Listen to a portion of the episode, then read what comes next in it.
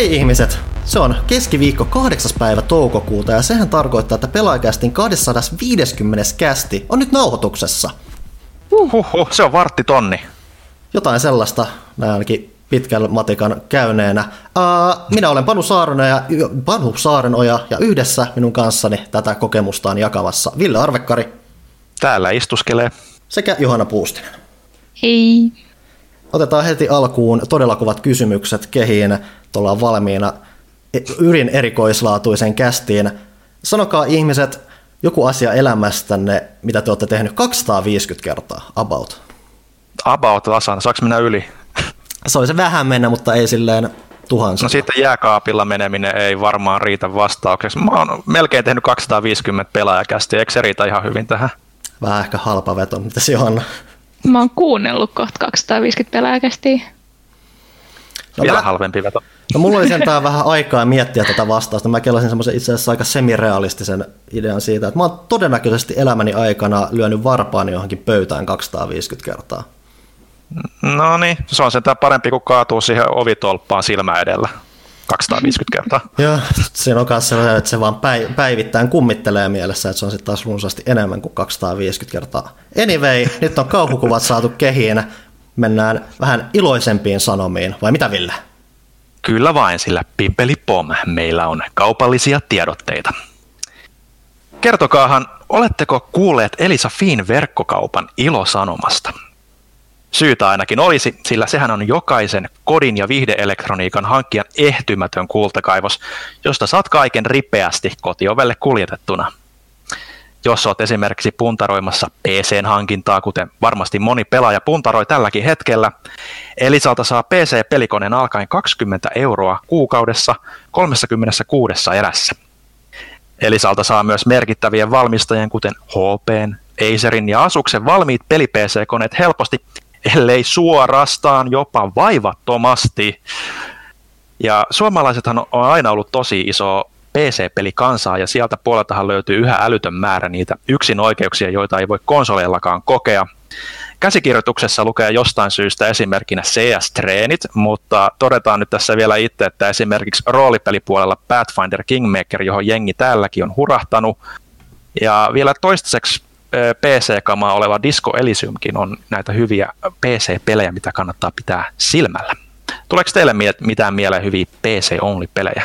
No Pathfinderillehan tulee nyt jatkoakin, joka tuossa kickstartattiin just, ja nyt mä koen, että on mm. täydellinen aika hankkia PC, pelata se ykkönen, ja sit sä oot valmis siihen jatkoosaan. Se kans, mikä tuli mm. mieleen, että ihmiset, jotka on tätäkin podcastia joskus kuunnelleet, niin saattavat olla tuttuja tapauksia nimeltä Crusader Kings 2, että aika, moni, aika moni Paradoxin peli on alkanut tekemään tuloa konsoleille, mutta se on edelleen semmoinen aika uniikki PC-kokemus siellä. Ja silläkin toki on jatkoa vielä tulossa myös tässä, ilmeisesti tämän vuoden aikana toivottavasti. No niin, eli omat hintsa lihavan saagat sieltä käyntiin vaan PCllä. Eli kipin kapin katsomaan Elisa Fiin verkkokauppaan ja tutustumaan peli-PC-tarjontaan, mutta mikäli siinä samalla kaipaa sitten vaikka telkkareita, kuulokkeita tai muuta hyvinkin tarpeellista elektroniikkaa kotiovelle kuljetettuna, niin niitäkin totta kai löytyy yllin kyllin. Ja kuten varmasti jo tässä vaiheessa kaikki tietää, niin kaiken voi aina maksaa 12, 24 ja 36 erässä ilman mitään korkoja tai lisäkuluja. Ja mikäli jostain syystä tämä on unohtunut, mikä tämä paikka on, käsittämätöntä, jos se on unohtunut, mutta kerrotaan se nyt vielä, koska kertaus on opintojen äiti. Sehän on tietysti elisa.fi. Ja Elisa lisäksi pelaajakästin hyvät ystävät PlayStationille vuorostaan haluavat julistaa PlayStation Plusan pelaamisen täyteistä ilosanomaa. Ja PlayStation Plus-jäsenten huhtikuun ilmaispelithän on nyt nimittäin tälläkin hetkellä ladattavissa, ja tällä erää kyseessä on niinkin kova kaksi kuin Uncharted 4, A Thieves End sekä Dirt Rally 2.0. Hmm, huh. Hei, mä, mä oon pelannut Uncharted 1 ja 2, kolmonen on vielä pelaamatta, mutta miten oleellinen teko, että nelonen on? Pitäisikö mun napata sen tuosta? Siis... No siis kyllä se kolmonen sieltä kannattaa ensin tietysti pelata, ja nehän oli itse asiassa toi Uncharted Trilogyhan oli aiemmin PlayStation Plusassa tota, tota, jaossa jo, niin tota, tämä on kyllä niinku oikeastaan semmoinen selkeämpi päätös koko niin kuin saagalle, Nathan Drakein saagalle verrattuna jopa ehkä niin kuin kolmoseen, mutta kyllä se kolmonenkin on oleellinen, siinä tapahtuu hyvinkin oleellisia asioita. Hmm. Hyvä tietää. Alright, että semmoista. Palataan varmasti myös Dirtin pariin tuossa seuraavassa osiossa, mutta todettakoon nyt kuitenkin vielä, että molemmat pelit voi lunastaa omien, omaan pelikirjastoon joko osoitteessa store.playstation.com tai suoraan PlayStation 4-konsolilla PlayStation Plus-osiosta. Pimpelipom, kaupalliset tiedotteet on päättyneet. Mun on pakko sanoa tähän väliin, että mua alkoi naurattaa ihan suunnattomasti tuossa mainostelussa se, että Ville alkoi niin kanavoimaan sisäistä Mark Cernia siinä yhdessä vaiheessa. Se kuulosti ihan sieltä se puhuminen ja kaikki, ja siis täydellistä. Se oli, se oli, se oli tavoitteena niin kuin tässä näin. Mä olen, mä olen, mä olen itse asiassa, fun fact, mä olen tehnyt puhelinhaastattelun Mark Cernin kanssa, joka meni ihan täysin pipariksi yhteysongelmien takia, mutta tota, ehkä mä sieltä kanavoin sitä Markin, Markin ääntä. Ei, toi on pahinta. Siis mulla oli eilen puhelinhaastattelu ja yhteisongelmat oli myös niinku todella hirveitä. Ja sitten kun sulla on se rajattu aika jo valmiiksi ja sitten se menee siihen, että sä yrität vaan saada sen toimimaan, se on ihan kauheata. Joo, näitä joskus tapahtuu, mutta onneksi oli vain Knack ykkösestä eikä mistään silleen niin kuin Pleikkari nelosesta tai mistään, aikasi, tai mistään muustakaan aikaisemmin. Knack Mut hän on PS4, mutta jo. Totta. Joo, meillä on vielä kaupallisia tiedotteita nimittäin omasta takaa. Hmm. Kuten tiedätte varmaan toivottavasti jo, niin pelaajakästiä voi nykyään tukea rahallisesti halutessaan osoitteessa bit.ly kautta pelaajakästi tai sitten vaan pelaajashopin kautta löytyy helposti se tukipaketti sieltä. Siellä on vitosen ja 30 tukipaketit. 30 saa kaikkea hienoa krääsää, mutta jo vitosella saa kaiken bonussisällön tältä kaudelta itselleen. Ja ö, yksi juttu, mikä tähän kuuluu oleellisesti, on se, että me täällä julkisesti paljastetaan kaikkien meidän tukijoiden nimet. Joten täältä pesee. Meidän sydänystäviä, eli näitä isomman paketin ostaneita ovat Toni Hautaoja, Jimmo Koivoniemi, Tony Virronen, Mika Tuomela, Markku Luukkainen, Riku Sulkanen, Joni Ahonen, Jani Kärkkäinen, Jonne Saarela eli Saar 86, Ville Savijärvi, Mika Apel, Jani Sassali, Joni Ruisaho, Lauri Immonen, Eetu Pietarinen, Lostarot, Pauli Korgan, Joni Hirvikallio, Erik Lehtola, Petrus Pajunen ja Jätte Sture. Huh, näitä on ihan hurja määrä. Tässä oli vasta puolet, miettikää. Toinen puolisko tulee sitten kysy pelaajalta osion alussa. Hei, iso kiitos kaikille tukijoille. Tämä, niin kuin, tämä tuen määrä kyllä jaksaa hämmentää kyllä. Että, että kyllä meillä on niin vuosien varrella puhuttu siitä, että moni tilaa niin kuin lehteäkin niin kuin tukeakseen pelaajakästiä, mutta kyllä tämä volyymi niin kuin, mut yllättää silti niin kuin, ihan täysi. Joo, se on kyllä ihan mieletöntä ja se on ollut meillä tosi tärkeää nyt eritoten tässä kuussa, mistä mm. päästäänkin mukavasti viime aikojen tapahtumiin. Nimittäin uusi pelaaja on valmis ja ulkona, mutta ei suinkaan postilaatikoissa. Eli jos jollain on jäänyt huomaamatta, niin huhtikuun pelaaja ei tullut paperisena ollenkaan, vaan se julkaistiin pelkästään digitaalisen sen takia, että tämä pandemia aiheutti meidän tuotantoketjuihin sellaisia katkoksia, että sitä ei saatu tehtyä. Meillä on nimittäin paino Virossa. Käytämme yksityistä kuriiripalvelua sen saamiseen Suomeen, ja kun Viron ja Suomen rajat laitettiin kiinni työmatkalaisilta, niin tämä kuriiripalvelu ei välttämättä olisikaan päässyt sieltä yli, ja tämä tapahtui niin nopealla aikataululla, että vielä otetaan, painoon mentiin 24. päivä, niin mä sanoisin, että 18. päivä, kun meni rajat kiinni, saattaa olla jotain päivän heittoa, mutta kuitenkin sanottiin, että työmatkalaiset pääsee vielä läpi ja me oltiin siinä, että hyvä, ei mitään ongelmaa. 20. päivä sanottiin, että eipä pääsekään. Ja sitten oli enää muutama päivä painoa ja sitten ei ollut vain enää aikaa etsiä mitään toista vaihtoehtoa.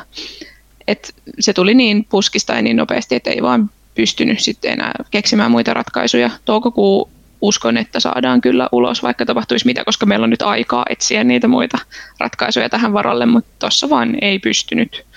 No. Mutta onneksi saatiin lehti kuitenkin jollain tapaa ulos. Sisältö on siellä. Se on täsmälleen identtinen sen kanssa, mikä olisi mennyt painoon. Siellä on hauskasti muun muassa kokeille lehteä ilmaiseksi ää, mainos, kun lehtihän on nyt ilmainen digilehti.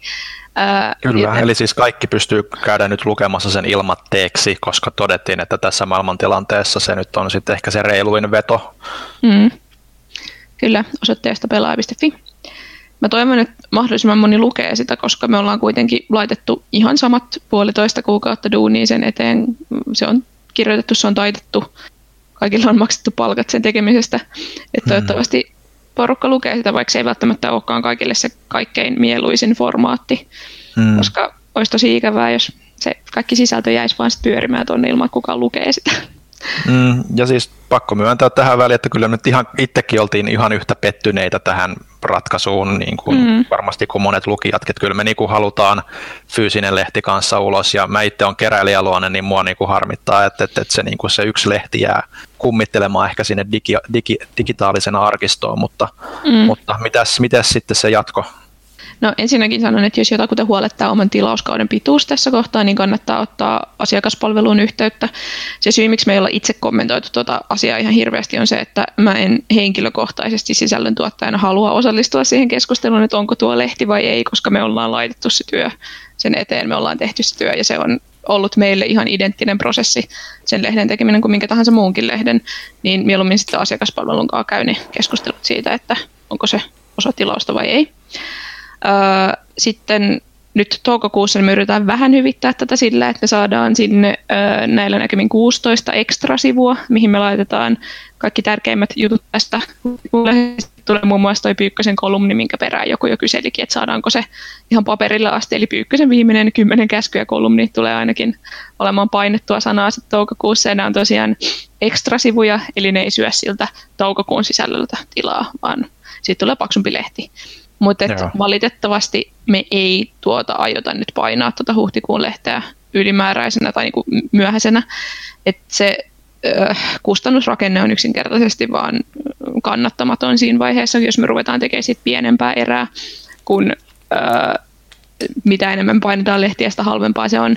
Ja meillä jäi kokonaan nyt tässä kuussa irtonumero myynnit nyt sitten tekemättä mikä mm-hmm. tekee kuitenkin kassaan lovea, niin se ei vaan yksinkertaisesti meidän taloustilanteessa ole kannattavaa. Joo, ja mehän nyt vähän puhuttiin semmoisesta ratkaisusta, niin kuin, että just niin kuin keräilijäluonteita varten, jotka niin kuin harmittaa, että jää se 210 sieltä hyllystä välistä, niin tämä nyt sitten tulee noiden 16 lisäsivun myötä olemaan 210-211, vai mitä tämmöinen olisi Kyllä. ainakin hetkinen pläni? Kyllä, niin ei tule numerointiin lovea, ja se on ihan perustellusti, koska siellä on sitä 210 sisältöä myös. Joo. Mutta ei tosiaan ideaali, mutta paras, mihin me näissä olosuhteissa pystyttiin. Ja me ollaan pahoillamme siitä, että tämä meni näin, mutta myös mä oon todella kiitollinen, että meillä oli toi digisysteemi nyt lanseerattu tuossa vuodenvaihteessa. No siinä on kyllä ajoitus niin... kyllä meni nyt sen suhteen, että saatiin edes jotain, jotain ulos. Niin kuin, että, mm. että, Kyllä. Niinpä. Semmoinen tapaus tällä kertaa.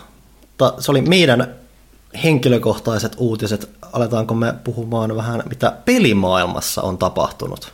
No hei, uutispäällikkö, kerro meille, mitä on, mitä on tapahtunut. Ja kun päästiin nyt näihin tietynlaisiin pandemia, pandemian aiheuttamiin logistisiin ongelmiin, niin hypätään varmaan nyt ajankohtaisena muun muassa tähän, mitä Sony tässä vähän aikaa tiedotti, että sekä The Last of Us Part 2 niin. ja, ja tämä Iron Man VR ovat nyt lykkääntyneet. On minä.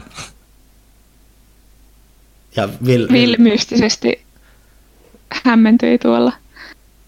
Jatkapa Panu puhumista. Sori, Ville pätkii tuolla. Eli tosiaan Sony on päättänyt lykätä The Last of Us Part 2 ja Iron Man VRn julkaisua. Molempien pelien pitää tulla toukokuussa, mutta nykytiedon mukaan ei edes tiedetä vielä varsinaista päivästä, koska Sonin täytyy koronapandemian aiheuttamista logistisista ongelmista nyt oikeasti selvittää, että miten se saa pelit mahdollisimman tehokkaasti ihmisille samaan aikaan, mikä ei ole täysin ihan totaalisen erilainen asia verrattuna siihen, mitä me ollaan tässä just äsken käyty läpi. Tämäpä. Ja no, vähän jännittää, että mitä tapahtuu nyt sitten, kun yksi suuri peli siirtyy.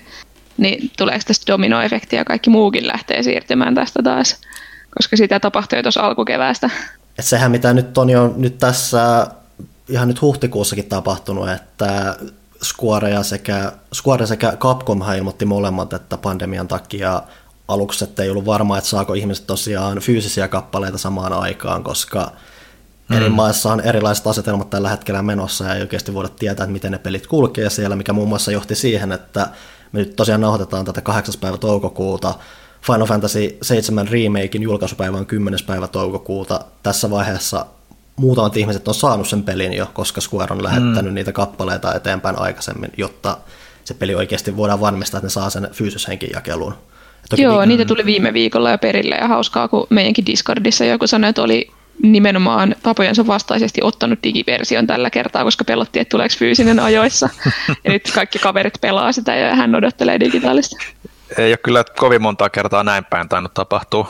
Mm. Mäkin itsekin odottelen tällä hetkellä, että se kolahtaisi tuolta toivon mukaan tänään postilaatikosta, että jos jossain vaiheessa mä katson tästä juosten tuonne kaukaisuuteen, niin se on mun Final Fantasy siellä sitten odottele. Et joo, että jännä ylipäätään sitten nähdä, että onko vaikutusta sitten, että se suurin jännityshän on se, että loppuvuodesta pitäisi tulla uusia konsoleita kaksi kappaletta. Tuleeko mm.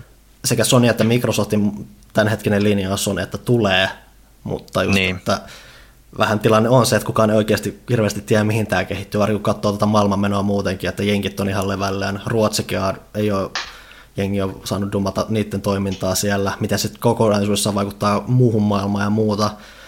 Mm. miten vaikka jos tämmöiset suljetummatkaan maat, niin onnistuuko se miten nopeasti saamaan tämän homman hallintaa ja muuta, että koko niin. tämä vuosi on yksi iso kysymysmerkki tällä hetkellä. Ja... Tällä hetkellä joo, että, mutta mitä mä olin lukevina, niin että siellä ainakin siellä Kiinan puolella alkaa niin kuin pikkuhiljaa hommat tasottumaan, että tehtaat varmaan alkaa siellä puolella lähteä käyntiin. Ja, ja sen myötä niin kuin ehkä se tuotantoketju voi ehkä niin kuin vielä jopa toimia ja pysyä, realistisesti, pysyä, rea, pysyä realistisena se julkaisuaikataulu sitten senkin suhteen, että, että, ehkä enemmän mikä mua niin kuin mietityttää tuossa, että kun ne nyt toi Last ja ja, ja Iron Man nyt siirti, niin kuin pitkälle se menee, niin kuin, että pakkohan niiden on niin kuin sitten saada ne ulos ennen kuin uudet konsolit tulee, vai tuleeko ne sitten just siihen launchiin sitten jotenkin? Et, et. No tässä kannattaa ainakin huomioida se, että mitä Naughty Dog on sanonut, että Last of Us on tällä hetkellä melkein valmis. Että ei ne mm. halua ainakaan hirveästi hautoa sen kanssa ja kuitenkin miettiä, että on, olkoonkin, että logistiset haasteet on mitä on, kyllä mä nyt olettaisin, että ne nyt saa ne kesän aika nyt ainakin ulos. Ellei niitä, niitä tule joku tosi massiivinen strategiamuutos. Mä en jaksa uskoa, että esimerkiksi jotain Last of Usia, tai en tiedä, miten, kun ei tiedetä kauheasti varsinkaan PS5 näistä taaksepäin nyt muuta kuin, että se on, ta- että, että PS4-pelit jossain määrin toimii sillä, mutta sitten, mm. onko esimerkiksi Naughty Dog tehnyt jo PS5-versiota valmiiksi Last of Us 2. En tiedä, en välttämättä uskokaan, koska se on kuitenkin pitkään myös työn alla ollut peli, ja ne on halunnut ehkä keskittyä siihen, että ne saa sen ekan versionkin joskus ulos, mutta... Niin, mutta just tuon kun nyt mainitsit, niin onko nyt tämä aika, että ei tiedetä, että milloin se tulee, niin käyttääkö nyt tämän ajan sitten optimoimaan sen, sitten se toimii PS5 sitten saman tien jo. Että, että... siis taaksepäin nyt sopivuuden varmasti varmistaa, mutta mun on hankala uskoa, että ne odottaisi että se peli tulisi samoin aikoin PS5 kanssa, koska sitten on ne mm. muut PS5 pelit, mitkä toden, toivottavasti tulee. Että sehän iso kysymys sitten uudessa sukupolvessa tällä hetkellä on, että kun on niin paljon puhutaan taaksepäin yhteensopivuudesta esimerkiksi siitä, kuinka Microsoftin seurat kaksi vuotta, kahden vuoden tulevat pelit on sekä Xbox Oneilla että Series Xllä, että miten paljon omia pelejä nämä uudet konsolit saa alussa edes. Mm. Se on tosi iso mysteeri, varsinkin nyt tässä, kun on, koko vuosi on ollut tämmöistä sähellystä ja yhtä kysymysmerkkiä. Joo, kyllä pikkuhiljaa varmaan niin kuin uskoisi, että sieltä niin kuin Sonin puolelta alkaisi tulla jo jotain infoa. Nythän tuli se eilen yöllä tuli se uusi DualSense-ohjain, joka näytti yllättävän sliikiltä. Silleen niin kuin näyttäisi, että niin kuin se uutissykli niin kuin niillä kuitenkin alkaa olemaan tai pikkuhiljaa alkaa rakentumaan sinne loppuvuotta kohden. Et, Joo, et, mä luulen, että niillä on aika va- niin kuin vahvat aikataulut siellä jo, että miten, millo, mitä tiputellaan ja milloin, että ei enää niin kuin vaan puskista tuu nämä uutiset, että mä luulen, että tämä tästä vaan kiihtyy. Ja toivon, toivon nyt ainakin sopisi, että Sony on, on ollut mm. Tai Sonylla varsinkin se on näkynyt, että tuntunut vähän, että sitä infoa vähän tulee silleen oudosti, että kun mietittiin varsinkin, kun ottaisin nämä Wired-artikkelit, missä tuli ekat tiedot PS Vitosesta, ja aluksi oltiin tosi mm. hämmentyä, että miksi nämä edes tekee näin, mutta sitäkin voi ajatella just sitä kautta, että monesti siinä ajassa, kun se artikkeli, ensimmäinen artikkeli tuli ulos, niin niihin aikoihin yleensä aletaan kuitenkin kuulla myös huhu, ensimmäisiä huhuja, konkreettisia huhuja mm. laitteista, niin aika keskeinen syy, miksi Sony teki näin, niin se on, on nähty, että ne on lähinnä yrittänyt ennakoida niitä huhuja sillä, että hei me nyt pusketaan nämä todennäköisesti, todennäköisesti vuotavat materiaalit virallisesti ulos ennen muita ja rakennetaan mm. siinä taustalla rauhassa sitä omaa varsinaista markkinointistrategiaa siellä. Et kun miettii, että moni nyt on hehkuttanut, että Microsoft on paljon, paljon paremmin esillä tämän Series X kanssa kuin Sony, mikä on totta, mutta kun miettii lopulta, miten paljon nekään on näyttänyt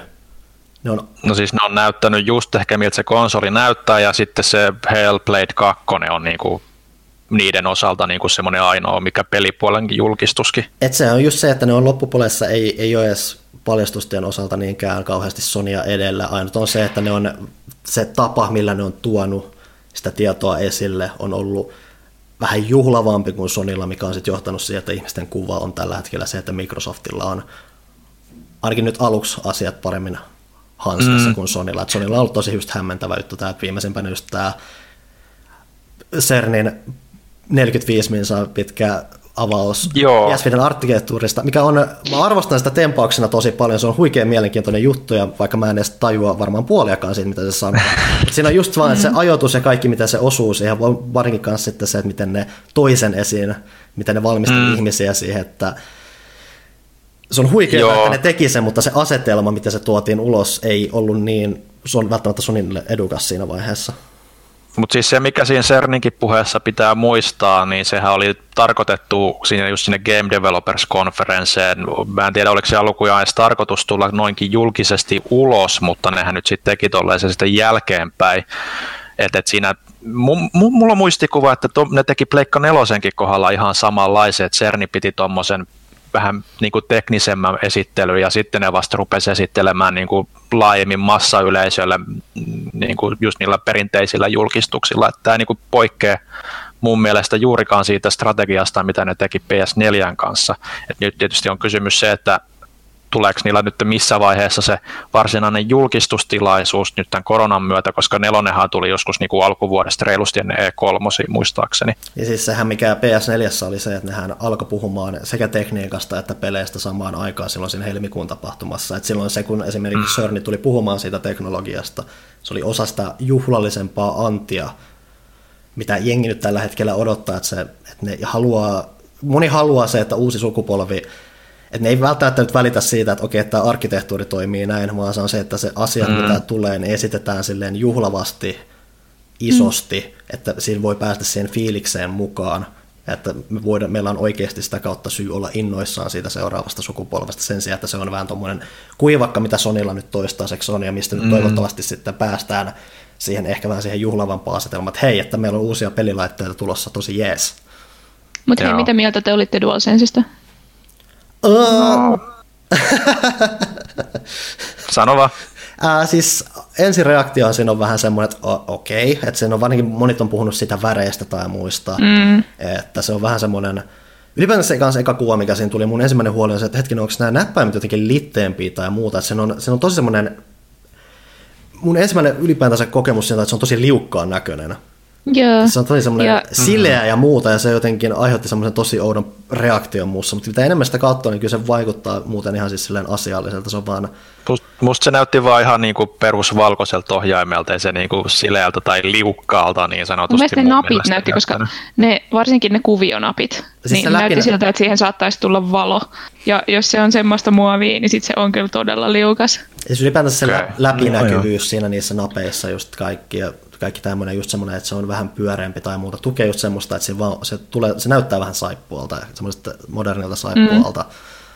Mm. että, ja toki, että lop... PlayStation 5 modernia saippua.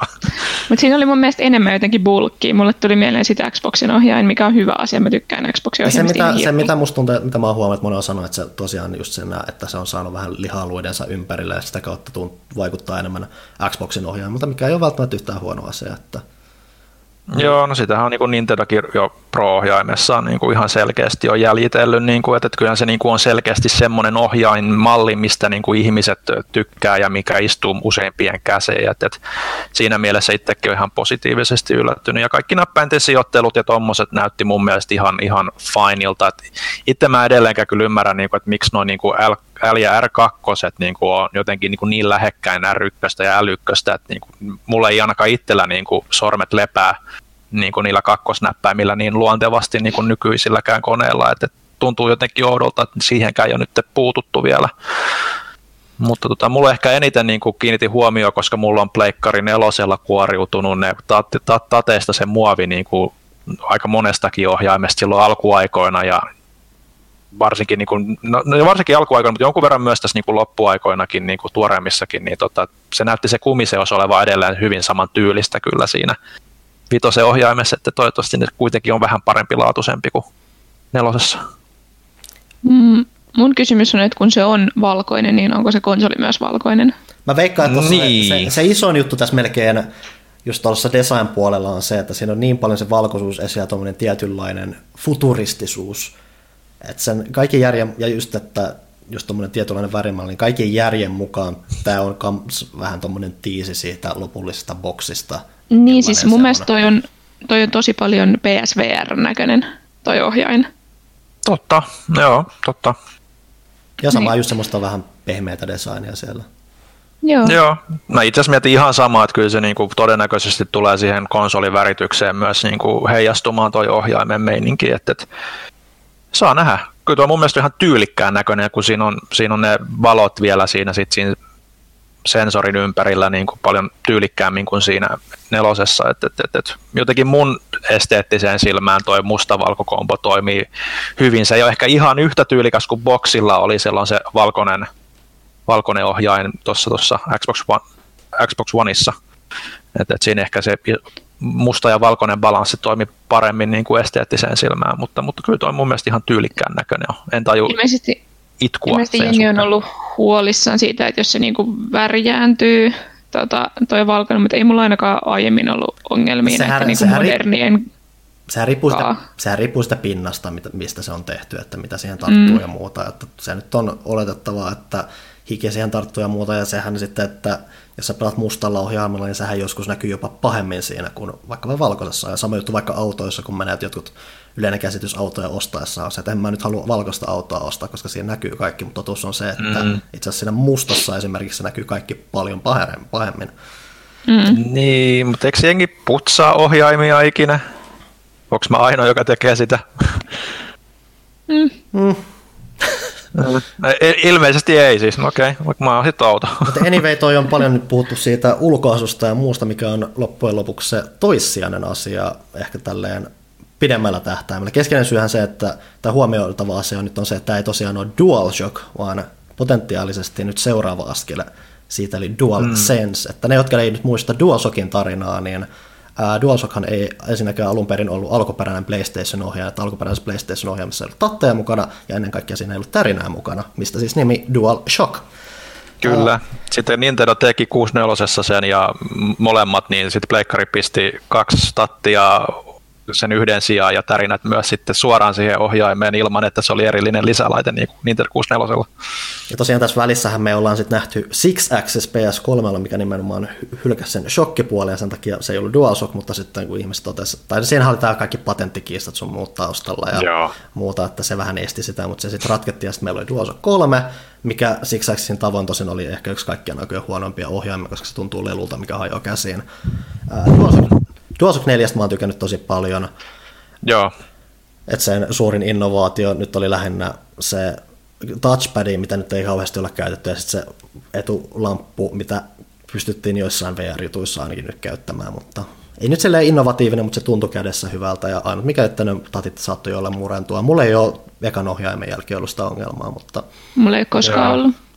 Mulla, on, mulla on tullut useampiakin niin kuin näitä sunnuntai-kappaleita, mutta tota, aina niistä on sitten selvitty. Mutta... mutta nyt tosiaan meillä on DualSense ja juurikin se keskeinen syy, miksi se on Sense, on tämä uusi haptinen teknologia, mitä se on nyt on jo itse asiassa vähän ennakkoonkin jo ennen tätä varsinaista mm. julkistusta hehkuttanut, että siellä ei ole tätä vanhaa tärinää, mitä on näissä aiemmissa DualShockeissa ollut. Monissahan niissä on se, että sulla on se työtön semmoinen pyörivä moottori siellä ohjaimen sisällä, mikä nyt tärisyttää muutamalla eri teholla sitä ja riippuen siitä, miten kehittäjä on ohjelmoinut sen, mutta nyt tämän pitäisi olla sellainen, että se todennäköisesti edelleen on jonkin asteista tärinää, mutta mm. sen tarkoitus olla vähän semmoinen monimuotoinen tapa, että se pystyy vähän moniulotteisemmin välittämään sulle sen tärinän tai tuntuman kautta mitä siinä pelissä tapahtuu. Että yksi iso esimerkki, mitä on annettu, on just ollut tämä, että sä vaikka ajat autoa pelissä ja riippuen millaisella pinnalla sä ajat, sä pystyt tuntemaan mm. sen. Mm. Niin, eikö ollut myös tämä sitten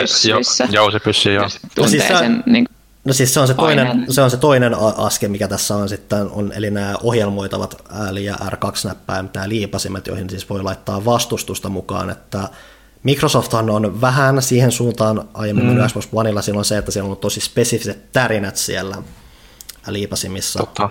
kun taas mitä Sony nyt tekee on se, että siellä nimenomaan vastusta, että se ei välttämättä se tärinä, vaan sä voit erilaisissa tilanteissa laittaa niin, että se liipasin, siis käytännössä panee hanttiin sitä painamista vastaan silleen, että se tuntuu, mm. että se ei ole vaan semmoinen näppäin, vaan että siinä, siinä on oikeasti jonkunlainen efekti mukana. Yksi esimerkki, mikä siitä sitten on annettu, just se, että sä jännität jousta, ja kun sä jännität jousta, niin se käy kireemmäksi, mitä pidemmälle sä vedät, ja just siinä, että kun sä sitten painat sitä näppiä, niin sehän käy sitten, mitä syömälle sä meet sitä kireemmäksi, se käy, että siihen tuodaan sitä tuntumaa enemmän. Ja näin siis dual sense, että siinä on Joo, siis mä tykkään markkinointipuolella, niin tykkään tuosta nimeämisestä tosi paljon, koska se on äh, niin kuin elegantimpi toi dual sense kuin shock, kun shock on semmoinen niin yksulotteinen semmoinen, että tämä tärisee, kun tulee se on, jumpscare. Se on myös vähän niin. semmoinen niin. ysäri mainosdesign, mikä ehkä on mm. kummitellut siinä nyt se viimeiset 20 vuotta. Että.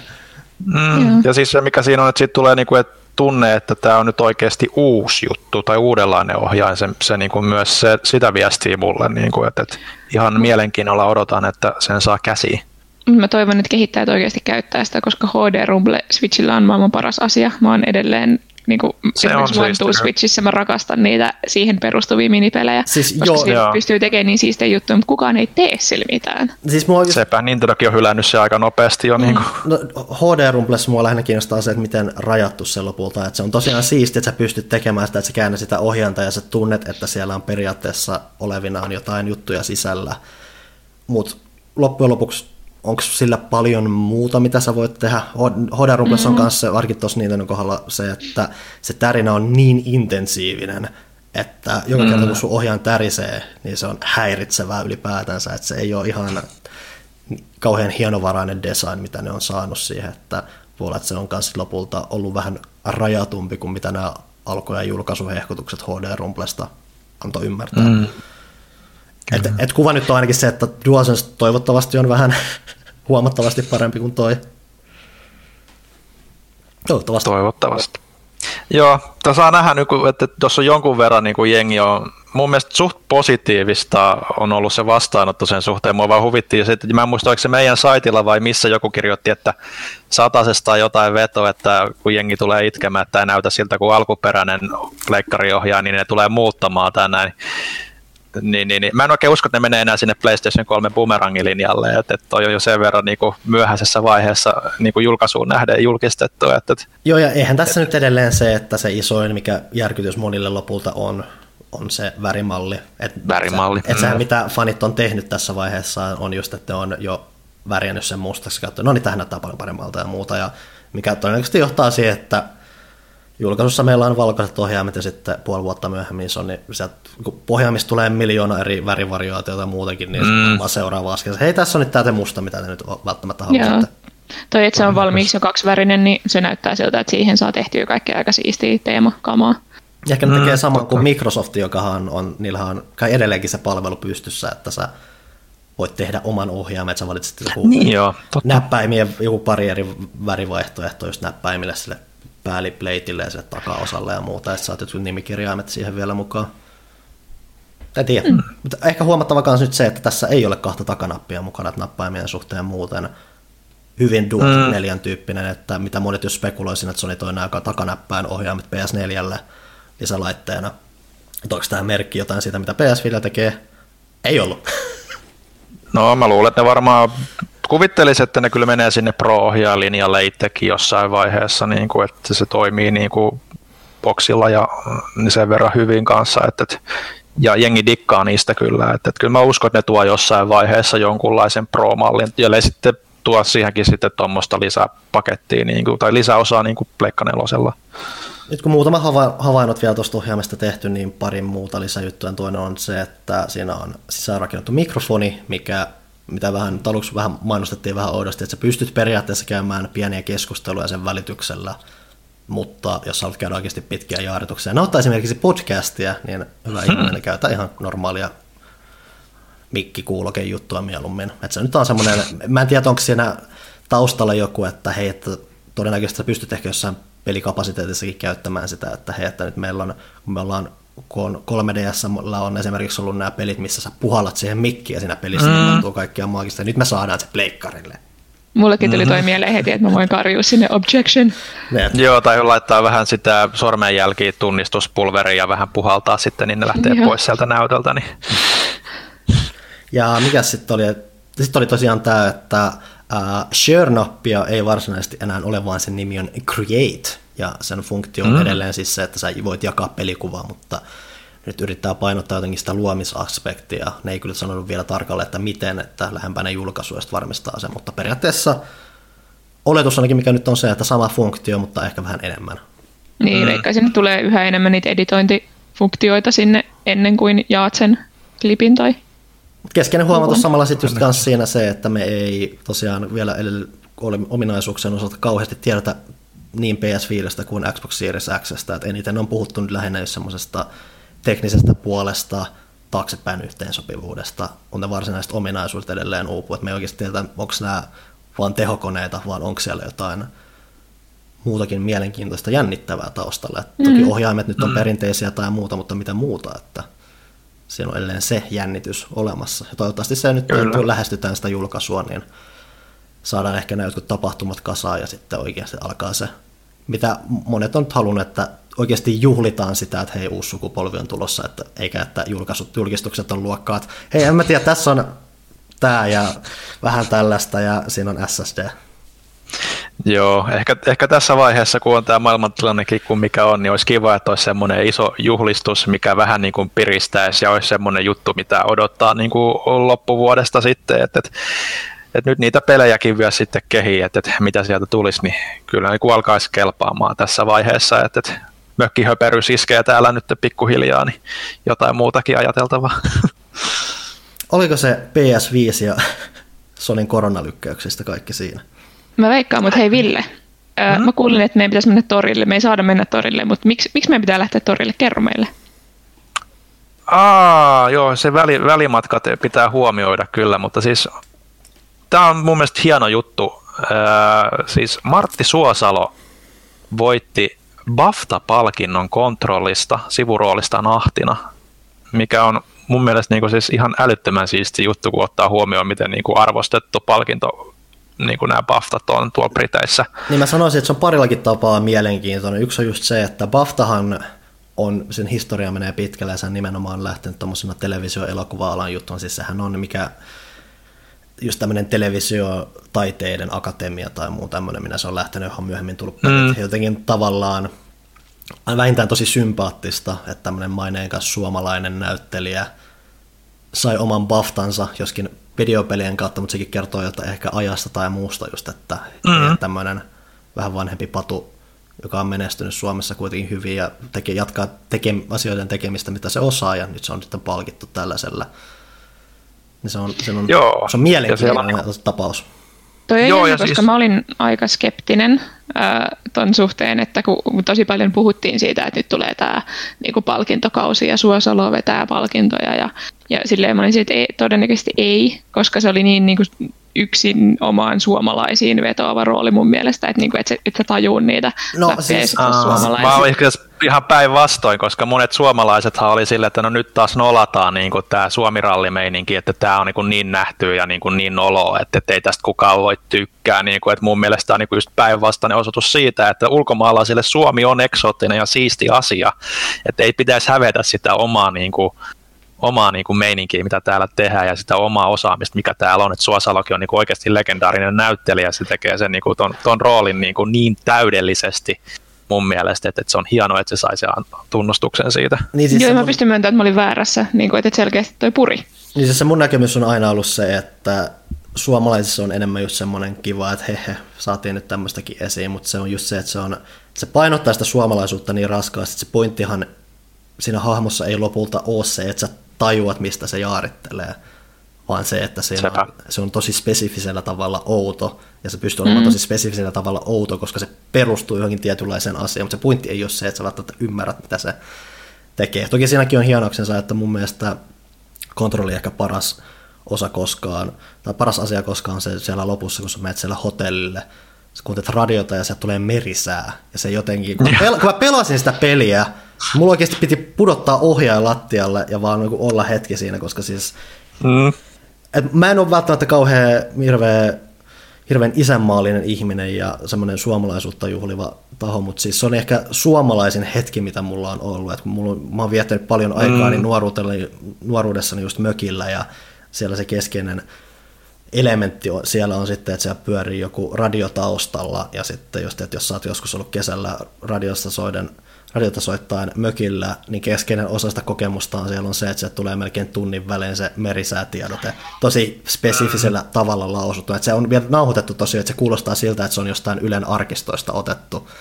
Ja siis se vaan... Anteeksi, mun on pakko sanoa tähän väliin, kun Discordissa tämä menee vihreäksi, kun niin kuin mikistä tulee ääntä, niin Anne tuolla toisessa huoneessa niistä ja mun kuva muuttuu vihreäksi. Mä oon pahoillani. Terveisiä Jannelle. Mutta anyway, siis se on se, että et, et siellä on ehdottomasti myös asioita suomalaisille, mitä on tehty, mutta se Joo. keskeinen se kuva, mitä on tehty, mä en sanoisi, että se on tehty suomalaisille, suomalaisia ajatellen ensin ajatellen. Joo, ja siis niin kuin, mä muistelen sitä haastattelua, mikä meillä on pelaaja.fiissäkin, että me haastateltiin Sami Järveä, Mikael Kasurista ja Thomasta aiheesta, just tästä Martin hahmosta, niin tota, siellähän mun muistaakseni nimenomaan sanoi, että että niin kaikki just suomalaiset devaajat Remedillä ei ehkä ollut siitä ajatuksesta niin innoissaan, mutta kaikki ulkomaalaiset nimenomaan oli, että joo, joo, tämä on niin siisteen juttu ikinä, koska ne niin tajus sen, koska ne asuu Suomessa niin maalaisina ja ymmärtää, mikä se eksoottinen siinä on, niin, mm. niin, niin, niin se, sekin kertoo niin kuin aika paljon siitä, niin kuin, mutta mutta mä, mä varmaan kertonut tämän niin kuin aiemminkin kästissä, mutta tuli mieleen just tuosta Panun kertomuksesta se, että, että se, eka hetki, kun mä siinä ihan alussa kohdataan tämä Suosalon ahti, kun se lauleskelee siellä ja siivoo sitä aulaa siellä ja mulla tuli niin kuin ehkä ens, ensimmäistä kertaa niin kuin videopelissä semmoinen niin kuin, niin kuin tosi niin kuin luonnollinen niin kuin fiilis, että mit, miten, niin kuin, miten sen kuvailisi, niin kuin semmoinen Kotoisa? Kotoisa olo ja semmoinen, niin että se tuntuu vaan luonnolliselta kuulla yksi, kaksi suomea pelissä ja se niin kuin, ei tuntunut jotenkaan luotaan työntävät, koska se oli niin kuin oikeasti kunnollista niin kuin näyttelyä, näyttelysuoritus ei ole semmoista niin kuin duppisuomea, vaan siis se oli niin kuin ihan siis, kunnon suomea. Siis se on alun perin suunniteltu sellaiseksi, se ei ole käännetty mistään, niin. vaan nimenomaan alusta alkaen suunniteltu olemaan suomea. Joo, että se niinku tuli semmoinen fiilis, että mitä me missään pelissä ei ole ollut semmoista immersioa, niin kuin suomalaisena, että, että hetkinen, tämä tuntuu vaan niin luonnolliselta tämä tilanne, että totta kai vaikka ymmärtää englantia, niin sun pitää niin kuin kuitenkin aina, tai ainakin mun pitää jonkun verran aina prosessoida sitä pään sisällä, kun sitä kuuntelee, niin oli jotenkin vaan niin hieno hetki, että hei, mun ei tarvi oikeasti niin kuin miettiä tätä sen enempää, tämä tulee vaan näin luonnollisesti. Mä en muista, onko mä kertonut pelaajakästis koskaan tätä tarinaa, mutta just tämmöinen käännöspuoli, miten kuinka Suomessa edelleen pelataan pelejä käytännössä englanniksi, koska mm lokalisaatio on tietynlaista ja vuosia sitä ei edes ollut. Ja mitä, missä mulla korostui se, että mä en pysty pelaamaan pelejä suomeksi, ainakaan käännetyksi suomeksi. Että mm. aikoinaan hankin Burnout Revention PS2. Ainoat vaihtoehdot, mitä sä pystyt pelaamaan, sitä oli suomeksi, ruotsiksi, norjaksi tai tanskaksi. Yeah. Mä aloin pelaa sitä suomeksi. Mun oli pakko vaihtaa, mun oli pakko vaihtaa se ruotsiksi, koska mä en vaan pystynyt pelaamaan sitä suomeksi. Ja ruotsi nyt oli edes semi lähellä sitä englannin kieltä, niin mä pystyin sietämään sitä sitä kautta, mutta suomeksi mä en vaan kyennyt pelaamaan sitä. Se oli ihan hirveä kokemus. Mm. Sehän se on nyt, kun sä oot kaksikielinen, niin sä huomaat niin helposti siellä ne puutteet ja ne niin kuin virheet, mitä siellä käännöksessä on tehty. Mm. Sitten on klassinen kanssa, että nyt kun puhutaan käännöksestä tai muusta, niin että se oli varmaan, siis sehän oli periaatteessa ihan okosti käännetty se Revenge, mutta sitten vielä kun miettii näitä lastenpelejä tai muuta, mitä aikoinaan ja miten huomaa, että miten ne on välillä vähän tehty äkkiseltä ja vasemmalla kädellä, nyt muistui mieleen semmoinen peli kuin joku PS1 Lego Racers tai muuta. Ja siinä mm. yksi hienoimpia, keskeisimpiä asioita siinä pelissä on, että kun tulet maaliin, niin se tulee huomata, että toki sä maalissa, mutta sen sijaan, että siinä lukee maalissa, siinä lukee kissan kokoisen kirjaimin aalissa. Ja se on niin asia, mikä näkyy jokaisen kisan lopussa, se on koko ajan siellä se on yksi yksittäinen kirjaan puuttuu, se poppii joka hetki sieltä esiin ja se on Joo. hämmentävää. Kyllä, kyllä.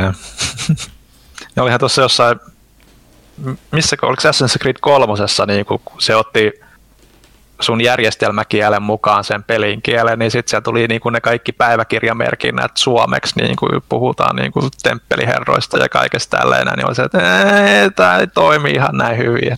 Sehän oli aikoinaan ainakin Xboxilla tosi nihkeä ongelma, että moni peli teki nimenomaan sitä, että sä katsot, sä oot Suomessa, no tässä on tämä peli su- suome, suomalaisilla teksteillä, ja sun piti vartavasten pitkään mennä kääntämään se, että okei, okay, mä en, sori konsoli, mä en nyt ole Suomessa, mä olen Englannissa, anna mulle tämä peli englanniksi, koska mä... Koska sä et halunnut olla tappoteppo. Niin, ja siis siinä oli myös se, että se nimenomaan katsoi se järjestelmäkielen silleen, että hei, okei, okay, sä oot Suomessa, tässä on suomeksi, yrität mennä valikkoihin tai muihin, ei ole mahdollista valita. Ainut keino, millä sä pystyt vaihtamaan sen, oli se, että sä vaihdoit sen järjestelmän kielen.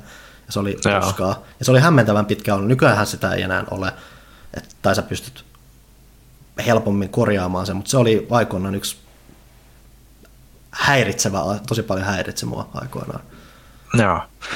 Tosiaan onnittelut meidänkin puolesta tuolle Suosalon Martille tästä hienosta saavutuksesta ja myös Remedin kavereille tietysti on nekin aika paljon palkintoja muissakin gaaloissa niin kuin saanut. Että, että hieno juttu. Mitäs muuta meillä on uutisia rintamalla vai onko meillä jo eteenpäin siirtyminen? Mä lähinnä ka- kaivoin tuosta vielä äkkiä, että onko meillä mitään mietteitä, koska jotkut on ehkä ollut vähän nihkeitä tästä, mutta mulla on tavallaan joku semmoinen tietynlainen lapsenomainen viehätys tuota kohtaa, ja se on Lego Super Mario. Oletteko te yhtään tutustunut tähän? Mä vaan näin ne, mutta en mä oikein jotenkin, ei, ei iske muhun Legot enää tässä iässä jotenkin. Eikä mulla siis ole se, mulla ei siis ole mitään Lego-viehätystä ylipäätään, mulla on vaan jotenkin se konsepti itsessään kiehtoo mua jotenkin, että yhdistetään jos tämmöinen klassinen asia toiseen ja sitten siellä on vähän tämmöisiä, että sehän on interaktiivinen vähän silleen pelimäisellä tavalla, mutta ei ihan, ja mua kiehtoo se konsepti, ja toki siinä on se, että jos jollekin lapselle se antaa jotain muuta, niin hyötyykö se lopulta siitä kauheasti, että siinä Mariossa on LCD-ruutuja, mitkä reagoi siihen ja muuta, miten paljon se tuo lisää siihen. Mulla on mm. paljon, jotenkin tosi paljon arvostusta sitä konseptia kohtaan mä jotenkin. Mm, niin siis mä olen Janne Kaitilan tyttöystävä, joten on pakko perehtyä näihin asioihin. Tota, me, meillä on kuitenkin kahdeksanvuotias poika, joka rakastaa legoja, niin ää, mm. tota, hänen synttärinsä on siinä ehkä viikko en muista tarkkaa päivää kamala, mutta ehkä viikko sen tota, ää, julkaisun jälkeen ja varmasti löytyy paketista sitten noita. Ja kyllä siinä piti vähän perehtyä, koska siis onhan ne tosi kalliita voi luoja. Mm. Ää, leikot on aina kalliita, mutta mun mietin, mielestä toi... Miten niin paljon leikot maksaa tänä päivänä? Mä en, kos- mä en ole koskaan ostanut paljon. legoja. Mä en, mä en tiedä oikeasti, mä en ole koskaan ostanut legoja. Paljon, mutta tuossa on tuota lisenssilisää on kyllä siinä päällä ihan reilusti. Et mm. Mun mielestä se, esimerkiksi se äh, starter pack, niin siinä ei oikeasti ollut kovin paljon kamaa. Siinä on se, mitä siinä on ne... paketiksi. Niin, siis siinä on mitä siinä on kolme hahmoa, Mario on nimenomaan se, jossa on LCD-ruutu ja muuten joku 231 palaa, millä sä voit rakentaa semmoisen tosi basic pikkukentän käytännössä. Mm. Mutta siis Legolla toi, äh, kun sanoit, että miten paljon se tuo siihen kokemukseen lisää, niin mä en tiedä siis, että onko tämä meidän yksilö jotenkin äh, poikkeava, mutta kun nyt on ollut näitä Legoja, missä on kaikkea äh, se Nexonites, niin siinähän on semmoinen joku sovelluksella sä pystyt lukemaan jotain voimia ja sitten niitä voi ostaa niitä voimia yksittäin lisää ja sitten niillä voi taistella ja kaikkea. Ja, mm-hmm. ja sitten on se hidden side, missä on se AR-puoli, että sä pystyt äh, kummituksia tavallaan katsoa puhelimen kautta ja kaikkea. Ei sitä kiinnosta yhtään. Et, et niinku Legolla on tosi kova tarve jotenkin nyt lisätä noita toiminnallisuuksia tota kautta mm. niihin, ö, niihin setteihin, mutta sitten niinku tämän meidän lapsen mielestä ainakin niinku oikeasti kaikki siisteintä on vaan, että jos siinä on liikkuvia osia ja se ampuu jotain, mitä sitten mm. pitää etsiä sohvan alta. Et, et, ei se vaan jotenkin, ainakaan meillä, niin ne jää ihan toisarvoiseksi ne jutut. Että kyllä se joo. siisteintä on edelleen leikkiä ja rakentaa. Ja rakentaminen joo, että mitä niinku oma, oma kokemus just niinku on Legojen suhteen on niinku lapsilla, että ne niinku, kaikki nämä uutuudisjutut niinku viehättää hetken aikaa, niillä leikitään ehkä hetken aikaa, mutta sitten ne unohtuu ja sitten ruvetaan taas vaan rakentamaan ja leikkimään ihan normaalisti, koska se on helpompaa ja siinä se oma mielikuvitus niinku tulee ja oma luovuus tulee niinku esille paljon mm. paremmin kuin niissä ihme näyttöhärdelleissä.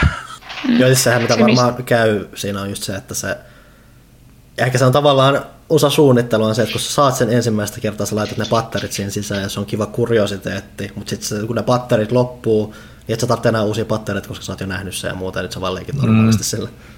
Niin, se mistä mä huolissani on se, että onko niistä tarpeeksi rakenneltavaa niissä seteissä, että miten modulaarisia ne sitten loppujen lopuksi on, että niin kuin, onko se kivaa sille lapselle luoda niitä kenttiä. Mutta eh, ehkä on. Ideaali tapaus on se, että siinähän on periaatteessa ne tietyt interaktiiviset osat, mitä sä ujutat osaksi niitä rakennelmia. Et ideaalihan tilanne on se, että sä käytännössä yhdistät sitä muihin Lego-rakennelmia, teet mm-hmm. mitä mm. härdellejä, missä on sitten ne pienet yksittäiset interaktiiviset osat, että se on parhaimmillaan potentiaalisesti semmoinen kiva fyysinen pelin kehitystyökalu, Mm.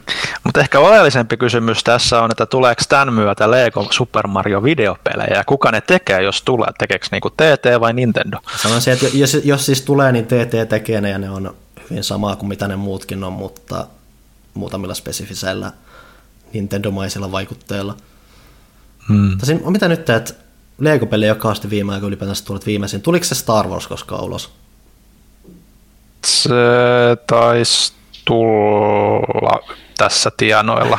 En muista, en muista yhtään, ei ole mun cup of tea, vaikka Star Wars onkin. Et sehän siinä on jo se, että joko niitä ei vaan niin tuu julkisuuteen enää, tai sitten se on vaan, mieli on kehittynyt sen verran, että jos tulee joku Lego-peli vastaan, niin jotenkin mieli vaan ignoraa sen totaalisesti tässä vaiheessa.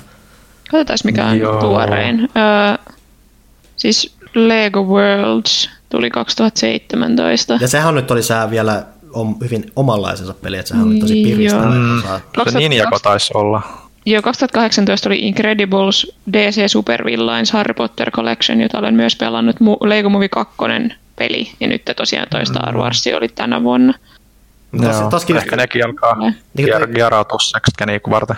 Et se, niin ja siis tossakin miettii, että tuossa on toi 2018 oli sellaista tosi ruuhkainen aika, että onko tässä vähän tapahtumassa Guitar Hero sitten, että ne on joutunutkin mm. vähän keskittää vähän sitä kehitystä. Toki me nyt tuupattiin viies näitä vuodessa ulos, että ehkä se ei ole jonkun pitää niitä ostaakin. Et toki, että niiden kaikkia mm. tarvitsee myydä saman verran. Jotkut ostaa sen tietyn spesifisen, jotkut ei, mutta pakko niissäkin on jossain määrin olla ylitarjontaa jossain vaiheessa. No siis kun miettii sitä, että niinku ihan leffapuolellakin ihan noita niinku sarjoja ja niinku IPitä ei ole enää niin paljon, mitä niinku, ne kerättää ihan samoja jatkuvasti, niin kyllä se nyt sieltä tulee se miljoonas Lego Star Wars ja miljoonas Avengers tai DC Lego, niin ehkä sekin alkaa vähän niin kuin kyllästyttää, että tarvitsisi jonkun uuden IP, joka niin kuin oikeasti on lasten keskuudessa iso, että sitten saisi ehkä mielenkiintoisen Lego-pelinkin. Mm. Mutta esimerkiksi sitten taas, mitä näitä nyt on ollut viime aikoina näitä hittejä, Hotelli Transylvania, niin teki oman lisenssipelin, että sit osa varmaan haluaisi mukaan tuohon Lego-hommaan. Ja mm. sehän, mitä se täytti sitten kanssa, oli just se, että kun lisenssipelit viime vuosina on ollut luokkaa, joko se on mobiilipeli tai se on Lego-peli. Mm. Että, mm. että niitä lisenssipelejä ei ole niin kauheasti, no muutama vuosi sitten tehty, että nythän niitä on ehkä alkanut tulla taas jossain määrin vähän enemmän, että mm. se on vähän outo sykli noilla leffapeleillä. Lego Dragon Ball, do it. Se, sehän, siinä on varmaan vähän sama ongelma kuin Lego Mortal Kombatissa, että se menee just vähän sinne väkivallan tasolle, mikä, missä Legon sisäisissä säännöissä on kohta iso no-no. Niin, toisaalta meneekö se mätkintä nyt siinäkään niin paljon en, niin kuin värikkäämmäksi kuin jossain jakso, jaks, ja jak, jakso, jakso neljässä, niin, mutta niin Dragon Ballissa se ei ole niin laaja se juttu, että esimerkiksi TPCn jakso neljässä siinä menee iso laaseri ihmisen läpi ja siihen jää semmoinen mojova aukko. No joo, ja kaikkea voi siisti. Kivat veriläjät sun muut, että näin. Mm, kaikkea voi siisti. Ne oli ehkä ne mun uutisaiheet. Onko teillä mitään uutisia? Eipä tässä nyt tuu mieleen. Liikutaan sitten. Eiköhän ole ne oleellisimmat tuo. Nonni. Ainakin ne, mikä herätti tässä viime aikoina mielenkiintoa sen verran, että ne jäi mieleen. Siirrytään sitten Kyllä. eteenpäin, että me ollaan kuitenkin varmaan myös asioiden seuraamisen ohella pelattu jotain, vai ollaanko? Mm. No, Johanna, aloita. Öö, me ollaan pelattu Resident Evil 3, kun mä sanoin, että me ollaan pelattu, niin Janne on pelannut ja mä oon kattanut, koska minä en uskalla pelata. öö, Mutta me ollaan nyt, mä sanoisin, että about puolessa välissä. Me ollaan aika hitaasti nyt pelattu sitä vasta pari iltaa. Öö, eikä se pitkä peli olekaan, vähän säästellään. Öö, en ole pitänyt yhtään. Se on ollut hirveä roinaa mun mielestä. Tietenkin siis moni sanoo, että syy miksi jengi ei tykkää siitä on se, että odottaa semmoista samanlaista kokemusta kuin Resident Evil 2, kun kolmonen oli alun perinkin toimintapelimäisempi. ja semmoinen hyvin erilainen kokemus. Tuossahan esimerkiksi ei ole semmoista yhtä suljettua ympäristöä, niin kuin suuri osa Resident Evil 2 mm. oli vaan, että niin kuin on niitä erillisiä pienempiä kenttiä, mitkä on aika putkimaisia mun mielestä loppujen lopuksi. Ää, ja tota, e, siitä en nauti, siis mulla on ikävä sitä poliisiasemaa. Ja sitten toiseksi Nemesis on ihan kauhea, eikä sille hyvällä tavalla kauhea, vaan semmoinen tosi OP, täysin voittamaton urvella, joka tra- teleporttailee ympäri sitä kenttää ja, ja vielä todella niin kuin ennalta arvattavasti silleen. Eikö se ole vielä jotenkin käsikirjoitetumpi vielä kuin tuossa kakkosessa Joo. toi Mr. X?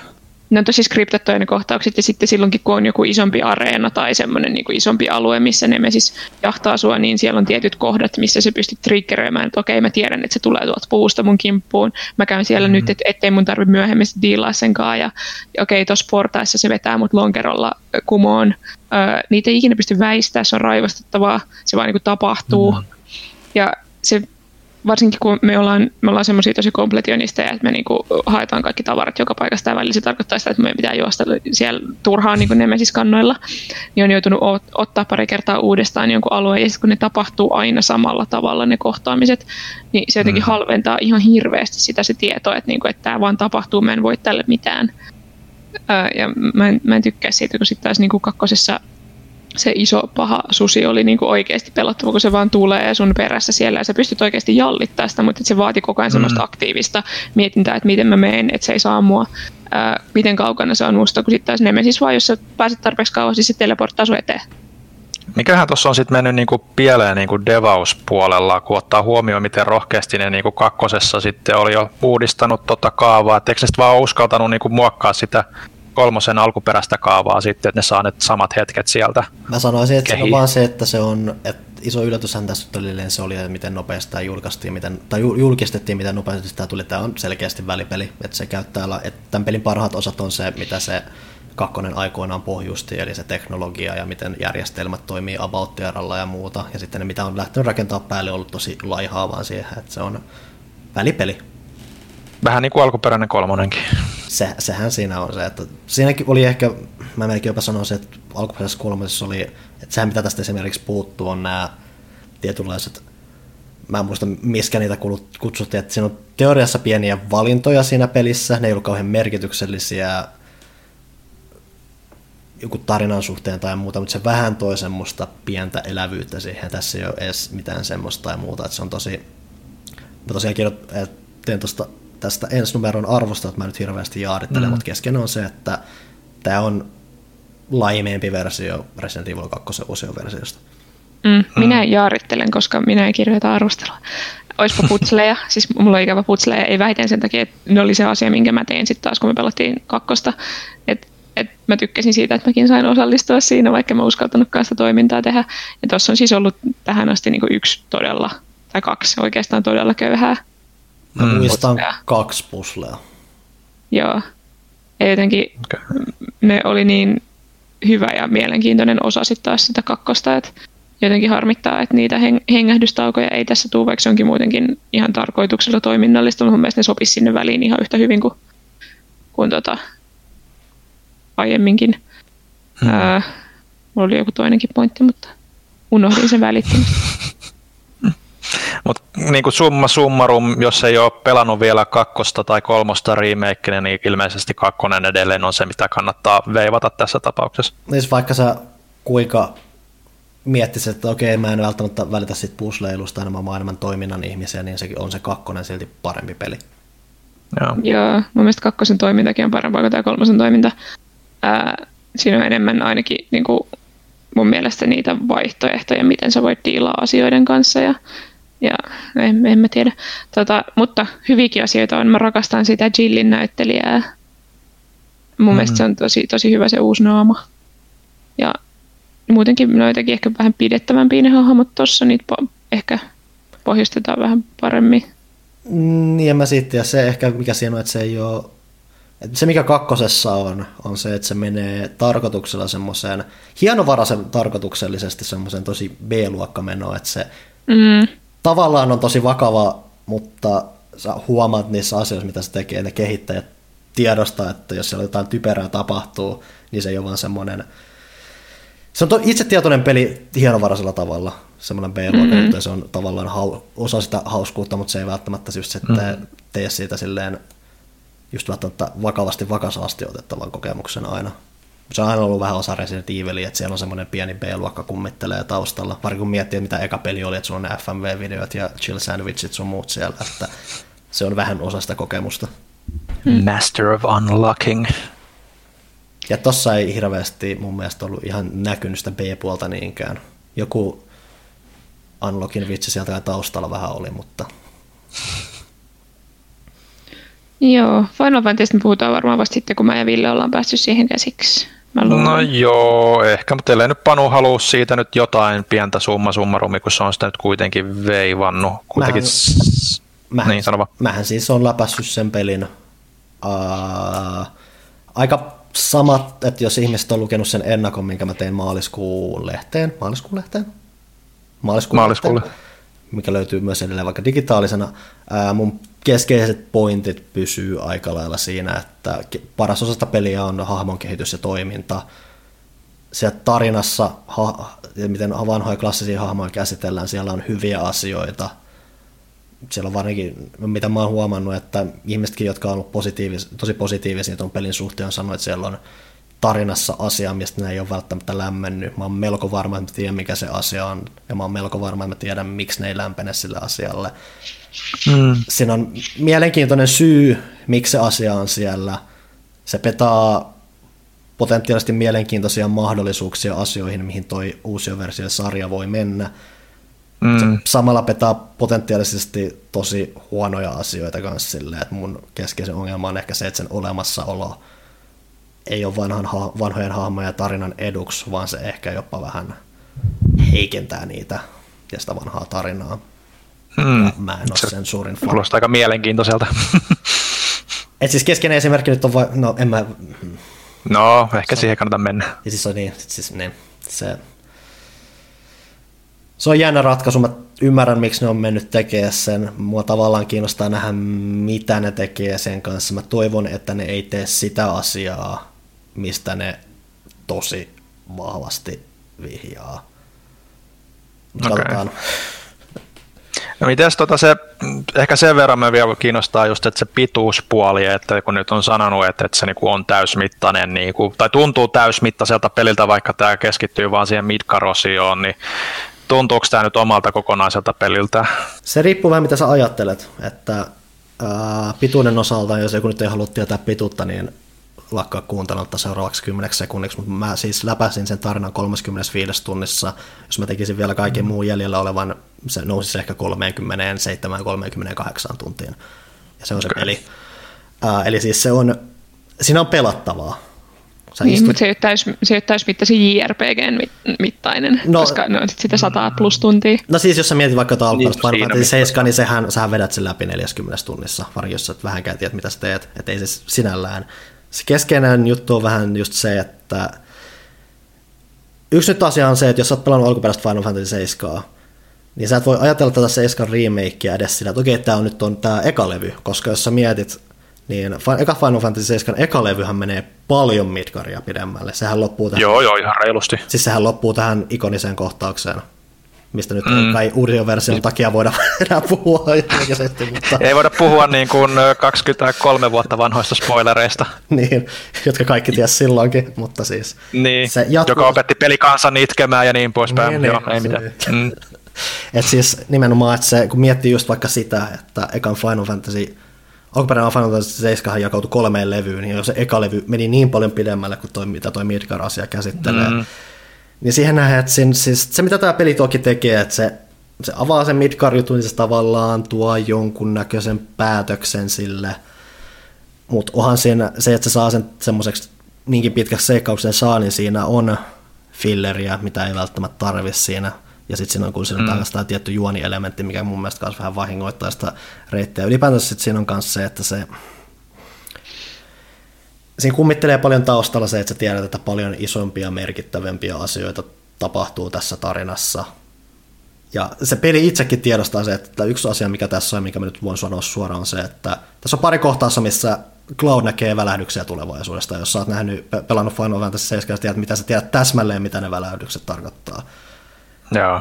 Ja mikä on just se, mun mielestä, mulla on vähän sen pelin keino tapa sanoa se, että nekin tiedostaa, että ehkä parhaat asiat tässä pelissä on siellä Midgarin ulkopuolella. No en mä tiedä, siis mä itse tykkäsin tosi paljon siitä Midgar-osuudesta jo aikoinaan silloin, siis se on, kun se siis... ilmestyi, mutta tota, mä ehkä luulen, että nämä, niinku, nämä sun mainitsemat kohtaukset on ehkä, jos niinku ihan realistisia ollaan, niin mä luulen, että ne on puhtaasti vaan trailerishotteja varten. No kun se ne ei, siis se ei ole, ne mistä mä puhun, ne ne, ne ei edes näy trailereissa. Ne ei näy okay. trailereissa. Okay. Uh, mutta no. meidän kaikkien mielipiteet todennäköisesti luet, tai voi lukea sitten toukokuun lehdestä. Meillä on mm. ajatus kaikkien kirjoittaa omat ajatuksemme paperille sen takia, että meillä on tosi eri näkökulmat. Siis Ville on suuri fani ja positiivinen tämän suhteen, Panu on suuri fani ja kuollut sisältä. Ja sitten mä taas, äh, mä olin sen verran nuori silloin, kun tämä oli juttu, että mä oon kyllä pelannut, mutta mä, mulla on semmoiset hyvin lapsekkaat muistikuvat jostain niin kuin, raivostuttavista bosseista ja semmoisista, mulla ei ole mitään hajua, mm. miten pitkälle mä oon pelannut sitä alun perin. Äh, ja sitten mä en ole esimerkiksi puhunut englantia ollenkaan, että mulla, mulla ei ollut mitään käsitystä siitä tarinasta. Joo. Et se on ollut semmoista, lähinnä semmoista haparointia, niin on mielenkiintoista nyt kokea se sitten tätä kautta uu, tai uudestaan, kun en muista mm. edellisestäkään kerrasta mitään. Jeps. Jep. Oliko sitten... muuta ollaan pelattu? Öö, mä haluaisin puhua World of Horrorista. No, puhu World of Horrorista. Se on hauska early access-peli. Se on tota, semmoinen... Ruu, lopeta huutaminen. Kiitos. Se on puolalaisen Ää... hammaslääkärin MS Paintillä osin tekemä kauhupeli. Joo, ilmeisesti siis grafiikat on tehty kokonaan Paintilla. Se on yksi bittistä mustavalkografiikkaa, okay. chiptune soundtrack, hyvin semmoinen kasarifiilis. se on kauhupeli, mikä on tosi hämmentävä yhdistelmä niin kuin visual novelia ja point and clickia ja semmoista vuoropohjaista roolipeliä. Eikö siinä jotain satunnaiselementtejäkin, että se on melkein joku semmoinen Joo. rogueloikki? Joo, se on roguelaitti vähintään. Että siinä siis äh, yksi pelikerta missä yrität ratkaista mysteereitä semmoisessa muinaisten jumalien piinaamassa japanilaiskylässä, niin ää, kestää ehkä joku, vaikea sanoa, koska mä en päässyt sitä läpi, mutta joku ehkä tunnin kaksi maksimissaan. Ikinä mun yksikään pelikerta ei ole kestänyt 20 minuuttia pidempään, koska se on vaikea. mm. Mutta sinne, se arpoo sinne aina niitä mysteereitä, mitä sun pitää ratkaista, ja niitä pitäisi ratkaista viisi, että sä pääset majakkaan, mistä sä pääset sitten kohtaamaan ilmeisesti se muinaisen jumalan tai näin. Tämä ainakin on mulle myyty siinä pelissä, mä en tiedä mitä siinä oikeasti tapahtuu. Ää, mutta et ikinä en ole saanut mysteereitä ratkaistua kuin ehkä kolme viidestä ennen kuin kuolema on kohdannut minut. Mutta se tosiaan arvoinen mysteerit sinne, sit siinä on jotain yli sata eventtiä, mitä voi tapahtua siellä, kun sä ratkot niitä mysteereitä ja ne tulee tavallaan silleen kortteina, että ne arvotaan sieltä ja se voi olla joku hirviö tai joku esine tai joku kohtaaminen, missä saat jonkun kaverin mukaan sinne ja, ja tota, se käyttöliittymä on todella hankala hanskata, että se on vaan täynnä semmoisia pieniä ikoneita, ää, mitkä kaikki merkitsee jotain, mutta sulla ei oikeastaan mitään hajua, mitä ne merkitsee. Vaikka siinä on tooltipit, niin sä et tiedä, että mitä tapahtuu, kun sä painat siitä.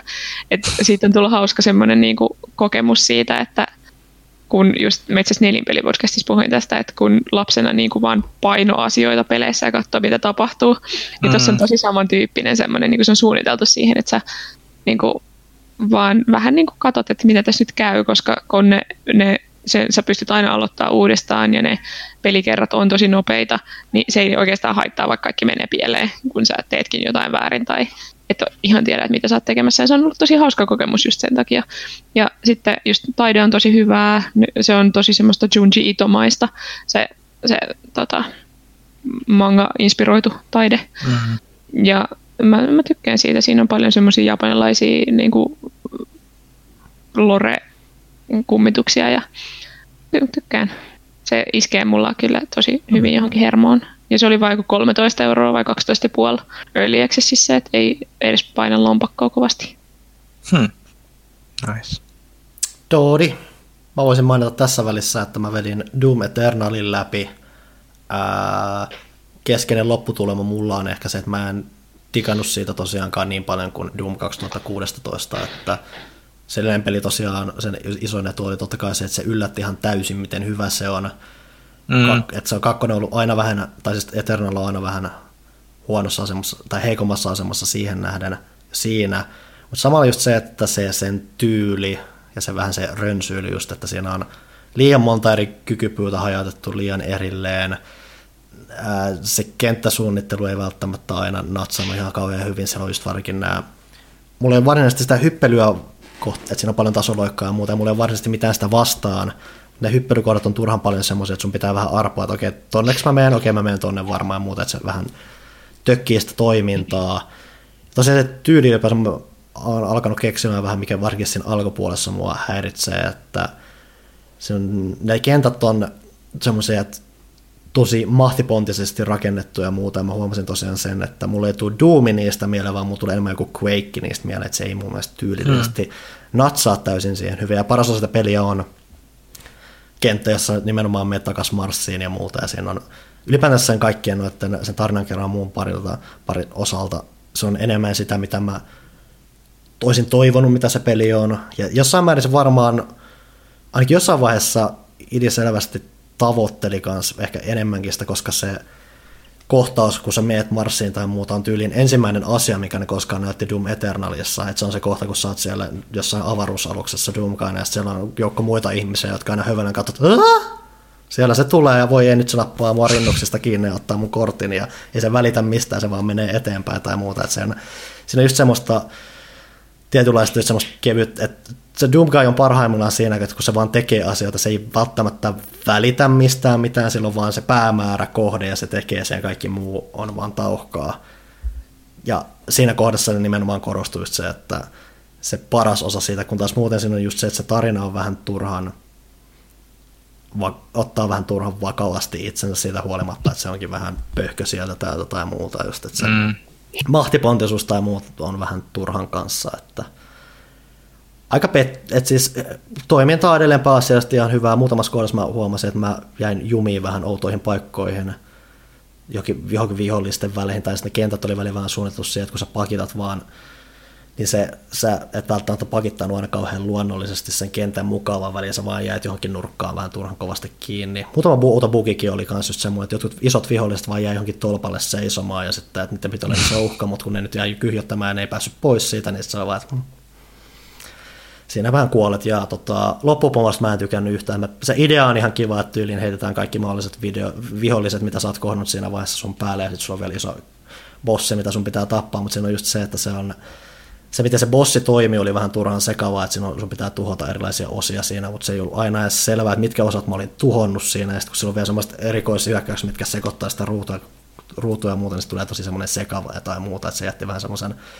ekstra semmoisen nihkeen maun suuhun, että periaatteessa tosi jees peli, mutta just semmoiset ne yksityiskohdat, missä ne on mennyt vähän pieleen, niin just jättää semmoisen nihkeämmän maun siitä pelistä, että harmi, mutta katsotaan, kyllä ne varmaan haluaa, että on myynyt sen verran hyvin, että ne kyllä ne varmaan haluaa johonkin suuntaan viedä. Mä en yllättyä siitä, että jos ne tietynlaiset Quake-mäisyydet, mitä siellä on, olisi periaatteessa jopa tarkoituksellisia ja lopputulema on jotain se, että Doom 3 on myös Quake 1 ja muuta jännää, että mua tavallaan edelleen kiinnostaa nähdä, että mitä ne tekee tuolla, että varsinkin nyt kun ne, että mä en ole ainut, joka valittaa siitä, että se vähän rönsyilee ympärinsä tai muuta, että jos ne tekee kolmannen tommosen ja saa sen pidettyä vähän silleen tiiviimpänä, niin on erittäin kiinnostunut edelleen näkemään, mitä ne tekee. Että se ydintoiminta on kuitenkin tosi tyydyttävää parhaimmillaan. Varsinkin kun se on tämmöisiä tosi tämmöisiä sala, salakenttiä, missä on just sille, että se tulee hurja väärä vihollisia päälle ja sä et pysty ajattelemaan muuta ja sydän vaan pamppaa ja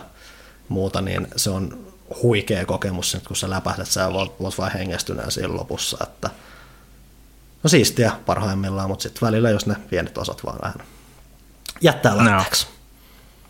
Jääkö mä jumiin vai kuuluuko mun ääni? Sun ääni kuuluu, mutta kuvaa jumissa. Nyt ei, kuvaa ole, jumissa. nyt ei ole semmoista hauskaa ilmettä hauskaakaan ilmettä. No toivottavasti nyt ääni, ääni kuuluu kuitenkin. Tota, mä en meinannut puhua Persona 5 Royalista, kun mä puhuin siitä viime kerralla, mutta mä muistelin, että täällä oli kysy pelaajalta puolelta Sarkasi Kutonen kysynyt sen siitä, niin tota, mä nyt vaikka luen sen tähän väliin, vaikka nyt kysy pelaajalta olekaan, niin että oletteko pelanneet Persona 5 Royal ja aikoinaan itsellä jäi perus P5 kesken, enkä koskaan sitä sitten loppuun pelannut. Nyt Royalia takana kymmenisen tuntia tuntuu kyllä todella hyvältä peliltä.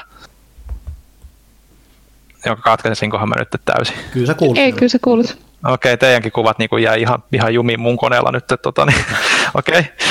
Okay. Hymiskää siellä aina välillä, että mä tiedän, että mä oon edelleen linjoilla, mutta tota, Anna palava. Ainakin na- naurakaa mun vitseille, joita ei, joita ei ole. Niin tota, mutta siis joo, siis mä nyt oon päässyt kanssa niinku semmoset, mä en osaa sanoa tarkalleen tuntimäärää, mikä mulla siinä on, koska mä, mulla on tapana jättää, se, tai tapana jättää aina pelit pyörimään taustalla ja niiden kellot mm-hmm. aina liikkuu eteenpäin, niin, mutta mä nyt on niinku kolmanteen palatsiin nyt päässyt siinä, eli kyllä siinä nyt semmoista useampi kymmenen tunti niin kuin on vierähtänyt ja, ja, ja nyt mulla niin kuin on alkanut tulla se semmoinen niin kuin fiilis siinä, että tämä tuntuu paikoitella jopa täysin uudelta peliltä, kun sieltä tulee sitä uutta sisältöä niin kuin riittävissä määrin. Et, et, et niin kuin jopa niin kuin asiat, joita mua niin kuin ärsytti ensimmäisessä pelissä todella paljon, kuten ö, mementokseen meneminen, mikä on se, niin kuin se randomisti generoituva luolasto siellä, mm. mitä voi puuhastella siinä sivussa, niin siihen on tuotu uusia piirteitä, sitä on niin kuin piristetty sillä, että, että siellä on niin jopa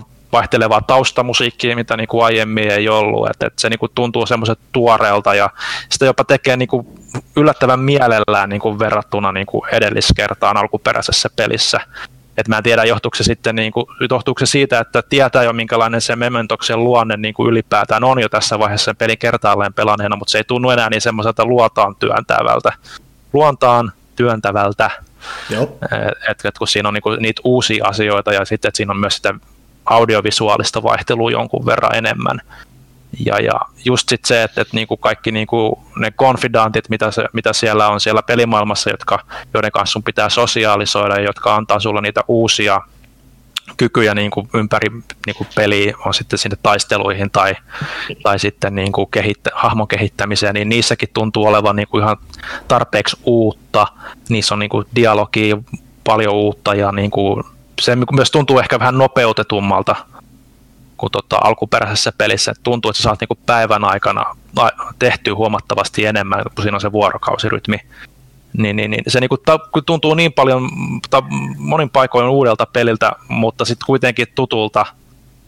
Et se vaan kuitenkin sillä jännä, miten luontevasti se on so far niin kuin, tota, onnistunut kaikki ne uudet jutut sinne pistämään. Et mä oon ollut tosi niin kuin, positiivisesti yllättynyt, että, että mulla ei kyllä toki ole ollut mitään aiempien personoiden niin kuin osalta vertailukohtaa, että, että miten paljon nuo myöhemmät versiot, niin kuin Persona 4 Golden on alkuperäistä laajentanut, koska mä pelasin itse vaan Persona 4 Goldenin enkä sitä alkuperäistä, niin, niin, niin, niin jotenkin tuntuu kyllä hallitummalta ja paremmalta kokonaisuudelta niin kuin tähän pisteeseen asti, ja siellä on paljon niin kuin tarinallisia, mielenkiintoisia juttuja, jotka niin kuin pelin jo kertaallaankin pelanneena on pitänyt niin kuin mielenkiinnon tosi yllä. Et, et, tosi yllättynyt, miten niin kuin koukussa siinä taas on. Joo, Goldeni ei mun mielestä sille, että sen kesken oli tosiaan se yksi uusi hahmo ja se sen luolasta, mitkä painottu enemmän siihen loppupäähän. Hirveästi muuta, se tosi joku pari aktiviteettia olla, mutta se ei tosiaan niin ihan hirveän massiivinen uudistus ollut. Joo. Joo, sä oot myös tietääkseni aloittanut muuan Animal Crossingin. No joo, eilen illalla tota, aloittelin siinä yhdeksän aikaa illalla tämmöistä hirveän, aikaa, hirveän kauaa ehtinyt veivaamaan, mutta joo, hankin itselleni syntymäpäivän lahjan eiliseksi ja tota, aloitin Animal Crossingin. Ja tota, en mä oikein osaa sanoa sit vielä mitään, se on aika lepposalta ja hilpeältä meiningiltä Mitä hedelmiä sulla on? Öö, mitäköhän nyt oli? Appelsine. No niin. What? Eksoottista. Mitkä on sun kaksi ensimmäistä naapuria? Se oli semmoinen krokotiilihebo ja joku semmoinen kana, kana, kananeiti. Okei. Okay. Mä muistan nimiä. Animal Crossingissahan on ollut muutoksen tuuli ja nyt sä tulet par- just parahultaiseen aikaan, koska siellä on tällä hetkellä äh, Bunny Day, Bunny Day lähestyy. lähestyy. Okei, okay. mitä tämä tarkoittaa? Siellä on semmoinen tosi creepy öö, pupumaskotti, joka on piilottanut munia joka paikkaan, mikä tarkoittaa sitä, että ihan sama mitä sä teet, niin sieltä tulee vaan munia. Niin suomeksi, tuhansittain munia. Suorahan se ei piilottanut mitään, että munia vaan satelee joka hemmetin nurkasta. Hmm. Siinä määrättiin, että jopa vähän ärsyntynyt se, että kun sä käyt kalassa Ja sä, niin nyt tulee iso, oho se olikin vaan muna. Mutta ne, ne ilmeisesti nyt patchassa sen, että sit niitä munia tulee vähän vähemmän. Sitten sen lisäksi siellä on tällä hetkellä kirsikan kukat tota, ää, kukkii nyt vähenevissä määrin jo. Siellä on alkanut. Joo, oli siellä jotain, jotain jotain sellaisia siellä taisi olla. Se on siistiä, miten ne on niinku tehnyt sen, että ne on nyt muutaman päivän kukkinut, niin nyt siellä on alkanut tippua niitä terälehtiä niinku enemmän, että siinä on koko ajan semmoinen leiri siinä mm. päällä, missä tippuu niitä hirsen kukkia, kun ne alkaa tekemään kuolemaa. Se on tosi siistiä, olisi siistimpää, jos mä en juuri päivää ennen tätä kirsinkakukka-hommaa olisi korvannut kaikkia mun tavallisia puita hedelmäpuilla, koska mä olen ahne, roopeankka. Okay. Ja sitten ne tavalliset puut on ainoita, mitkä kukkii. Ja Joten mulla ei ollut yhtään kirsikkapuuta mun saarella. Huvittavinta tässä on se, että mullahan siis on kirsikkasaari, mutta nimenomaan ne kirsikkapuut, missä kasvaa ne kirsikat, ne ei kuki, vaan ne on nimenomaan ne peruspuut, mistä ei tule mitään hedelmiä. Ne on ne pinkit jutut tai muuta. Että mm. Pelilogiikkaa, mutta ei se paremmin järkeen on. Joo. Ja ilmeisesti Joo. nyt on ollut jotain huhuja, että huhtikuun loppupuolella tulee myös jotain uusia ominaisuuksia. Ei se ole mikään huhu, Et... ne on sanonut, että se tulee uusi päivitys huhtikuun lopulla, millä ne ainakin valmistautuu Earth, Earth Dayin. En okay. tiedä, mitä se tarkoittaa, mutta joku kalastuskisa on tulossa kohta. Joo, lauantaina. Tämä on kyllä tosi kiva, että siellä on noita niin kuin jatkuvia eventtejä ja aina jotain, mitä odottaa. Mä sain just itse terraformauksen.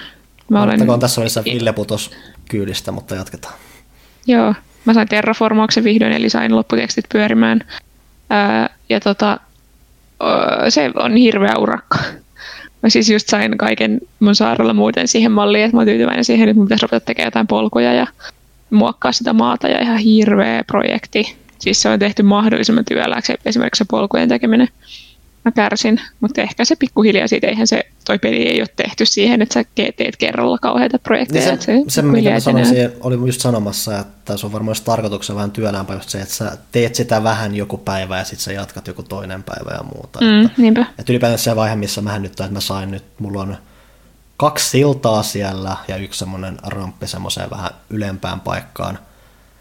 Ja nehän no niin. on aika isoja just silleen, että sun pitää ensin päättää se, että nyt mä haluan sillan tänne, sun pitää maksaa hirveä määrä rahaa, että sä saat sen. Mm.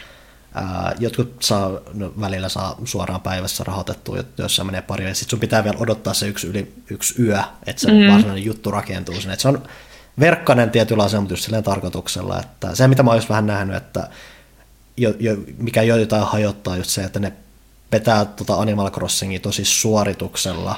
Mm. Mikä mä tavallaan mm. ymmärrän, koska siinä on kuitenkin se, että siinä on se hidastusjuttu, että sä haluat saada päivän aikana mahdollisimman paljon valmiiksi, että seuraavana päivänä sulla on mahdollisimman paljon kamaa sitten mistä jatkaa. Mä oon ainakin mm. oman nautinnon kannalta, että mä nimenomaan yritän olla stressaamatta mahdollisimman vähän. Mulla on nyt se, että okei, että tiedän, että nyt siellä on vähän hedelmiä, mä nyt käyn nappaamassa ne ja poimimassa ja muuta, ja katsotaan, onko mun nyt aikaa tehdä muuta. No ehkä mä nyt mietin joku sillä rakennusta tähän, tai talon rakennusta tai muuta, että sille, että vähän päivä, no. silleen tosi rauhallisesti, että ei edes yritä tehdä kaikkea yhden päivän aikana, mitä mä, edes, mitä, mitä mä jopa pystyisin. Että, silleen, mm. että vähän just ehkä ennen kuin aloittaa pelaamisen miettiä, että missä vaiheessa mä oon, mitä mä haluan saavuttaa, ja sitten käy tekemässä se ja sitten jatkaa muita juttuja.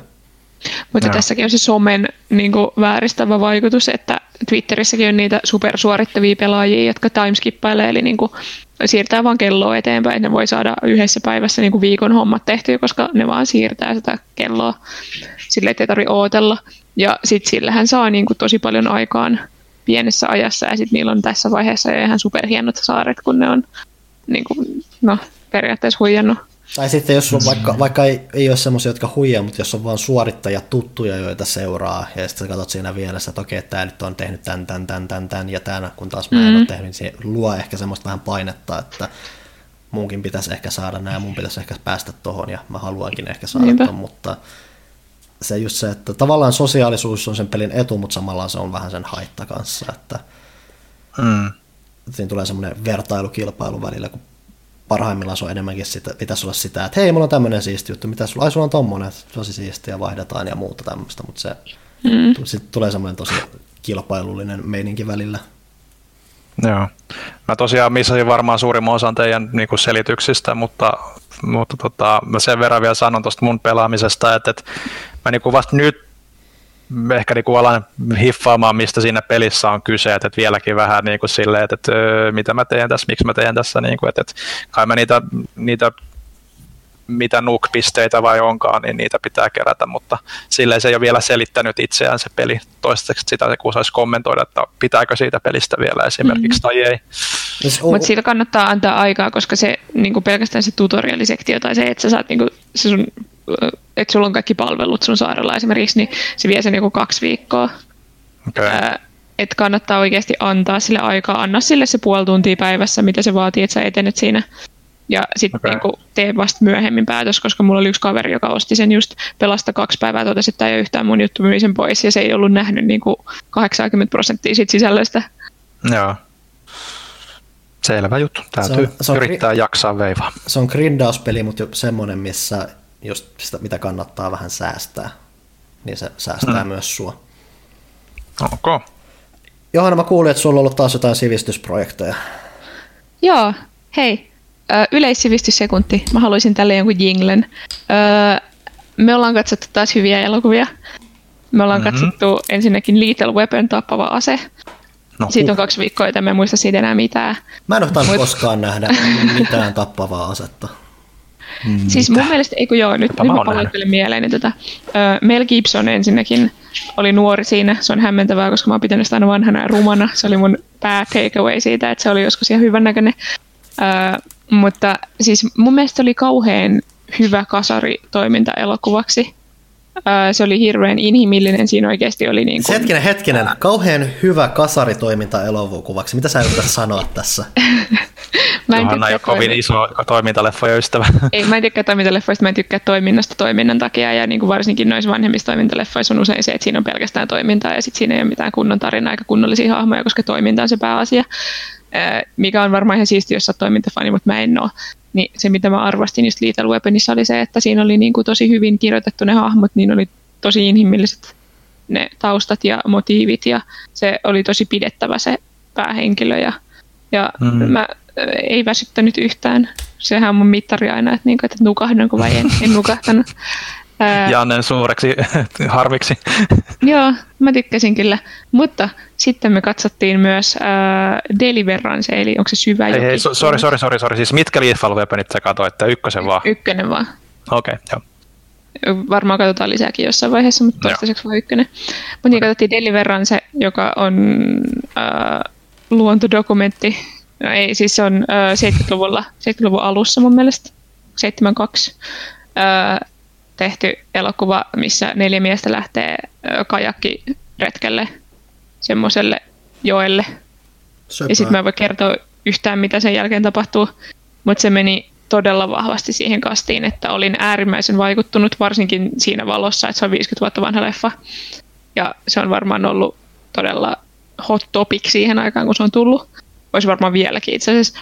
Öö, ja tota, siis en halua enää ikinä katsoa sitä. Se oli tosi järkyttävä. Mä olin ahdistunut ja järkyttynyt ja öö, jotenkin se oli niin kuin, se meni semmoisen inhorealismin puolelle, öö, mitä, mikä oli just niin järkyttävää sen takia, koska se oli niin vanha leffa ja siihen ei ole tottunut. Ja mm-hmm. mä, se oli koskettava ja mahtava ja mä oon sen suuri fani. Että, niin mä oon tosi tyytyväinen, että Janne näyttäisi mulle. Janne vähän arkailista silleen, että ei me voida katsoa tätä, ei se on liian vanha, se on, se on liian outo, ei, ei, ei me voida. Mutta sitten sit me katsottiin ja mä oon tyytyväinen, että me katsottiin, koska se on ihan helposti mun lempareita, mitä Janne on ikinä näyttänyt mulle. Hmm. No niin. Mutta en pystyisi katsoa uudestaan. Sekin on leffa, mitä mä en ole tainnut nähdä. Tai Mäkään ole kyllä nähnyt jo. Pitää lisätä listalle. Joo. Kyllä. Oliko mitään Ää... muuta kummempaa? Mites Belairin prinssi? Niin, mä nyt... Mitä, ootko ruvennut katsoa Belairin prinssiä vai? Mulla, siis, mulla on pit, siis mulla on aina välillä se, että tarvii ehkä jonkun sitcomin välillä taustalle pyörimään sille, että mitä välillä vähän vilkuilee, elää tuossa taustalla. Ja mulla on pitkään sitä, mä oon varmaan maininnutkin, että pitkään sitä roolia hoiti tämä How I Met Your Mother, joka mm. se on niin pitkä, niin se voi vaan laittaa pyörimään ja se on ihan vielä sen verran moderni, että se on sen parissa ehkä kehtaakin välillä vähän nauraakin. Joo, se on ihan hilpeä. Itsekin kattonut kokonaan se. Et mulla on muiden vanhempien sitcomien kanssa aina vähän se, että mua pelottaa mennä takaisin. Mä en esimerkiksi kauheasti tiedä tuskaa, jos mä mennään frendejä enää katsoa, että huvittaisiko se mua ollenkaan, että onko se vaan tuskaa käydä läpi. Ja vähän, ja, siis Friendit on ihan mahtavat edelleen, mutta mä näin just semmoisen koronameemin, missä oli silleen, että ö, yksi koronan oireista on ö, niinku maun häviäminen, like, niinku mm. a lack of taste. Ja sit siinä oli vaan semmoinen apina, joka katsoo siihen kameraan silleen, että ihmiset, jotka katsovat edelleen Friendejä vuonna 2020. ja mulla oli, päästä, päästään siihen, että Bellerin prinsessa, mulla on aikaa syvä historia sen kanssa, mä muistan, että se oli, se oli varsinkin joku kesä, jolla MTV3 näytti jollain just nimenomaan kesäloma aamuisina, iltapäivisinä, mm. jakson tai kaksi, se oli jotenkin semmoinen tosi kohokohta. Ja mä en muista, miten mä koskaan päädyin, että mä en ole varsinaisesti mikään erityinen Will Smith-fani koskaan ollut, mutta se on jotenkin vaan semmoinen, että sen parin päätyä sen kanssa viihti tosi paljon. Ja katsoin sen tosi spesifisen aikaa, mä oon jälkikäteen että mä oon tykännyt tästä niin paljon, että uskallanko mä jälkikäteen mennä katsoa sitä yhtään, että onko se vaan sitten hirveän bummer sen jälkeen. Mä oon nyt katsonut itse asiassa ekan kauden kokonaan, se pääasiallisesti edelleen, että tosi jees, että siinä on paljon sitä, että se on Ysärin alulla tehty sitcom, mikä tarkoittaa sitä, että siinä on välillä semmoisia vähän outoja saarna-opetushetkiä, mitkä välillä vähän pistää oudolla tavalla silmään. Kun taas toisella puolella siinä on tosi siinä on vitsejä, mitkä kaiken sen opetuksen rinnalla tuntuu vähän arveluttavilta tai muuta, että välillä sen sarjan naiskuva esimerkiksi on vähintään mielenkiintoinen tai vähintään se, miten niitä naisia käydään iskemässä ja kuinka se show on noin 10 prosenttia ajasta tietoinen siitä, miten kriipi se on välillä niiden asioiden suhteen, mutta se on mm. silti varsinkin kuitenkin tänä päivänä ihan mielenkiintoinen just silleen, että se on kuitenkin miettiä, että se on kertoo rikkaasta mustasta perheestä ja sinne tulevasta sukulaispojasta, joka on kasvanut vähän kovemmilla kaduilla, että silloin periaatteessa paljon sanottavaa, mitä, mikä pätee tänäkin päivänä ja muuta, ja sitten siitä rakentaa vitsejä mm. muuta, että se sen rakenne on tosi mielenkiintoinen, ja kun miettii sitä, että toi on kuitenkin Will Smithin niin kuin ensimmäinen näyttelyrooli ja se, mistä se oikeasti mm. Ulkasi, niin se on, varsinkin siitä kontekstista katsottuna se on tosi mielenkiintoista nähdä, miten, että totta kai siinä on varsinkin sitten miettii jotain näitä Ashley näyttelyä ja muuta, että se on tosi puisevaa näyttelyä välillä, mutta samalla se on tommonen tosi semmoinen sympaattinen tekemisen, tosi hyvä semmoinen tekemisen meininki, että sitä on oikeasti tehty tosi hyvällä fiiliksellä. Sitäkin huolimatta, että siellä on taustalla esimerkiksi sen Aunt Vivin näyttelijän kanssahan siinä oli jotain vähän haivakkaa tai muuta, mutta sen on, sitä on tehty tosi hyvällä hengellä ja se mun mielestä näkyy tosi hyvin. Ja Uncle Phil on edelleen kansallisaara. Oli se sitten, oli se sitten Silppuri tai Uncle Phil, mutta kuitenkin se oli, sen oli, parin oli tosi hauska palata. Sitäkin huolimatta, että se nyt korosti sitä, että kun puhuttiin joskus podcastissa Pyykkösen kanssa siitä, miten sitcomien ihmiset on hirveitä, että tuossa se on kanssa sitten, että varsinkin kun ne on vielä tuommoisia rikkaita, niin se, ne tekee tarkoituksella niistä kauhe, kauheita, mutta välillä myös, että just että kun puhutaan niistä naisten iskemisestä ja muusta, niin ne myös ei ole välttämättä tarkoituksella rakennettu niin kauheasti kuin ne on, mutta eh, mm. vähän aikansa tuota välillä. Siinä on yksi jakso, missä esimerkiksi keskeinen juonikuvio on se, että Willin tyttöystävällä on hiusjatke, tekokynnet, ää, piilolinssit ja tekoripset, ja se on jotenkin tosi kammottavaa, ja se, se nainen ei ole, voi millään tavalla olla oikea ihminen, kun sillä on kaikki nämä jutut ja muuta, ja se on jotenkin tosi hämmentävää katsottavaa se koko jakso. Noi on tosi outoja välillä, siis mä katsoin Full Housea, tota, pari vuotta sitten mä katsoin sen koko homman niin alusta loppuun, mitä siinä Mä en ole koskaan tainnut Full Housea nähdä, että se on just... Mä, siis mä rakastan Full Housea, Fuller House on ihan kauhea, mutta mä katson sitä silti tälläkin hetkellä. Siis tämä Netflixin reunion, äh, missä mm. ne niin jatkaa 20 vuotta myöhemmin. Carly Ray tota, teki tunnarin siihen. Joo, äh, mutta siis Full Houseissa on myös noita niin mitä hämmentävimpiä jaksoja. Siinä on yksi sellainen, missä se teini-ikäinen DJ-tyttö niin yhden jakson ajaksi kehittää itselleen anoreksian, mutta sitten se opetusjuttu on se, että tämä olikin ihan tyhmä, ei mun kannatakaan. Sitten mä vaan että ei se toimi noin. Ylipäätään se, Faktisesti se ei toimi noin. Ylipäätään toi just sitä aikaa, mitä just se Belle että siinä on usein se joku ihme opetusaspekti, mikä on pakko mm. olla siellä. Ja se on just, mm. että, että se pätee sen yhden jakson jollain tavalla, ja sitten se menee eteenpäin tai muuta. Että se, on, se, se on yksi semmoinen kiusallinen juttu, minkä takia mä en tänä päivänä varmaan edes pysty menemään full houseen, koska mä tiedostan, että se on semmoista, onko se, onko se ysärisarja, onko se kasarisarja? Se on mun mielestä ysärisarja, niin ysäri alkuu, no. mutta Fuller Houseissahan on myös jokaisessa jaksossa opetuskohtaus, koska se kuuluu niin mm. kovasti siihen Full Housein brändiin. Mutta Fuller House on ihan kauhean raskaa. Mä rakastan sitäkin. Mä, mä oon itkenyt melkein joka jaksossa tässä viimeisellä kaudella. Niin tekeekö se sitä vielä? joo, joo, siis sieltä on nyt tulos vielä puolikas kausi sitä Fuller Housea. että sitten tämä on nyt niinku se viimeinen, missä kaikki langat solmitaan, eli jokaisessa jaksossa on vähintään kosinta tai häät tai lapsen syntymä, mä itken koko ajan.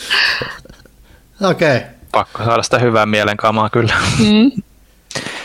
Oi oi. Mutta hei, Ainoa oikea, meidän- ainoa oikea sitcomi on Frasier. Se on kyllä hyvä.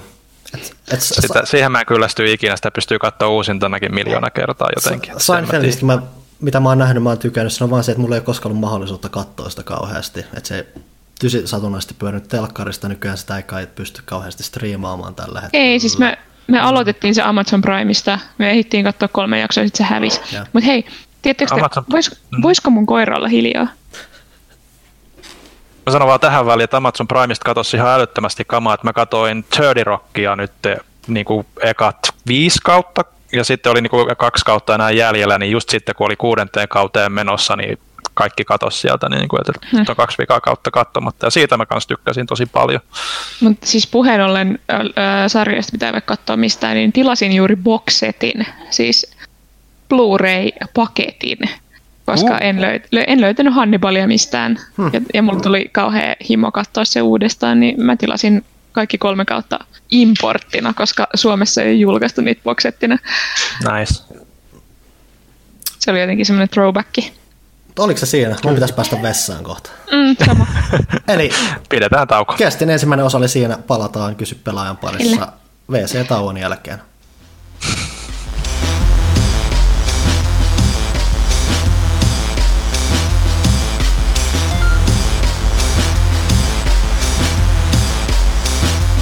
No niin, toivottavasti kaikki muistivat pestä kädet, sillä nyt on osaan kaksi vuoro. Ennen kuin kuitenkin mennään kysy pelaajalta osioon, niin meillä on muuta viestiä sponsoreilta. Pimpeli pom seuraa kaupallisia tiedotteita. Elisan veikeät veijarit haluaa muistuttaa, että elisa.fiin tuotevalikoima vastaa jokaisen pelaajakästin kuuntelijan kutakuinkin kaikkiin tarpeisiin. Miten niin kutakuinkin? Mä sanon, että vastaa kaikkiin tarpeisiin.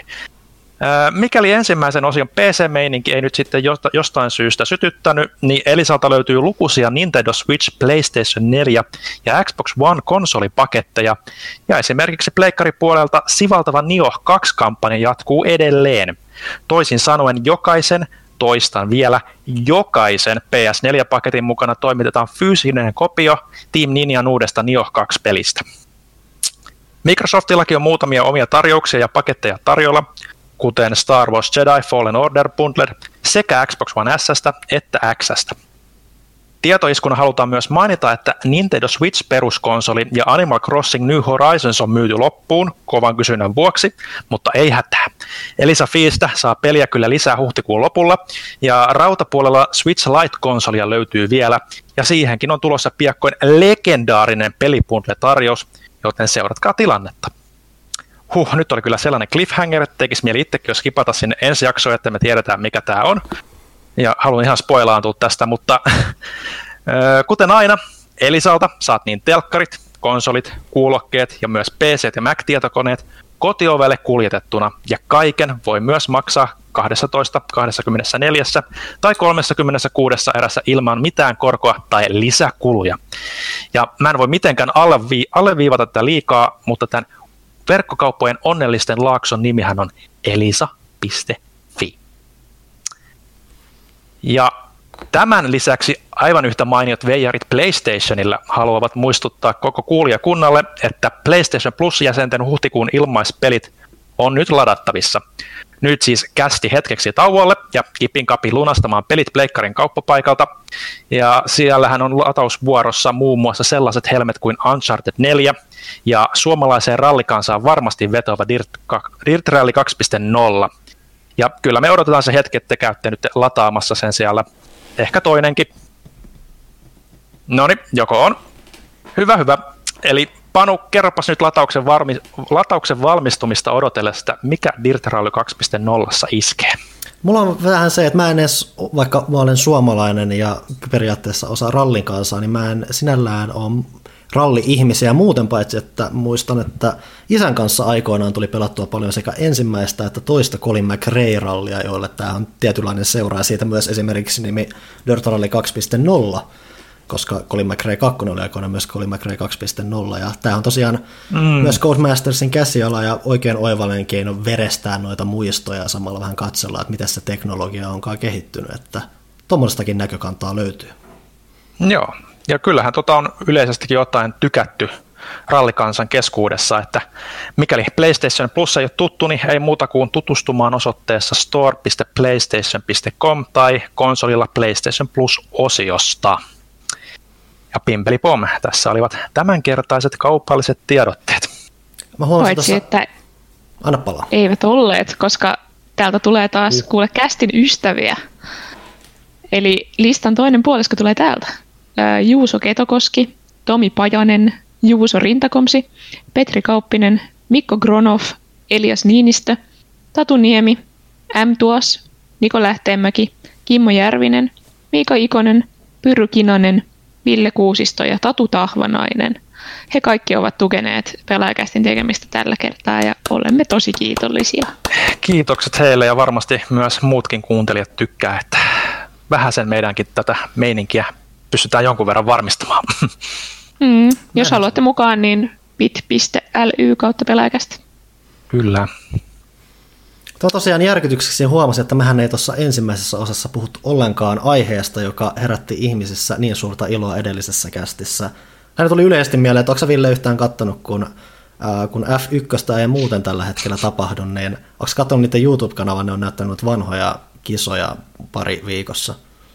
No en ole itse asiassa niitä vanhoja kisoja sieltä kautta katsonut. Mä oon kyllä silmäillyt tosi paljon niin kuin ihan huvin vuoksi niin kuin kaivellut, että mä kattelin muun muassa jotain Häkkisen ja Schumacherin aikaisia tota, näitä kisoja silleen niin kuin best bits, niin kuin, että, että sen verran kyllä niin kuin on tarvetta saada jotain formulan älkää, mutta tota, siellä oli varsinkin tämä vanha legendaarinen, kun Häkkinen ohittaa Schumacherin menemällä. Tämän, kenet, kenet, mä en muista, kenet ne ohi, se, ohi so, Sonda tai mikä sen nimi on? Sonda tai joo, joku tämmöinen näin, niin lentää molemmin puolille Schumacher ja Häkkinen sieltä sen ohi, että, ja sitten Häkkinen ohittaa siinä Schumacherin samalla, niin se on kyllä niin, kuin niin legendaarinen, että se on syöpynyt se kuva niin kuin mun sielin, siel, sielun, sielujen silmiin niin kuin sieltä 90-luvun lopulta, kun pikkunassikkana on katsottu perheen kanssa sitä ja juhlittu Häkkisen voittoja ja mestaruuksia, niin Niitä kyllä, mutta joo, nämähän, nämähän on nyt tehnyt tosi paljon näitä formulajuttuja, niin kuin että myös on ollut tämä,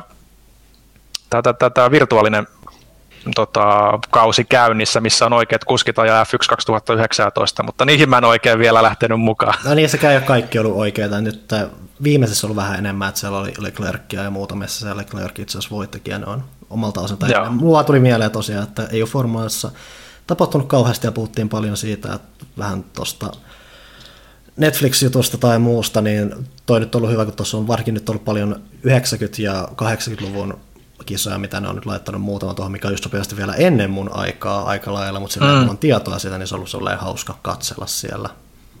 Joo, se oli vähän eri meininki kuin nykyään kyllä, että et, et, et, tietyllä tavalla edelleen niin kuin hyvin samankaltaista, mutta on siinä, kun ne autot on vähän semmoisia vähemmän turvallisempia siihen aikaan ja ne oli vähän enemmän semmoisia purkkavirityksiä ehkä tietyltä, tietyltä osin, niin siinä oli semmoinen tietynlainen viehätys ja oli se myös tasaisempaa se meininki, että, että siellä ei niin kuin, niiden tallien ylivoimaisuus niin kuin ihan samalla tavalla tota, pistänyt silmään kuin ehkä sitten siinä 2000-luvulta eteenpäin, kun Ferrarin valtakaus alkoi.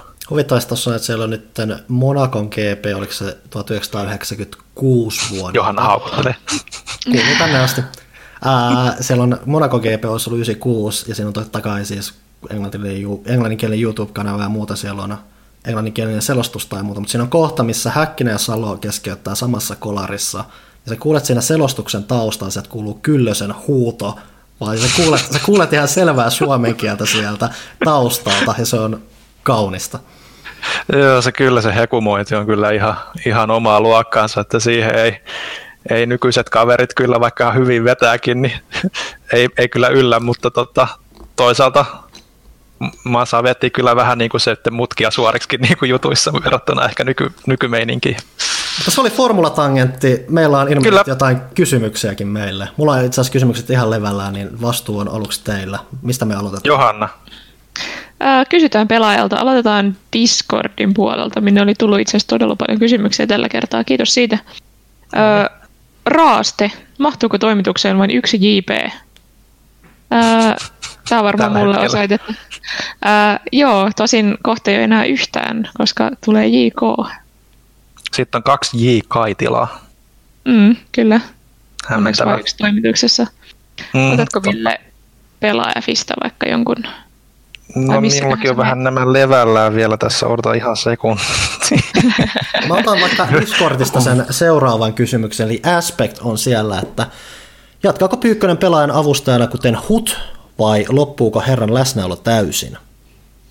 Jatkaa kyllä avustajana. Mä ainakin niin kuin satunnaisesti, että tähänkin tulevaan lehteen on kyllä tulossa Pyykköseltä ihan tuliteräkamaa parinkin sivun edestä. No niin.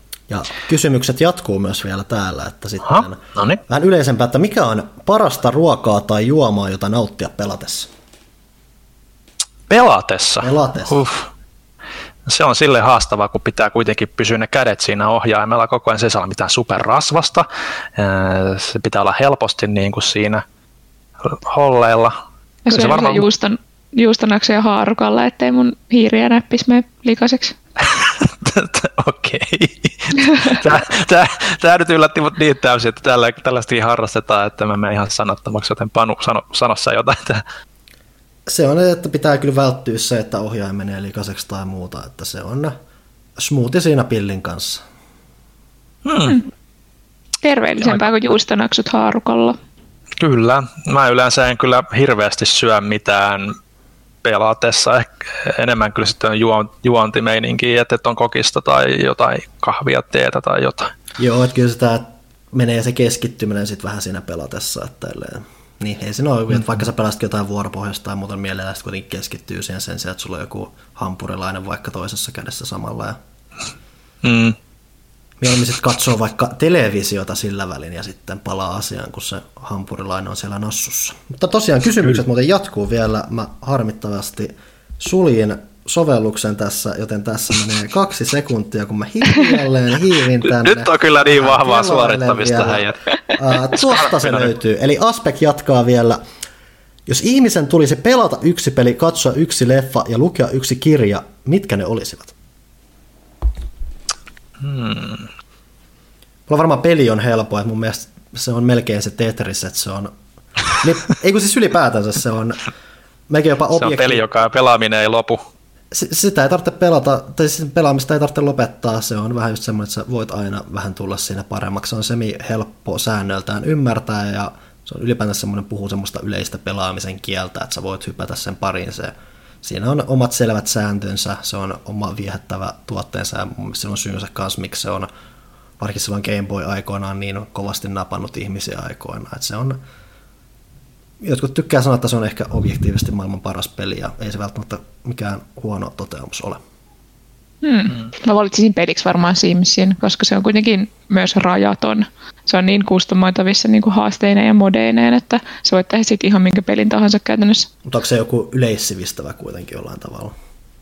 Että Tetris mä sanoisin kanssa, että se on periaatteessa niin innoittanut maailmassa ylipäänsä, se on tosi semmoinen vankka pohjatyö, että se, siinä on syynsä, että se on toiminut. Niin, ehkä mä lähestyin lä- tätä enemmän sille, että jos voisit pelata vain yhtä peliä. Niin... Mm, että lähtökohtana Tetris on vaan, se on syystä innostanut ihmisiä, mm. se on semmoinen, mihin kannattaa mm. tutustua. Jos mennään nyt puhtaasti tuolta näkökantilta, mitä just Johanna sanoi, että omasta mielestä yksi semmoinen peli, mitä olisi syytä pelata, niin, niin, niin, niin se ei varmaan nyt yllätä hirveästi, niin ainakin, että Metal Gear Solid siellä varmasti olisi korkealla omalla listoilla. Mutta mikä niistä, niin mä ehkä sanoisin, että kolmonen. Mm. Eli mummot ja vaarit nyt Metal Gear Solidin pari. Kyllä. Ää, mitäs leffat, kirjat? Se on mulle huomattavasti haastavampi juttu. Mm, kirjat on mulle haastava, koska mä niin hirveästi lue kuitenkaan, mutta tota, leffapuolelta niin varmaan pakko nostaa se kaikkia aikojen yksi suosikkielokuvia, eli Leon, Jean Reno ja Natalie Portman. Mieluummin se alkuperäinen theatrical cut kuin se director's cut, mä tykkään enemmän siitä, että se on se isällinen se suhde niiden välillä kuin se, mitä se siinä director's cutissa on. Se on jopa, jopa vähän häiritsevä. Mulla on monta kertaa puhuttu tästä, mutta mä oon täysin eri mieltä. Joo. Se on paljon mielenkiintoisempi elokuva silleen. No se on se, miten mä oon sen nähnyt niin kuin nuorempana, niin, kuin, niin mm. se on se, miten mä oon aina sen niin kuin nähnyt, niin se on tosi outo, että sen niin kuin näkee hyvin erilaisesta näkökulmasta nyt. Mm. Kauhean vaikeita kysymyksiä. Mä lähden, jos taas lähtee sitten yleissivistävästä näkökulmasta, niin melkein joku eka Star Wars on tavallaan semmoinen basis vähän asioihin monella mm. tapaa. Mulla tuli toi uh, Fellowship of the Ring mieleen, mutta sitten mietin sitä, että sit sä et niin näkisi niitä kahta seuraavaa ja sä et tiedä, mitä siinä tapahtuu. Se on vähän niin kuin kokonaisuus, se trilogia, että, että sitä yhtä siitä ei voi kyllä sanoa. Mm, mutta se on kyllä lähes täydellinen elokuva. Siis se ykkönen. Mm. Tuosta voi, voin hypätä kirjoihin sen verran. Mun mielestä melkein Hobbitti on semmoinen melkein, minkä, mikä ei pelkästään, että ihmisten kannattaisi lukea, vaan se on kirja, minkä on aika helppolukuinen kaikille. Mm. Se tosi yleisfantasiaa, vähän kuitenkin semmoinen, mm. taas semmoinen tosi pohjustava juttu ja semmoinen selkolukunen ja muuta, ja se on ylipäätänsä vaan semmoinen veikeä, kiva kirja, että se melkein just täyttäisi melkein sen kriteeri, että se on vaan kirja, mikä ehkä jengin mm. kaikki, kaikkien on hyvä lukea. Kyllä. Mielellään ehkä Tuve Janssonin art, artilla. Mä en osaa sanoa kirjaa. Onko se Ville Casino Royale? no, se on ihan hyvä, hyvä vaihtoehto, jos Bondit kiinnostaa, mutta tota, ei se nyt ehkä ihan, ihan kaikille iske. Raamattu sitten. Mm. Kalevala. Se kannattaa lukea. Joo. versio siitä. Kyllä. Jatketaanko Discordilla nyt sitten, kun päästiin vauhtiin? Aina pala, siinä oli aspektin kysymykset tietää. Joo. Kyllä. Sai onnea jälleen huikeasta saavutuksesta. Näitä merkkipalloja vaan tulee. Käykö jo tylsäksi? Onhan meillä ollut kaikenlaista tässä. Niin, 250 pelaajakästiä, 200 pelaajalehteä, mitä pyöreitä vuosia tässä on viimeksi. Mm. Niin, ne vuodet vierii, että ei se kyllä oikein enää silleen pakko myöntää, että tunnu oikein mitenkään erikoiselta. Huomaa, että tulee vannaksi. miksi Animal Crossing pyörii Switchissä, vaikka en sitä juurikaan edes haluaisi pelata? Samat jutut joka aamu ja ilta sairaalla pyörii. Tämä kuin Destiny konsanaan. Siis edelleen se on se ultimaattinen grindauspeli. Se samalla mm. vähän itse rajoittaa sitä ja sun omaksi hyväkseksi sun kannattaa noudattaa niitä rajoja. Että todetaan, että ehkä tämä nyt riittää tältä päivältä, mutta sitten huomenna tullaan taas voimalla takaisin. Se on kiva semmoista kevyttä puurtamista, jos semmoista vaikka päivän aluksi tekee semmoista pientä näpertelyä. Mm. Sitä se on, se on näpertelypeli. Sitten Saija lähettää Villelle maistuvaa syntymäpäivää ja onnea. Miten karanteenisynttäreitä vietät? Tai vietit? niin, vietin. Äh, aika pitkälti töitä tehdessä ja sitten illalla vähän Animal Crossingia. Eipä siinä oikeastaan muuta, muuta oikein pystynyt. Viime synttäreillä mä istuin lontoolaisessa hotellissa katsomassa rugbya. Hmm. Hmm. Kiitos upeasta duunista ja riemukasta kevettä koko köyrille. Siitä sama. Otatko Panu seuraavan? Täällä on semmoinen tapaus kuin Jarkko Gjarkko, miten ikinä lausutaankaan, tosi hankalia nimiä. Mitä, miten te aikuiset nimette näitä lapsia? Ää, onko huhut Super Marion ultimaattisesta juhlavuodesta liian hyvä ollakseen totta? Mario 64, Super Mario Sunshine ja Mario, anteeksi, se on iso ja, eli ja Super Mario Galaxy remasteroituna ei vain voi olla totta. Ja sitten vielä Paper Mario, joka palauttaisi sarjan alkuperäiseen tyyliin. Kuka meitä fanipoikia näin ilkeästi kiusaa ja viekottelee? Oishan se aika kova setti, jos toi pitäisi paikkaansa kyllä. Et, et, et Aika. Tietysti nyt kun miettii, että, että, että ne on tehnyt tuon Odysseyn tuolle Switchille, niillä on moottori, millä ne pystyy tehdä remakeit kaikista, jos ne niin remake-linjalla menee niin kuin varmaan aika helpostikin, niin siinä mielessä mä koen, että toi voisi joiltain osin pitää paikkansa, tai kyllä niistä joku varmasti varmaankin tulee. Mutta siis tota... Aika paljon tahoihan tuosta on puhunut ja nimenomaan nyt sillä remasteripainotteella ja mun mielestä sitä kautta se on äärimmäisen todennäköistä ja mä oon yllättynyt, että esimerkiksi jostain Sunshineista ei ole saatu remasteria tätä aikaisemmin, vaikka sitä on kovasti mm. pyydetty, että nyt on aika konkreettinen hetki, aika hyvä väli. Ää, Mario 64 on ehkä vähän yllättävän, koska siinä ei välttämättä pelkkä remasteri riitä, että se voi olla vähän semmoinen tai se herättää, se kysymyksen, se herättää just kysymyksen se... siitä, että onko ne, että jos sieltä tulee remastereita, niin miten paljon näkee työtä siihen ja, tai vaivaa siihen ja aikaa, ja että onko se lopulta sitten, että ehkä se 64, että onko se, meneekö se jo vähän tuommoisen Grass Insane trilogin kaltaisen käytännössä remakein puolelle. Ja... Joo, ja yleensä kun miettii, niin toisaalta Nintendolla on tapana ollut tehdä niin kuin jonkunlainen remake sitten kuitenkin, kun katsoo niin kuin 3DS ja DS, niin kuin Zelda ja Ocarina of Time, Majora's Mask ja, ja, ja sitten eikö oliko se 3DSllä vai DSllä sitten se Super Mario 64 niin kuin se, se oli ihan DSllä, no, niin sehän oli kuitenkin... DS-julkaisupeli. Joo, niin sehän oli kuitenkin graafisesti aika paljon päivittynyt ja sisällöllisestikin kyllä, että, että mä luulen, että ne jonkunlaisen semmoisen välimallin ratkaisun varmaan löytää siitä vähintään sitten, että, että jos tämä pitää paikkansa ja mä olisin niin kuin ihan ilomieli ottaa, että niin Switch tarvitsee lisää pelattavaa tällä hetkellä niin kuin Animal Crossingin lisäksi kyllä, että, että, että kun ei tiedä oikein mitä niitä isoja pelejä, niin kuin vaikka nyt olikin se mini-direkti tuossa, niin Nintendo omat isot pelit vielä vähän niin kuin loistaa poissaolollaan tältä vuodelta, että toi olisi kyllä aika semmoinen helppo tapa, hyvä tapa saada sitä klassikkopelaamista niin kuin Switchille. Et, et totta kai mieluummin ottaisin myös ehkä niin kuin uuden, uuden niin kuin 3D Marionkin kyllä ihan ehkä, mutta tota, kyllä noillakin pötkii pitkälle. Eikä se uusi 3D Mariokin ole koko ajan tekeillä, mutta siis tosiaan mä näen tuon trilogian erittäin todennäköisenä epäuskottavin asia, mutta koska tämä nyt tukeutuu tuohon huhuun ja moniin eri lähteisiin, niin ehkä tämäkin on paikkansa, mutta alkuperäistyyliin mukaileva Paper Mario on tapahtuessaan, vaikka nyt on huhuiltu, niin se olisi semi yllättävä, koska mitä se on tyyliin, Miyamoto ei tykkää Paper Mariosta sitten yhtään. Hmm. Ja varmaan se on ollut osittain syy kanssa, missä se Paper Mario-sarja on viime aikoina ollut vähän semmoinen oudompi ja muuta. Puhumattakaan varsinkin siitä, että sitten on ollut tämä Mario Luigi-sarja, joka vähän se vei sen Paper Marion rooli, mutta nyt mm. se tekijä on konkassa. Ehkä nyt on tosiaan aika sitten tuoda Paper Mario vanhaan tyyliin takaisin. Sitä on kovasti pyydetty, että Thousand Year Doorahan oli tosi rakastettu peli ja oikeasti tosi pätevä nimenomaan ihan yleisesti roolipeli, ei pelkästään vaan semmoinen kummallinen Mario-teos. Mitä noin, myöhem, mitä noin myöhemmät Paper Mario, ne on ollut enemmän outoja semmoisia pelitapauksia, mutta taas Thousand Year Door oli oikeasti aika iso merkittävä tapaus. Kyllä. Mutta siinä oli Grarkon kysymykset. Juran Duran. Julkaistaanko Last of Us 2 digitaalisesti? Kyllä. niin siis myös digitaalisesti, ei pelkästään. Niin. Mutta milloin, niin se on, se on sitten se kysymys. Mm. miten iso miinus tuli kassaan, kun ei saatu lehteä kaupan hyllyille? Kestääkö pelaa, jos ensi kuussakaan ei saada lehteä ulos?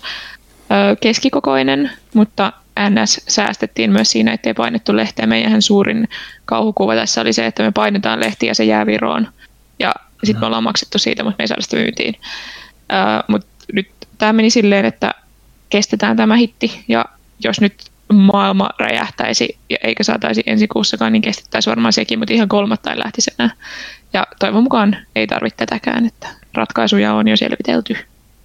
Hmm. Öö, millä mallilla on PlayStation-kirja? Ihan, ihan jees.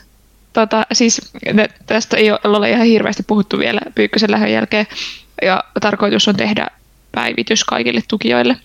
Mutta siis lehdessä, ei kun kirjankaan on nyt se tilanne, että Pyykkönen sai tehtyä kaiken semmoisen NS-originaalimatskun siihen, että kaikki nämä haastattelut, henkilökuvat, sellaiset Suomi-arkistojen kaivelut, niin Pyykkönen hoiti ne kaikki.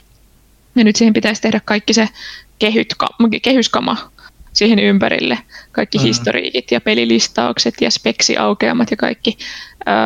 Ja se on sitten meidän kolmen homma. Ja me niitä tässä pikkuhiljaa grindaillaan pois ennen kesää ja toivottavasti tuossa loppukesässä viimeistään alkusyksystä saadaan se paino. On hirveän vaikea sanoa vielä tässä vaiheessa, että koska se tarkalleen on tulossa, mutta siis hyvin etenee ja tärkeää on se, että Pyykkönen sai tehty oman osansa ennen lähtöään. Jep. Keep up the good work, sanoi Juron Duran. Kiitos. Sitten Kiitos. seuraava peli.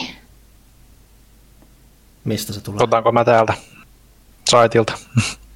Öö, vai otetaanko Discordista vielä? Nyt otetaan no, nämä pois. Joo. Täällä on tämä kysymyspatteristo. Otanko mä nyt, otetaan, vai otetaan vuorotellen? Mä aloitan ensimmäisenä, koska Reiskalla on ainakin monen ranskalaisen viivan edestä asiaa. Katsotaan, mitä sieltä tulee. Ensin, moi! Koska odotettu vieraille toimistolla teemapäivä olisi toteutettavissa. Pääsymaksua vastaan olisi myös tukitoi Pääsymaksua vastaan olisi myös tukitoimena toimitukselle viimeistään seuraavien pelaajapileiden ohessa, kysymysmerkki. Öö, ei koskaan, koska meidän toimistolle mahtuu ehkä kymmenen ihmistä kerrallaan. Ja se on toimistotila. Niin, Vai, voin siis edes me, sitä. Meidän toimistolla ei ole mitään hienoa, varsinkaan nyt kun Huttunen vei roinansa kotiin, niin siellä ei mm. ole senkään vertaa mitään hienoa. Joo, ja tämä ehkä meidän nykyinen toimisto ei ehkä ole se kovin, niin kuin, edes kovin semmoinen, mitä haluaisi edes välttämättä esimerkiksi esitellä. Ehkä ne pari aiempaa oli semmoista, missä niinku kehtas kutsua vieraitakin. Eikö jossain toimistossa ollut takka? Oli, kyllä. Tuolla ei. Meillä on yksi, ja meillä on yksi tota, joulukalenterivideo muistaakseni, missä meillä on siellä takassa iPad, jossa pyörii takka, takkavideo. Herkkää. Kuka ottaa Kyllä. seuraavan kysymyksen? No, ottakaa tänne Discordin puolet nyt Joo, sitten. minä voin ottaa täältä. Pentti Linkola on poissa. Mitä luonto merkitsee teille? Koska viimeksi olette käyneet metsässä? Kiinnostaisiko pidemmät vaellukset luonnossa ilman teknologisia ärsykkeitä? Hmm. Kyllä mä käyn luonnossa. Mulla on koira, joten mä käyn siellä aika paljonkin kolme kertaa päivässä. En nyt aina lähde ihan niin kuin metsään asti, mutta kuitenkin tulee ulkoiltua tosi paljon. Mä tykkään ulkoilusta. Kävisin enemmänkin, jos mulla olisi auto, niin esimerkiksi noilla niin kuin tai jos minulla olisi ajokortti, niin noilla kaikilla luonnonsuojelualueilla sun muilla, koska tässä on kuitenkin kirkkonummella on useampikin tässä lähellä Nuuksion lisäksi. Ja olisi ihan hirveän kiva kävellä, tai siis valtaa vähän enemmänkin, että mä oon aina haaveillut, että lähtisi Lappiin. Ja nyt kun on koira, niin sitten olisi kaverikin. Mettässä on kiva pyöräillä. Kyllä, siellä välillä tulee pyörähdettyä. Nyt, nyt vähemmän kuin ei oikein ei oikein tota... Ja tälleen asumisratkaisuna mä kyllä tykkään sitä enemmän, että kun mä katson ikkunoista ulos, niin sen sijaan, että siellä näkyy toinen kerrostalo, niin se näkyy enemmän puita. Se on kiva. Joo. Kyllä. Ja huutavat lapset vois kyllä lähteä jonnekin muualle. Jep. Kysymys numero kolme Reiskalta. Mitä kuuluu pelaajan entiselle toimittajalle Miika Huttuselle, entä Janne Pyykköselle? Jaa. Hyvä. Hyvä varmaankin. hyvä. Pyykkönen hän on karanteenissa kolmen lapsensa kanssa, että siellä on varmaan melko hektinen arki. Mm-hmm. Huttunen taas koittaa pärjätä uudistyessään hyvin poikkeuksellisissa oloissa, et eikä sitäkään kyllä kateeksi tällä hetkellä. Siellä varmaan ne va- mahahaavat vaan jatkuu sitten mm-hmm. siellä. Terveisiä Miikalle ja Jannelle. Jannelle muuta, jos sattuu kuuntelemaan, epäilen kyllä, mutta mulla on nyt myös Dishonored ja Bloodborne hommattuna. Mä lupasin siis Pyykköselle viimeisenä päivänä, kun hän lähtee, että mä pelaan nämä vihdoin ja viime, kun se on vuosia mulle puhunut niistä. Niin, nyt mulla on molemmat hommattuna, sai halvalla. Mä rupean pelaamaan niitä jossain vaiheessa. Hmm. Ää, kuinka paljon toimituksen väki tankkaa yleissivistävää materiaalia omalla vapaa-ajallaan? Vanhoista kästeistä muistan, kun Puha höykkyytti muuta porukkaa laiskasta yleissivistämän materiaalin kulutuksesta. Olisiko tässä hyötyjä toimitustyössä? Mikä määritellään yleissivistäväksi? Ihan niin kuin vaan maailman seuraaminen vai? Eiköhän tietokirjallisuus. No No kyllä sitä nyt jonkun verran yleissivistävää materiaalia, lehtiä ja kirjoja ja tämmöistä tulee seurattua, mutta tota, totta kai fokus tällä hetkelläkin on niin duunissa, duunin puolesta niin näissä peleissä ja niin poispäin, niin, ja sitten niin kästejen varten ja niin poispäin, niin yrittää just nimenomaan, nimenomaan tällä viihdepuolella sitten joskus edes jotain sieltäkin katsella tai jotain puhuttavaa, mutta ehkä, ehkä mullakin on sehän semmoinen niin kuin, keskittyy yleensä siihen, mikä itseä kiinnostaa niin kuin vapaa-ajan viihteen kulutuksessa ja tiedon kulutuksessa, että et, et, et, pitäisi kyllä varmaan enemmän kyllä jo kanssa.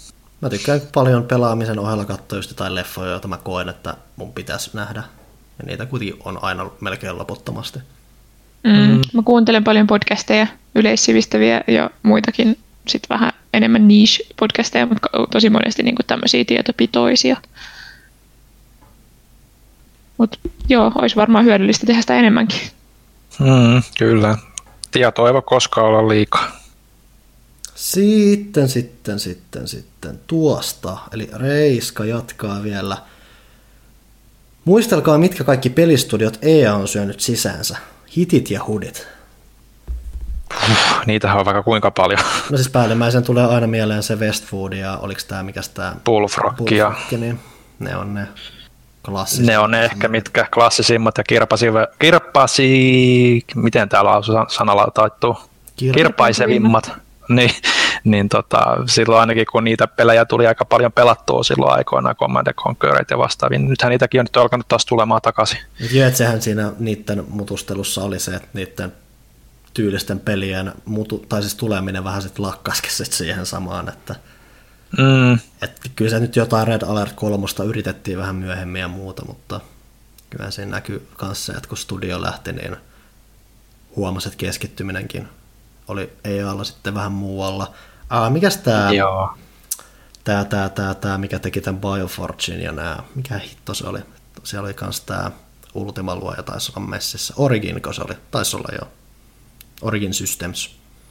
Mm. Se oli kanssa semmoinen, teki vähän ehkä oudompia pelejä, mutta sitä, sitä kanssa kanssa semmoinen aina yhtä harmittava tapaus. Toki sitten voi myös miettiä sitten, että missä muodossa joku PopCap on tällä hetkellä enää olemassa, että on siellä teoriassa joku Plants vs. Zombies kolmonen tullut ja semmoista. Mm. EA on aikoinaan hankkinut studioita ja sitten vähän niin kuin tuntuu vähän sulavan sinne.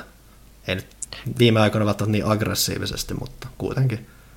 Niin, ja sitten mitähän näitä nyt on, että, että, että, että varmaan niin kuin viimeisimmistä, mikä niin kuin kirpassa oli tämä, tämä, tämä mikä nämä teki Dead Spaceit?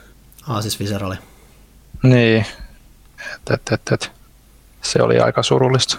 Et sehän oli vielä nimenomaan käytännössä alusta asti EAN oma studio taisi olla. Mm, no niin, no joo, okei, okay, totta. Ei ihan samaan kategoriaan mene. Niin. Toki, toki tuommoinen viimeaikainen esimerkki siitä, että studio, joka teki hyvin omanlaistaan asiaa ja sitten se ei mm. tehkään enää mitään.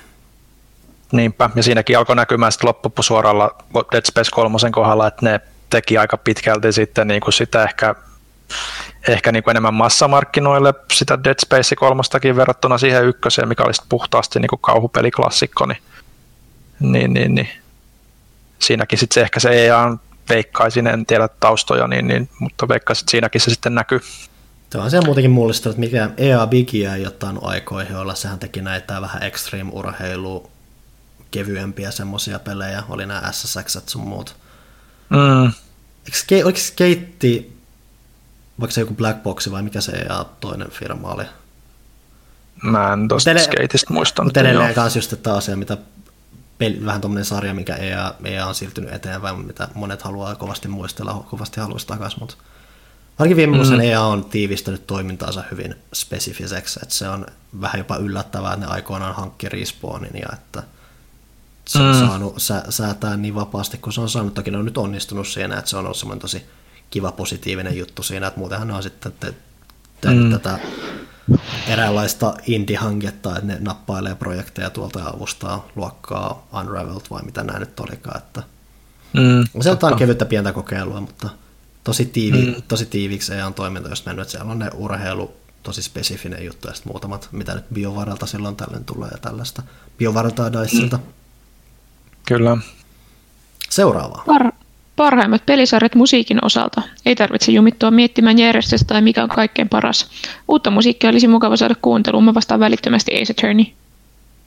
Ace Attorney, äh, Nier Automata, Persona, Persona Onko kolmosessa hyvä? Mä en ole ikinä niitä aiempiin pelannut, mutta ainakin nelonen ja viitonen. Kolmonen aloitti sekä just sen koulurakennetyylin ja sen mukana myös tosi paljon sen musiikkijutu, että klassinen osa kolmostahan se, että kun se taistelumusiikki pärähtää ensimmäistä kertaa soimaan, jos sä et tiedä siitä pelistä yhtään mitään, niin sä lennät perseelle saman tien, kun sä et vaan akaraa, että baby, baby, baby, baby, woo! Näin. Mä tiedän, kuka tekee Jenglet seuraavaan kerralla. Kaikkien aikojen paras soundtrack on kuitenkin Jet Set Radio Futureissa. Se on, mulla on se Spotifyssa ja soi edelleen.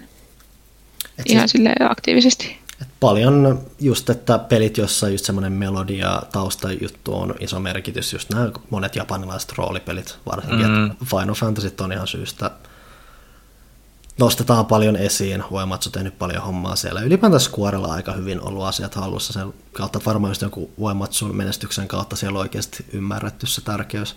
Mutta ylipäätään se pienemmätkin tuommoista japanalaista roolipelien kehittäjät yleensä niissä se musiikki on tosi kohdalla. Miettii vaikka jotain ihan Falcomia tämmöistä, joka tekee ysejä ja tämmöisiä, niin melkein tunnistettavin mm. piirre niissä on se musiikki, joka on sellainen tosi iskevästi tehty aina. Että kyllä hyvä ja musa on se... ja moneen, moneen eri genreen. Sori, että mä nostan kiintiö Simsin jälleen esiin, mutta myös Simsissä on superhyvät ne ambientit musat. Mä en niin välitä niistä niin kuin Simin kielelle käännetyistä pop-biiseistä, mutta et, äh, siellä on tosi hyviä, varsinkin ykkösessä oli tosi hyviä trackeja. Sims Superstar lisärissä on semmoinen kuin Botox Forever, mitä mä kuuntelen edelleen. Mm-hmm. Superhyvä. Kai se pakko myös on nostaa se Metal Gear Rising. tota, se on just se, että tykkää siitä power metalli siis se, on, ja siis se sopii täydellisesti siihen peliin, että se on semmoinen tarpeeksi itsetietoista poliittista saarnahömppää just, että se sopii täydellisesti siihen. Joo, kyllä se, se on kyllä ihan omaa luokkaansa kyllä. Se ei tuossa nyt ole tarpeeksi. Niin, se mikä nyt tulee etäisesti aina randomilla mieleen, että ainut asia, mikä mä muistan Remember Meistä ironisesti, on se, että siinä oli tosi siistit musat. Mm. Se sama heppo on nyt säveltämässä Streets of Rage 4 kanssa, kun mä Okei. Okay. Oi ei, pitäisi mun kysyä seuraavaksi? Ää, Kyllä. Ää, ää, lukitus pois noin. Siellä oli tota, tuosta musiikki, eli seuraava on sitten tämä. Mielipiteenne televisiosarjasta Stargate SG1, eli suomalaisittain tähtiportista. Kuinka monta kertaa sarja on katsottuna alusta loppuun, ja mikäli ei, miksi ei? Onko Richard Dean Andersonin karismalla mitään rajaa? Kuka on toimituksen MacGyver-nokkeluuden ja taitojen puolesta? Soitatko Varma Panu. Kertoo siis, kertoo siis meidän kaikkien tasosta. Ja siis mä oon nähnyt, kun Panu vaihtaa tota, ää, lamppua. En, mm-hmm. en lähtisi äänestää Panua tässä. No mutta se sentään vaihtoi. Mä olin se, joka lähti vaihtamaan kuitenkin sitä. Niin. Ja mä, oon, mä oon onnistunut kaksi kertaa kolmesta. Niin. Yhden lampun on ai niin, ai niin. Yhden lampun on vain rikkonut. Kyllä, mä muistin tämän vasta nyt. Joo, mutta siis kysymykseen palatakseni, niin mä, mä en ole nähnyt Stargatea yhtään. On itse asiassa mulla tuossa to-do-listalla, kun mä aloitin tämän mun Skifi-putken Star Trekilla ja kattelin Babylon 5 ja, ja, ja vastaavat sitten siihen, niin kyllä se siellä on, kunhan se vaan osuisi mistä sitä nyt pystyy katsomaan. Varmaan se jossain Netflixissä jossain tai jossain on. Et, et, mutta, mutta ei ole vielä, ei ole vielä niin kuin saanut. Paljon kuulu hyvää siitä ja Richard Dean Anderson läpät on kyllä kuultu miljoonaa kertaa joka suunnalta, että nyt olisi varmaan korkea aika tosiaan sitten ne todeta itsekin todeksi. Niin mä, oon, mä en myöskään tutustunut, vaan just nimenomaan vaan miettinyt sitä, että miten hyvin se laatu on laatu, onko se koskaan ollut loppujen lopuksi laadukas, vai onko se ollut enemmän sellaista hömppää, mitä ihmiset katsoo ja miten hyvin se on pitänyt pintaansa? Eikö toi, pa- mm. eikö toi Paavi ole aika iso tähtiporttimies? No se on kyllä joo, että se kyllä aina näitä telkkeja ja indiidejä postaili ainakin yhdessä vaiheessa joka mahdolliseen väliin. Et, et, et. Ja aikoinaan muutenkin tuolla just niin kuin Paavikin on siellä konsolifinin puolella vaikuttanut, niin konsolifinin Irkki-kanavilla ja aikoinaan hirveästi niitä Stargate-juttuja kyllä kuuli, mutta en mä tiedä sitten oliko siinä joku semmoinen valtavirtaan vastaan meneminen, kun itse sitten halunnut silloin vielä siihen loikata, mutta nyt on tälleen vanhemmiten tullut kiinnostus kyllä sitä kohtaa. Mulla on tosi lämpimät muistot tähtiportista, koska meidän äiti, se oli siis meidän äidin lempisarja silloin, kun mä olin lapsi. Ja se tuli silloin okay. telkkarista aika paljon. Ja ää, mä sit en oikeastaan saanut katsoa sitä, mutta sitten mä aina väh, välillä aina kurkin. Ja sitten jotenkin mä muistan niin hyvin sen alkutunnarin ja sen, niin kuin, sen ne alkukreditit siitä, koska ne mä yleensä sain katsoa sitä äiti hääsi mut pois. Mutta et, et siitä on vaan semmoisia jotenkin lämpimiä muistoja. Yhdistän sen kovasti meidän äitiin. Hmm. Öö, se on mun vuoro. Öö, mä sanoin viimeksi, että mun ei pitäisi sanoa niin paljon öö. Nyt mä aloitan taas jokaisen lauseen sanalla öö. Mä pahoillani. Onko toimituksella tietoja Kojiman seuraavista peliprojekteista? Minkälaisen pelin haluaisitte Kojimalta nähdä? Onko Ville mielestä Kojima edelleen missionen henkilö? Voitko palata vielä kerran kohtaamiseen mestarin kanssa ja tuohon haastatteluun? Äh, yksi, yksi kysymys ja toteamus kerrallaan. Aloitapa nyt ihan alusta. Onko toimituksella tietoja Kojiman seuraavista peliprojekteista? Ei. Mitä se nyt sitten tekee? Kyllähän se nyt kovasti nyt on siitä niitä huhuja ollut, että se nyt tekee jotain Norman Reeduksen kanssa edelleen, olisiko se edelleen jotain kauhumeininkiä, koska se siitä genrestä on niin paljon tykännyt, että, että oliko se viimeisin kommentti, että haluaisi tehdä kauhupeli, joka ei saa pelkästään pissimään housuihin, vaan kakkimaan housuihin. Että, että, siis sehän oli Silent Hills. niin, että, että, että tota, mä luulen, että jos se nyt sitten saisi sen kauhu, kauhumeiningin nyt sitten seuraavaksi kehin, kun se on sitten niin pitkään puhunut ja halunnut, että, että kun se pointti oli, että Death Stranding olisi joku sitten vähän tuommoinen, ei nyt ehkä perinteisempi, mutta, mutta niin kuin kuitenkin vähän tuommoinen suoraviivaisempi peliprojekti, niin tota, tota, mä luulen, että se varmaan siihen suuntaan menee. Itse ei kyllä kiinnosta niin paljon, jos jotain kauhua tekee, koska en ole oikein silleen niin kauhupeliä ystävä, mutta... No seuraava luulen, kysymys Kojimalla... olikin, että minkälaisen pelin haluaisitte Kojimalta nähdä? Kauhua. Mä en tiedä oikeastaan. Te haluatte kauhua. Mm. Siis melkein just, että mä en välttämättä halua määritellä sitä, että Death Stranding nyt ei osunut mun kohdalle juuri en napannut yhtään, mutta kyllä mä silti koen, että se on potentiaalisesti silti mielenkiintoisimmillaan, kun se voi tehdä ainakin semisti, mitä se nyt haluaa.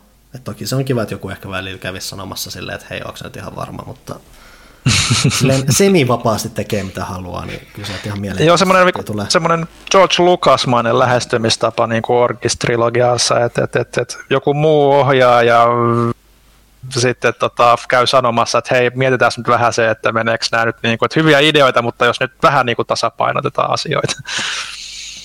mutta tota, ky- kyllä varmaan Kojimat niin kuin jo, ihan, aika pitkälti mitä tahansa se tekee, niin kyllä se nyt tietyssä mielessä kiinnostaa. Mä itse tykkään Metal Gearista kuitenkin niin paljon, että, että tietysti olisi siisti, jos se tekisi lisää jotain hiiviskelyä jollain vähän erilaisella anglella, mutta tota, en, en tiedä. Mun puolesta tehköön nyt tässä vaiheessa mitä, mitä tekee, koska Kojima nyt on Kojima. Tosiaan seuraava kysymyshän oli, että onko Ville mielestä Kojima edelleen messianinen henkilö ja voitko palata vielä kerran kohtaamiseen mestarin kanssa ja tuohon haastatteluun? mä oon varmaan tämän parikin kertaa kyllä kästi sanonut, mutta siis mä, mun mielestä Kojima oli parhaimmillaan just silloin siellä niin kuin ainakin tarinankerronnallisesti tota, silloin siellä Metal Gear Solidin alkuvaiheilla. Et nyt sitten kun siellä oli ihmiset, niin kuin vähän niin kuin sanoin tuossa lukasmaisesti, että, että siellä jengi jopa uskaa sanoa sille vastaa asioissa ja haastaa sen ideat, että se ihan niin kuin päästänyt kaikkiin valloille, niin, niin, niin nyt se kyllä vetää niin kuin kaiken, maailman, kaiken maailman happosimmat jutut, mitä päähän tulee, niin sinne peleihinsä, mutta tota, kyllä siinä semmoinen tietynlainen arvostus sitä kohtaa edelleen on, että se on niitä harvoja, jotka kykenee ja haluaa tehdä isoja pelejä, joissa on kuitenkin jotain omaperäistä ja indihenkistä, niin kuin, ja, ja, ja silloin se kulttikannatus, mikä niin kuin mahdollistaa sen, ja, ja, ja, ja pakko sitä on tietysti arvostaa, että, että, mutta mut kyllä se nyt voisi vähän olla niitä semmoisia ihmisiä, jotka myös sanoo sille tosiaan vastaan sitten, että, että monta kertaa niin kuin just nostanut tämän Tomokazu Fukushima, joka oli MGS1, 2, 3 aikaan niin kuin käsikirjoittamassa sarjaa, niin selkeästi niin kuin hillitsi niitä oudoimpia ideoita, minkä takia se oli mun mielestä paljon niin kuin maanläheisempi ja niin kuin vetovoimaisempi se tarina siihen aikaan, mutta tota, joo, ja tota, no kohtaaminen Koijaman kanssa, mä kaksi kertaa Koijaman tavannut, öö, kerran tosiaan tässä haastattelutilanteessa, kun oli MGS Vitose, Vitonen oli tuloillaan, mä muistan, oliko siinä, siinä taisi olla, että, että silloin oli vielä epäselvää, onko Phantom Pain niin kuin oma erillinen pelinsä Ground Zeroesista vai tuleeko ne yhteen. Ja olihan se nyt jännä tilanne tietysti, kun se on yksi semmoinen niin kuin ihan selkeämpi, mitä on niin kuin fanittanut, fanittanut nuoresta asti, niin siinä oli semmoista jännitystä ilmassa. Ja ainoa, mikä siinä tietysti harmitti, oli se, että kyseessä oli ryhmähaastattelu, kuten E3 yleensäkin noiden isojen, isojen tota, tyyppien kanssa, kuten Nomura ja vastaavien, niin, niin siinä sitten päässyt ihan hirveästi niitä omia kysymyksiä niin kuin sinne väliin sinkauttelemaan, mutta tota, sitten ihmiset kyseli vielä semmoisia, mitkä olisi ollut googlettamalla niin kuin oikeasti löytynyt vastaukset jo valmiiksi, mikä on aika yleistäkin usein niin kuin näissä haastat- ryhmähaastattelutilaisuuksissa, niin sitten kun itse yritti siihen jotain vähän sitten syvällisempää, niin, niin, niin, niin aikaa oli niiden vastaamiseen sitten huomattavasti vähemmän, mutta oli se mielenkiintoinen hauska tilanne. Ja toisaalta, kun itse kuuntelin tosi paljon Kojima Productionsin tota, podcastia niihin aikoihin, kun ne pyöritti sitä, niin siellä oli tuttuja ääniä ja niin kuin tyyppejä sitten kääntäjinä ja, ja henkilökuntana siinä, niin oli pääsi niitä sitten moikkaamaan sitten samalla, niin oli ihan hauska, hauska setti. Ja sitten yhden kerran myös on nähnyt Kojimaan sitten ihan vaan ohi mennä messuilla ja pyysin silloin Nimmari, Nimmarin MGS4 Japsi-versio, joka mulla oli mukana silloin ihan vaan jostain syystä kaiken varalta ja sitten kävi satumainen onni, että sitten törmäskin just sillä reissulla Kojimaan. Nice. Sitten seuraavaa pano. Oi ei, mulla taas oli ihan kaikki levällään täällä. sittenkin tosta se tulee toimituksen mietteitä Epicin ja Remedin välisestä diilistä. Onhan se aika positiivinen monellakin tapaa kiva, että Remedille, äh, Remedille löytyy tilausta tuollaisessa kapasiteetissa just tuommoisessa muodossa vielä, että niillä on aika vapaat kädet tehdä aika lailla mitä niitä huvittaa. Ja... Niin siis asenneongelmat öö, erikseen, mutta tota, on, en, mä, en mä näe, miten tätä voisi nähdä huonona asiana ainakaan näille niin pelin kehittäjille, jotka nyt on mm. tekee yhteistyötä niiden kanssa, ihan, ihan täydellinen diili. Mm. Kyllä. Joo, siis mikä se nyt meni se diili, niin kuin, että, että, että kustannukset puoliksi ja täys niin kuin, luovat vapaudet ja oikeudet kaikki niin kuin Remedille peleistä itselleen. Niin... Ei, kun Epic hoitaa itse asiassa kaikki kustannukset ja sitten kun kustannukset on pois tieltä, niin tulot on puoleksi 50-50. Niin, näinpä se meni, joo, aivan. Et, et, et, aika pretty sweet deal. Se et ei mitenkään voi huonona nähdä kyllä tätä. Et toi on just melkein paljon kiehtovampi tapa nähdä sen Fortnite-rahan olevan käytössä, että kun just Epicissä itketään paljon sitä, että ne hankkii niitä jo valmiiksi julkistettuja pelejä yksinoikeuksekseen Epic Games Storeen, niin on toi paljon mielenkiintoisempi tapa ainakin, että just, että käydään tukemassa kehittäjää alusta asti ja sitä kautta sitten se on NS-perustellumpaa, että Mm. Se peli tulee ehkä PC sitten vaan ensiksi Epic Games Store tai ainoastaan Epic Games Store. Tässähän Remedian tapauksessa on kyse myös siitä, että hän tulee myös konsoleille ja muuta, että sitä mm. ei rajata vaan PC. Itse asiassa aika mielenkiintoinen yksityiskohta kanssa siitä vapaudesta on se, että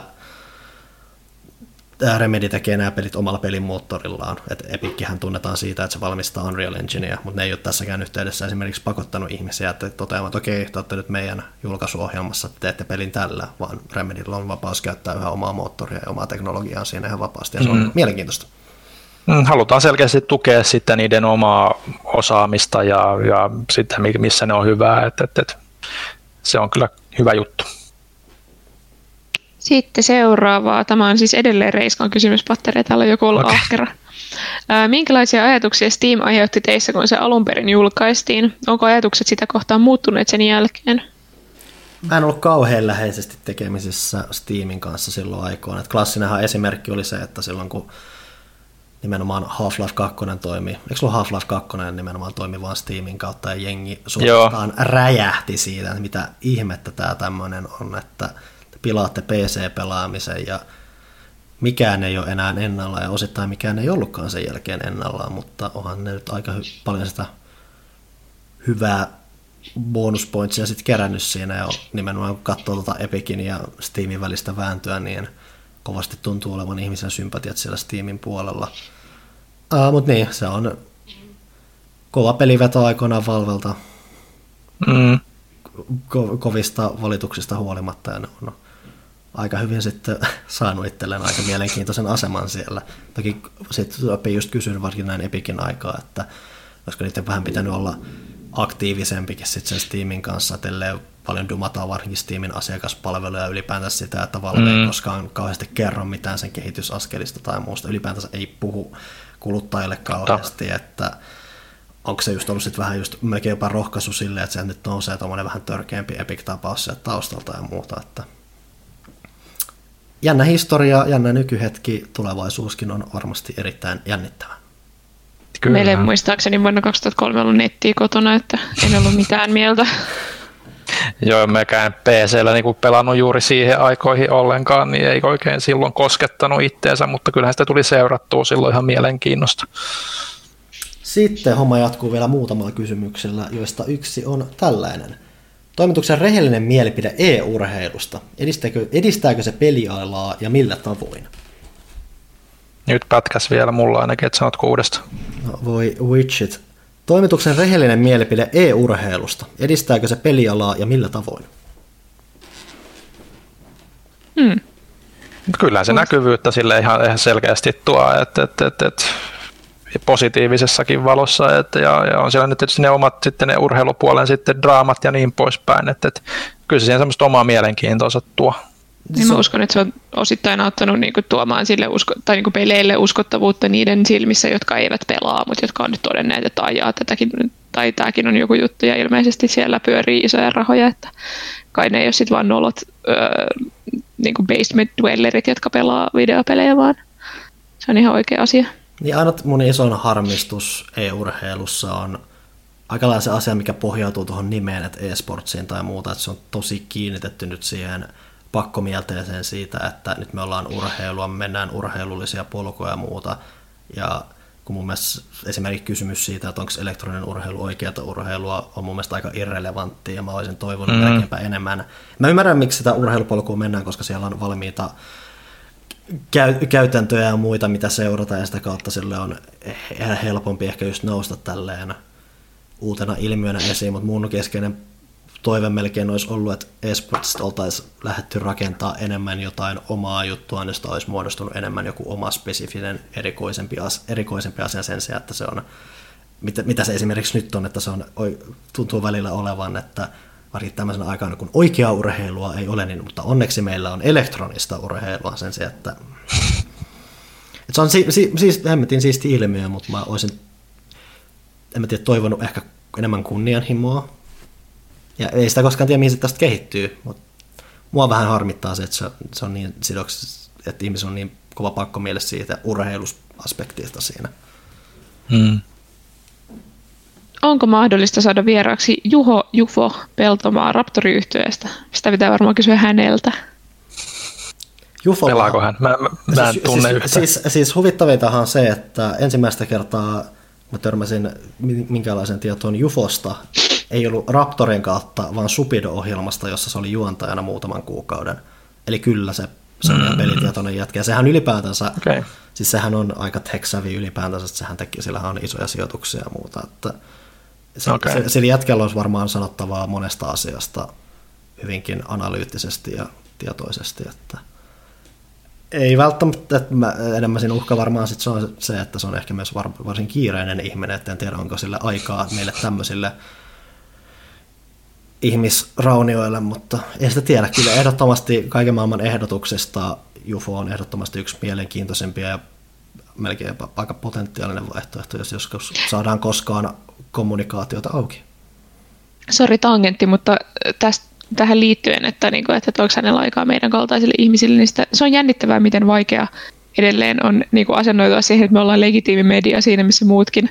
Koska tässä kun tehdään tätä PlayStation-kirjaa, niin tuossa juteltiin, kun siihen on mahdollisesti tulossa myös julkisuuden henkilöitä mukaan haastateltaviksi, niin tota, juteltiin siitä, että heitä pitäisi saada kiinni ja mitä, mitä kautta ja jne. Ja sitten niinku se, että kyllä mä voin ihan aktuaalisesti turhia miettimättä mennä kysymään, että me tehdään kirjaa, me ollaan tämmöinen media-outletti, joka tekee kirjaa, voisitteko keskustella meidän kanssa, ja se ei ole yhtään outoa, vaikka se tuntuu itsestä niin tosi oudolta, mutta me ollaan media siinä, missä muutkin. Mä en pääse tästä yli. Mä oon miettinyt sitä nyt kaksi päivää. Toki tässä tapauksessa on vähän hankalampi tapaus, että pitää varata, että hei, että tuukse se nyt joko meille toimistolla istumaan täksi mm, kolmeksi tunniksi mm. säätämään, tuukse meidän kanssa puhumaan netissä etäyhteyksillä tässä minkä säätöjen mm. kautta, että siinä on vähän omat haasteena kuin se, että otetaan läjä kysymyksiä ja todetaan, että hei, voisitko vastata näihin. Sepä. Mutta kuitenkin pidetään toiveet suurina ja mielet avoimina ja mitä näitä nyt on. Meno jatkuu. Syvä miettikää John Carmackin merkitystä pelialalle. Hänestä syventävä artikkeli lehteen kysymysmerkki. Aa, mielenkiintoinen heppu ainakin monella tapaa just, että se on Ehkä sitten jätkästä kertookin paljon jotain se, että miten paljon sillä on ollut myöhemmin sitten erilaisia rautoja tulosta tai muuta, että käytetään mm. vähän raketteja tai muuta, että melkein hiljalleen miettii, että onkohan pelit vähän jopa turhan rajattu formaattisille, mutta se just korostaa myös sitä, että miten nerokas jätkä se on ollut ja miten oikeasti paljonkin duunia vaatinut, just joku miettii jotain duumia tai muuta, että miten simppeli mm. se tänä päivän näyttää, mitä oikeasti, kun sä oikeasti varsinkin just lähestyy sitä, että mitä se, mitä se on halunnut tehdä, mikä on motivoinut sitä tai muuta, että se on tosi uskomattoman kiehtova heppu just sitä kautta, että mm-hmm. se on oikeasti ihan, sillä oikeasti piisaa tietoja älliä päässä, ihan uskomattomat määrät.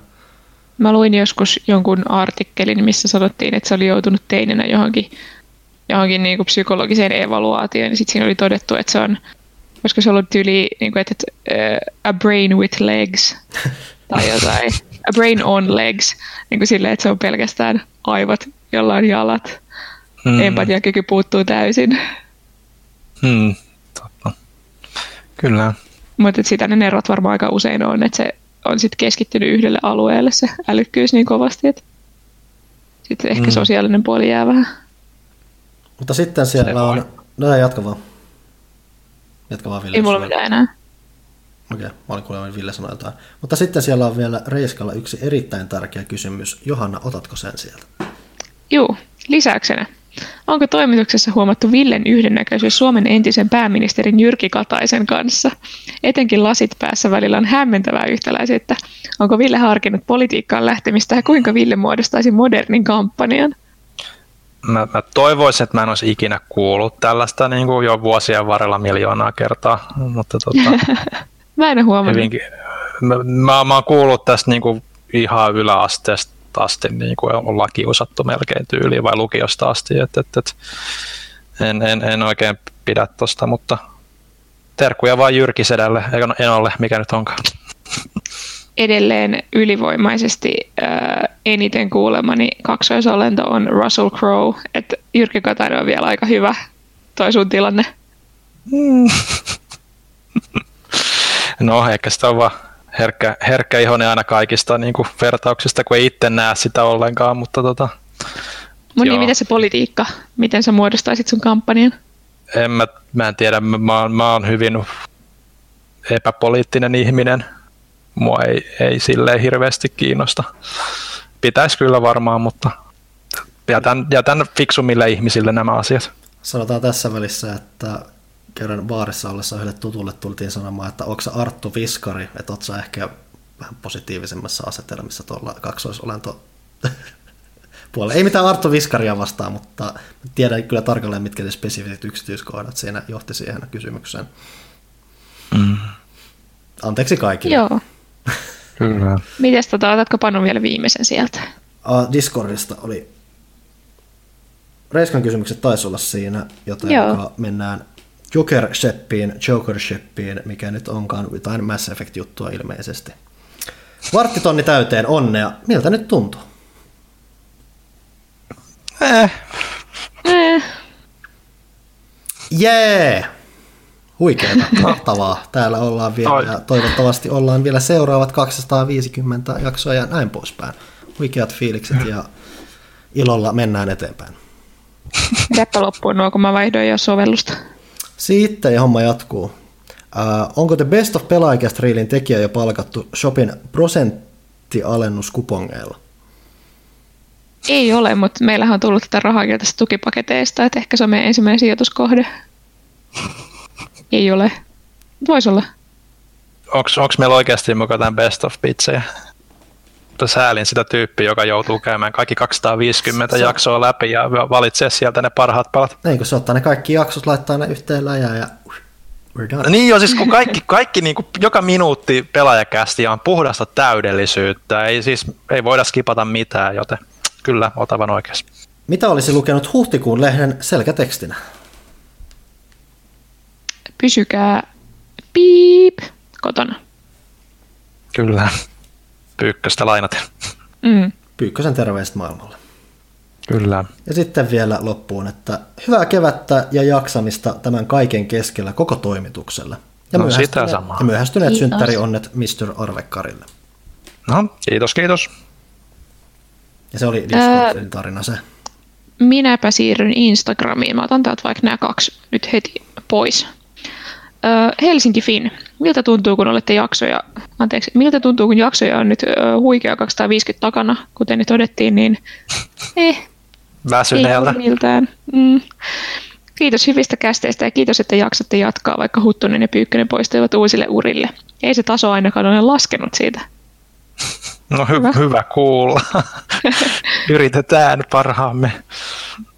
Sitten Tsuha Official, tervehdys.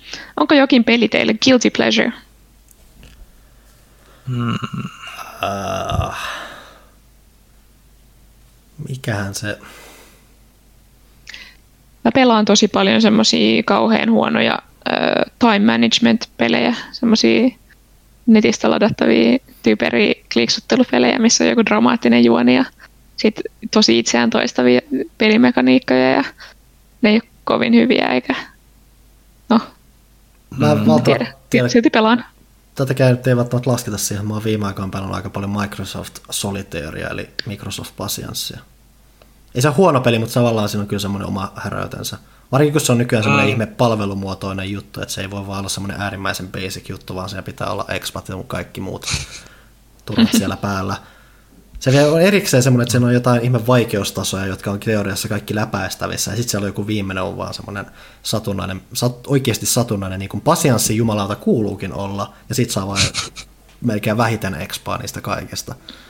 Hmm. Mm. Mä olin kyllä enemmän aina Miinaharava ihminen kuin pasianssi-ihminen, mutta tota, en tiedä, olisiko se guilty pleasure varsinaisesti. Ei, ei, ei, ei hirveästi tuu pelattua niinku semmoista, niinku, tai niinku tuu palattua vaan niinku palaamisen vuoksi, että kyllä se yleensä yrittää niin kuin jotain uutta veivaa vähintään, tai sitten jos nyt menee, niin sitten se on jotain vaan niin kuin perusretromeininkiä, milloin mitäkin. Ei ole mitään tiettyä peliä varmaan, minkä ei, pariin silleen.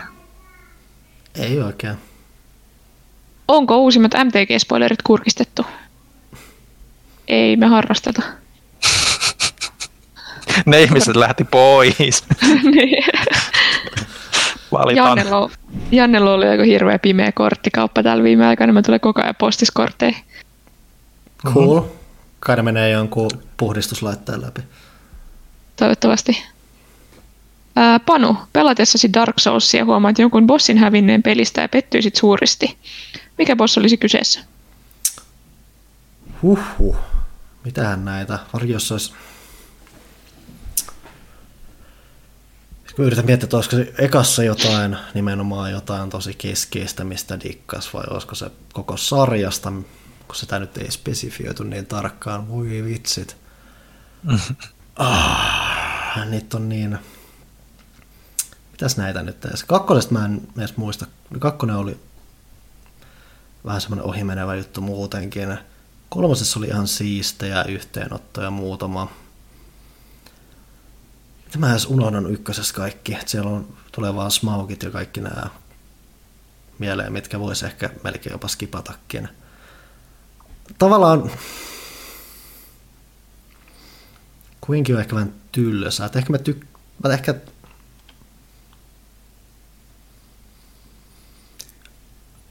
mennään se ehkä tylsä vastauksella, että Dark Souls 3 loppari, siinä on semmoinen hauska semmoinen yhdistää, se on, yhdistää tämmöistä tuollaista simppelyyttä semmoiseen monimuotoisempaan juttuun, että se, mä arvostan sitä, että siihen loppuun uskalletaan heittää vähän semmoinen, mikä ei ole turhan mahtipontinen asia, mutta missä on kuitenkin omat säätönsä. Okei. Okay. Kiitokset vastauksista ja mukavaa kevättä. Onko jollain siinä kätevästi Facebook auki vai otanko nekin täältä? Ei ole nyt Facebookia auki, unohdin, että meillä semmoinenkin on. Meillä on niin paljon kanavia nykyään. Mä voin kysyä ensimmäisen. Eli Taneli Tirkkonen tokaisee, että mitä Kaitilan ja Johannan lemmenpesään kuuluu? Onko Kaitilan ja Johannan välinen ikäero herättänyt ihmisissä ennakkoluuloja? No tuota, lemmenpesään kuuluu hyvää. Mä olen kauhulla katsellut kaikki niitä ihmisiä, jotka valittaa, että he ei tiedä, miten he selviävät tästä karanteenista niin kuin kumppaninsa kanssa, että kun ottaa niin paljon päähän. Ei mitään sellaisia ongelmia. Pärjätään täällä varsin hyvin keskenämme. Ää, tota, sitten ikäerosta, niin meillä on tosiaan 14 vuotta ikäeroa. On, on herättänyt ennakkoluuloja, varsinkin varmaan mun puolella enemmän, että kun kaverit kuulee, että mulla on joku ikäloppu kohta 40, niin kyllähän siitä tuli kommenttia silloin alkupuolella, mutta en mä usko, että sit kun jengi on oppinut niin tuntee Jannen ja varmaan toisinkin päin, huomannut, että me ollaan oikeasti tosi samantyyppisiä ihmisiä, ollaan samalla alalla samat kiinnostukset, yllättävän samanlainen elämäntilanne oli niin kuin alun perinkin.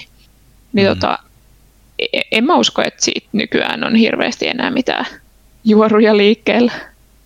Mutta toki se, on, se 14 vuotta on iso numero. Toki. Mm. Joo, mitäs Facebookissa oli sitten vielä? Täällä apua, nyt se kaatui. Tämä menee kyllä todella hyvin putkeen tänään. Jos mä sitten jatkan täällä, että siellä on Jani Veslin asialla. Haluan vain kiittää siitä, miten hyvin ne olette Johanna, Ville ja Panu ottaneet podcastin haltuun, pienistä lukihäiriöistä piittaamatta. Ja täydellisestä teknologisesta taitamattomuudesta nämä. Ville oli pitkään aika hiljainen, mutta kun laitetaan johtamaan lähetystä, niin kyllähän sitä puhetta piisaa.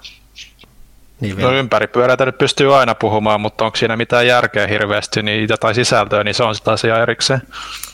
Tämä oli pitkä, tämä oli puolet pidemmän, mä luulin, piti painaa nappia, niin se tuli lisää. Olen viime aikoina, hetkinen, eiku jo jatkosta. Olen viime aikoina pelannut Game Passista saatavaa Kingdom Hearts 3, ja onpa se ollut henkisesti vaikea pelata. Mm-hmm. Mm. Taistelut on aivan hirveitä ja pitkitettyjä pomotaisteluita. Kyllä. Ymmärrän täysin Panun antaman arvosana, joka tuntuu vähän jopa liian korkealta. Tähän väliin mun on pakko huomata, että mua naurattaa se, että alun, että alun perin ihmisten kanta mun arvostanaan oli se, että se on ehkä vähän liian alhainen, ja nyt se on muuttunut siihen, että se on liian korkea. Panu on aina oikeassa. Ää, mutta olkoon, koska onhan siinä kivoja Disney-hahmoja. 30 pelitunnin jälkeenkään en tajua, mitä siinä tapahtuu, koska tämä on eka kerta, kun sarjaa pelataan. Tai pelaan. Mutta joo, se voi kieltämättä olla vähän, vähän outoa, niin kun hyppää tuossa vaiheessa tarinaa niin kuin kelkka. Täysin mahdotonta käytännössä. Mutta joo, jatkakaa samaan malliin. Tee lempi-ihmisenne monen vuoden ajalta. Kiitos, no niin, kiitoksia, kiitoksia, terveisiä sinne. Joo, kolmonen. Joo, mä allekirjoitan kaiken. Mulla on siis edelleen kolmonen kesken, koska en kestä sitä. Siis se ei vaan ole kivaa. Se, Kah- 8 kautta 10 siis. Joo, kyllä se oli, se oli aluksi. Siis mä, mä, siinä vaiheessa, kun mä tein sen VP, niin mä en ollut pelannut sitä vielä läpi, koska oli kiire. Ja nyt täytyy myöntää, että ehkä ne asiat, mitä en pitänyt niin isoina ongelmina siinä vaiheessa, niin oli sittenkin melko isoja ongelmia sitten, kun niitä jatkaa kymmeniä tunteja, kuten ne uskomattoman naurettavat taistelut. Remind DLC, ne uudet superbossit on enemmän sitä vanhaa Kingdom Hearts-menoa, muun muassa siinä, että ne pakottaa sut melkein unohtamaan kaikille turhan häslingin niissä taisteluissakin, mitä kolmonen muuten mm. pukkasi ja keskittyy olennaiseen, että se oli tietyn asteinen piristys, toki niihin pääseminen vaikuttaa, vaatii sitä, että sun pitää pelata käytännössä kolmosen loppu uudelleen vähän erilaisesta näkökulmasta ja se on tuskaa. Sehän se, siis siinä oli tosi hyviä juttuja. Mä tykkäsin öö, joistain niistä kentistä tosi paljon. Siinä oli mun mielestä kivoja ne maailmat. Pirates oli oikeasti semmoinen, mitä niiden kaikkien olisi pitänyt olla, siinä on joku semmoinen keske, siisti tutkimuspuoli, joku keskeinen vähän semmoinen mekaniikka, mikä oikeasti houkuttelee sinne. Mm-hmm. Se, se, oli oikeasti kiva, kivahko paikka tutkia. Mutta sitten on just joku, Joo. mikä tämä San Francisco, mikä on vain tyhjä alue, jossa on pari rakennusta. Että se on cool. Niin. Ja sitten se oli kivan näköinen. Se oli kiva saada se päätös sille tavallaan tai se, se, se jatko sille, mutta... mutta se, sekin päätös, minkä se tarjosi sille, tai siis mun mielestä Kingdom Hearts olisi pitänyt mennä paljon eteenpäin jo muihin hahmojen kakkosesta lähtien. Sitä seuraat pelit vaan loi käytännössä pohjan kolmoselle, mikä oli tarpeetonta, ja sitten kun se kolmonen lopetti sen juttuunsa, niin sekin oli yhtä tarpeeton se lopetus. Olisi ollut tosi kiva, jos se olisi ollut kivempi pelata. Se on Joo, hyvä, että me mennä... voidaan kaikki olla sitä mieltä, että Kingdom Hearts 3 on aikamoinen pettymys. Mm. Mennäänkö pelaa Fin puolelle? No niin, Ville. Mennään vaan. Time to shine. Täällä on, täällä on ne-pa, tai eli nepa. Hämärä muistikuva, että olisi joku olisi jo joskus kysytty, mutta kysytään uudestaan. Villen top 5 Megamanit. On tätä joskus kysytty ja mä en muista yhtään, mitä mä silloin vastasin. Mä olen aika fiilispohjalta aina näistä, näissä top viitosissa, mutta tota, mä, mä tykkään tosi paljon Megaman 9, koska se oli se, joka silloin tuli, tuli niin kuin pitkän tauon jälkeen ja toisen niin kuin sen 2D-meiningin niin kuin siinä alkuperäisessä pikseliloistokkuudessaan takaisin, ja siis se oli kaikin puolin niin kuin ihan älyttömän hyvin, hyvä kenttäsuunnittelu, hyvät musiikit, tasapainoiset aseet ja miten niitä hyödynnetään kentissä, niin se oli kyllä niin kuin ihan selkeästi niin kuin mietitty pitkään ja hartaasti, että mikä niin kuin siinä Megaman kaavassa toimii siinä kahdeksanbittisessä Uh, ulkomuodossaan, että et se kyllä niin kuin on tänäkin päivänä semmoinen, mihin, niin kuin, minkä jos niin kuin joku Megaman, mikä pariin pitäisi palata näistä vanhemmista, niin se on kyllä ehdottomasti se. Öö, Megaman 2 ja 3 on aika niin kuin tai mä en osaa, niin kuin siis, no ehkä nostalgian puolesta on pakko sanoa kakkonen on ehkä korkeammalla kuin kolmonen, koska se oli se mun ihan ensimmäinen itse omistama NES-peli aikoinaan, minkä mä oon saanut niin kuin, joululahjaksi tai synttärilahjaksi, en niin tarkkaan muista, että kumpi se nyt oli, mutta sitä tuli silloin veivattu ihan älyttömästi, että kolmonen ehkä niin kuin oli niin kuin kenttäsuunnitelta ja hahmojen, tai siis niin kuin aseiden tasapainon suhteen niin kuin fiksuin, fiksumpi ja, ja kiinnostavampi, mutta ehkä siinä voi sen verran mennä eteenpäin, että nostalgia ja voimalla kakkonen menee kolmosen edelle. Eikö kolmosessa öö, mun muistien mukaan eikö sen alkanut olla vähän enemmänkin niitä kaikki ruudun päivitysongelmia tai muuta, että se alkoi mennä vähän intensiiviseksi jossain kohdissa? Joo, ja oli kakkosessakin jo no, jonkun toki, verran toki, sitä, toki, mutta, toki. mutta tota, joo, kolmosesta eteenpäin se kyllä sitten ta, meni aika pitkälti niin kuin raskaammaksi ja raskaammaksi, ja ja, ja, ja sitten vitosta ja kutosta, jos tämmöisiä miettii, niin nehän oli sitten aika, aika diashowta. Kutonhan ei tainnut edes tulla edes niin kuin Euroopassa muistaakseni virallisesti.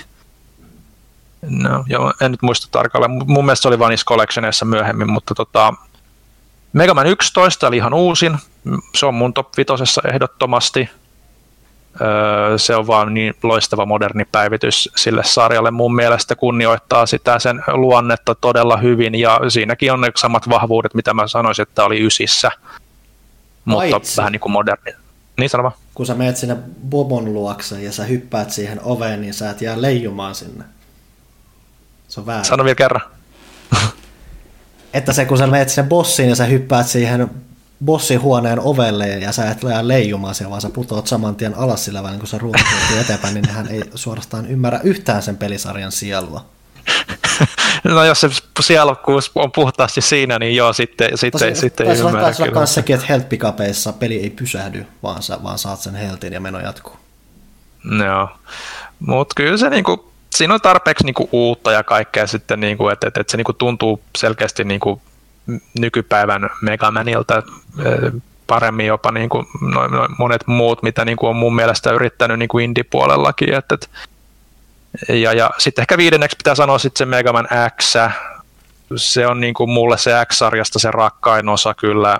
Mä, mä, kuten ehkä niin näistä valinnoista voi huomata, niin mä tykkään enemmän siitä klassisemmasta Megamanista, sen optimisti, optimistisesta luonteesta enemmän. Et, et, vaikka x on hyvin, niin ne menee ehkä tietyllä tavalla lii, vähän liian monimutkaisiksi sen pelin mekaniikan kanssa, että siitä puuttuu se semmoinen niin superhieno tarkkuus, mikä siinä, mikä siinä niin kuin on. Niissä alkuperäisissä jotkut X-veteraanit voi varmaan sanoa niin kuin päinvastasta, en, en lähde heidän kanssa väittelemään asiasta, koska en ole niissä niin hyvä, mutta, mutta just sitten X on just sit se, että kun siinä on se jotenkin masentavampi se luonne, niin kuin just ne Maverick-sodat ja, ja miksi minun pitää taistella niin poispäin, kun taas niin kuin alkuperäisen Megamanin on, se on vaan semmoinen piirtee, taistellaan tulevaisuuden puolesta ja kaikilla on kivaa, vaikka Wiley aina onnistuu pöllimään robotteja ja muuttamaan ne pahoihin suunnitelmiinsa. Mutta näillä mennään. Eli 9, 2, 3, 11, X. Todi. Hmm. Onko se mun vuoro? Joo. Barrakuda. Tsemppiä pelaajan toimitukselle. Tuntuu siltä, kuin jokin raamatullinen vitsaus olisi iskenyt kaikki kapulat rattaisiin rakkaan lehden toiminnan estämiseksi. Sanoppa muuta. Ää, mikä on Panun lopullinen mielipide Doom Eternalista? Tämä käytiin varmaan aika hyvin läpi, mutta mä nyt kerron vielä Barrakudan omat tunnot tästä. Viime jakso pohjalta sain sellaisen kuvan, että mielestäsi sarjaa vietiin liian juonipainotteiseen ja mahtipointiseen suuntaan. Immo tykkäsin uudesta Loresta, mutta olen samaa mieltä siitä, että foku, ehkä fokus siirtyi vähän väärään suuntaan. Joo, ei mun välttämättä sen Loren suhteen, tai sen, mun mielestä Doomissa se on 2016 oli hauska, että ne tunki niin paljon lorea siihen ja siinä on mahiksensa, mutta se miten ne käsitteli sitä ei ollut niin hauskaa kuin mitä se olisi voinut olla. Et se ei välttämättä haittaa, että siellä, mä itse asiassa tykkään siitä, että siellä on nyt kaiken maailman protoenkeleitä ja muuta pyörimässä siinä, mutta niille annetaan vähän vääränlainen painotus siinä. Mutta Anteeksi, jatkaa. hiljaisuus. naapurin lapset juoksee koko ajan meidän pihan poikki ja koira huutaa. Tuntuuko teistä siltä, että joskus uuden pelin aloittaminen kuin uuden työn aloittaisi? Koskee erityisesti avoimen maailman megaräiskintöjä ja ropeja. Pelissä saattaa mennä 10-20 tuntia pelimekaniikan esittelyssä ja kun lopulta alat saamaan edes pintapuolisesti kiinni olennaisemmista asioista, peli onkin jo lopussa. Olen monesti lopettanut pelin suosiolla kesken, kun vielä 10 tunninkin jälkeen pitäisi vetää läpi päälle liimatun oloisia opettelutehtäviä. Käy aika usein silleen, että se aloittaminen ei ole vaikeaa, mutta sitten kun pääsee vaikka sit tutoriaalialueesta ulos tai pääsee vaihtaa jostain yhdeltä isolta alueelta toiselle, niin sitten siinä vaiheessa mä olisin, että aha, en mä pysty enää liikaa. ja Mulla on itse asiassa... vähän liiankin helppoa välillä, että jos se välillä, että se melkein se, että se että peli onnistuu pitämään sitten kiinni varsinkin kaiken muun säädön keskellä mulla on aika pitkälti tullut, mä oon huomannut nyt viime aikoina sitä, että, että, että mitä, jos tulee joku tosi raskas niin kuin tutoriaali ja opetteluosio niin kuin heti pelialussa, niin mulla kyllä niin kuin on siitä ylipääseminen välillä aika hankalaa, että, siihen pitää niin kuin oikeasti pistää niin kuin extra efforttia, varsinkin jos väsyneenä niin kuin illalla, illalla alkaa veivaamaan, että, että tavallaan niin kuin tykkää vain jonkun helpon ja aiemmin oppimaan parin niin kuin, tai aiemmin sisäistetyn parin vaan loikkaa, että, että, että mä ehkä pikkasen pystyn samaistumaan tuohon. Joo, otatko Panu seuraavan? No kai mä nyt tässä otan, kunhan tämä ensin avataan tämä kännykän lukitus tässä ja tossa ollaan. Eli parakuudella jatketaan. Tuntuuko teistä siltä, että joskus... Ei, tämä oli, ei, oli, oli, menikin. Sori. Eli mennään siis sit... kyllä menee vahvasti nyt. Nyt on kyllä vahvaa suorittaa. Ah, eli Erik H. siis täällä, että jos kysyn liian poliittisia, skipatkaa. Pelikokemuksena pohjalta, onko tosi metsästäjä miestäni sellainen, jolla on koira apunaan ja aisteenaan? Pitäisikö metsästyskoirille vaaralliset sudet hävittää Suomesta?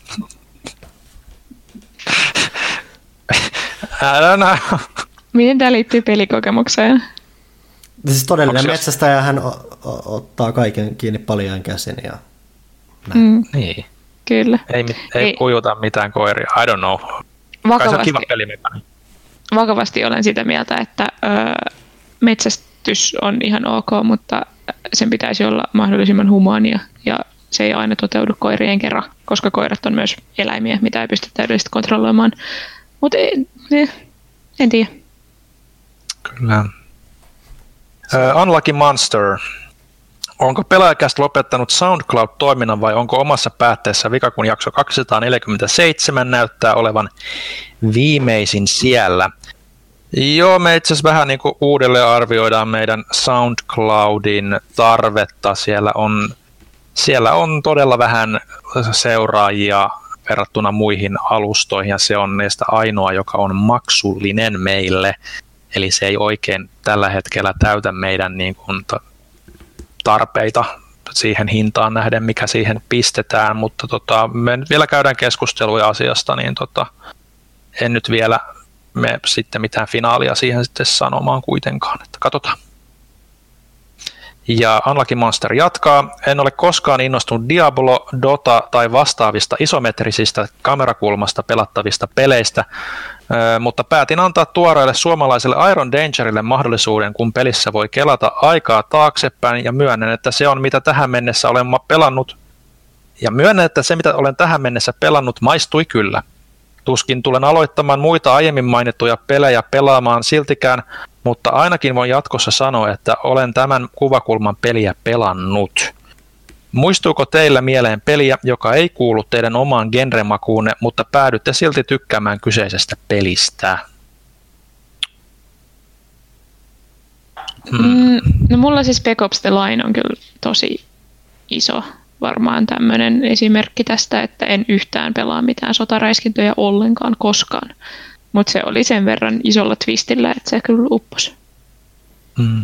Mä pelaan niin paljon kaikkea, että en mä koe, että joku genre olisi siitä niin ulkopuolinen mulle. Mm. ainoa genre, mitä niin ei varsinaisesti itse tuu hirveästi pelattua urheilupelit, niin tota, mutta ei siellä kyllä ole oikein mitään semmoista, mitä niin kuin, mikä niin kuin olisi vedonnutkaan sitten, vaikka olisi lähtenyt testailemaan. Aika paljon kaikkea muut kyllä periaatteessa pystyy pelaamaan. Joo. Saar 86, Joo. joka taisi olla myös meidän tukija. Oletteko pelannut tämä, tämä, kysyttiin. tämä kysyttiin itse asiassa tuota siinä ykkösosiossa, joo. Siis mennä nukkumaan pois lomalle jotain, että korjaan kohta tätä pääsiäinen, hei, kohta pääsiäinen. Niin, mä oon niin pahoillani kaikille meidän kuulijoille. Tätä Lost Tarot. Heipä hei vaan kästiläisille. Edellisen pelaajakäisten hehkotuksen innoittamana päätin ottaa riskin ja ostaa itselleni uusimman Animal Crossingin. En ollut aikaisemmin pelannut itse KO-pelisarjaa, mutta tiesin kyllä jotain pelisarjan ideasta. Lähtökohdat omalle kokemukselleni eivät ole alkuun kovin lupaavia, koska oman saareni hedelmät olivat omenia ja ensimmäinen asukas diivasammakko, jotka Johanna haukkoi edellisessä kästissä tylsimmiksi hedelmiksi ja kauheimmaksi kautta rumimmaksi asukkaaksi. Mä oon hyvin, hyvin pahoillani.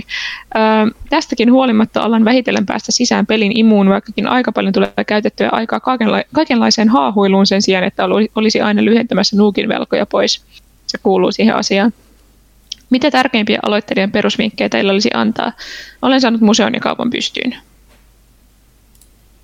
Melkein se, mitä mä oon nyt tässä toistanut, melkeinpä itse asiassa tämän kysymyksen innostamana nyt tästä just, että vaikka se peli antaisikin sulle tavoitteita, niin niistä kaikista ei kannata välttämättä niin kauheasti stressata, että ottaa askel kerrallaan asioita ja aina kun päivässä saa vähän jotain tehtyä, niin kyllä sä sun saari jää henkiin ja kyllä sinne lisää ihmisiä tai otuksia tulee sitten myöhemmin.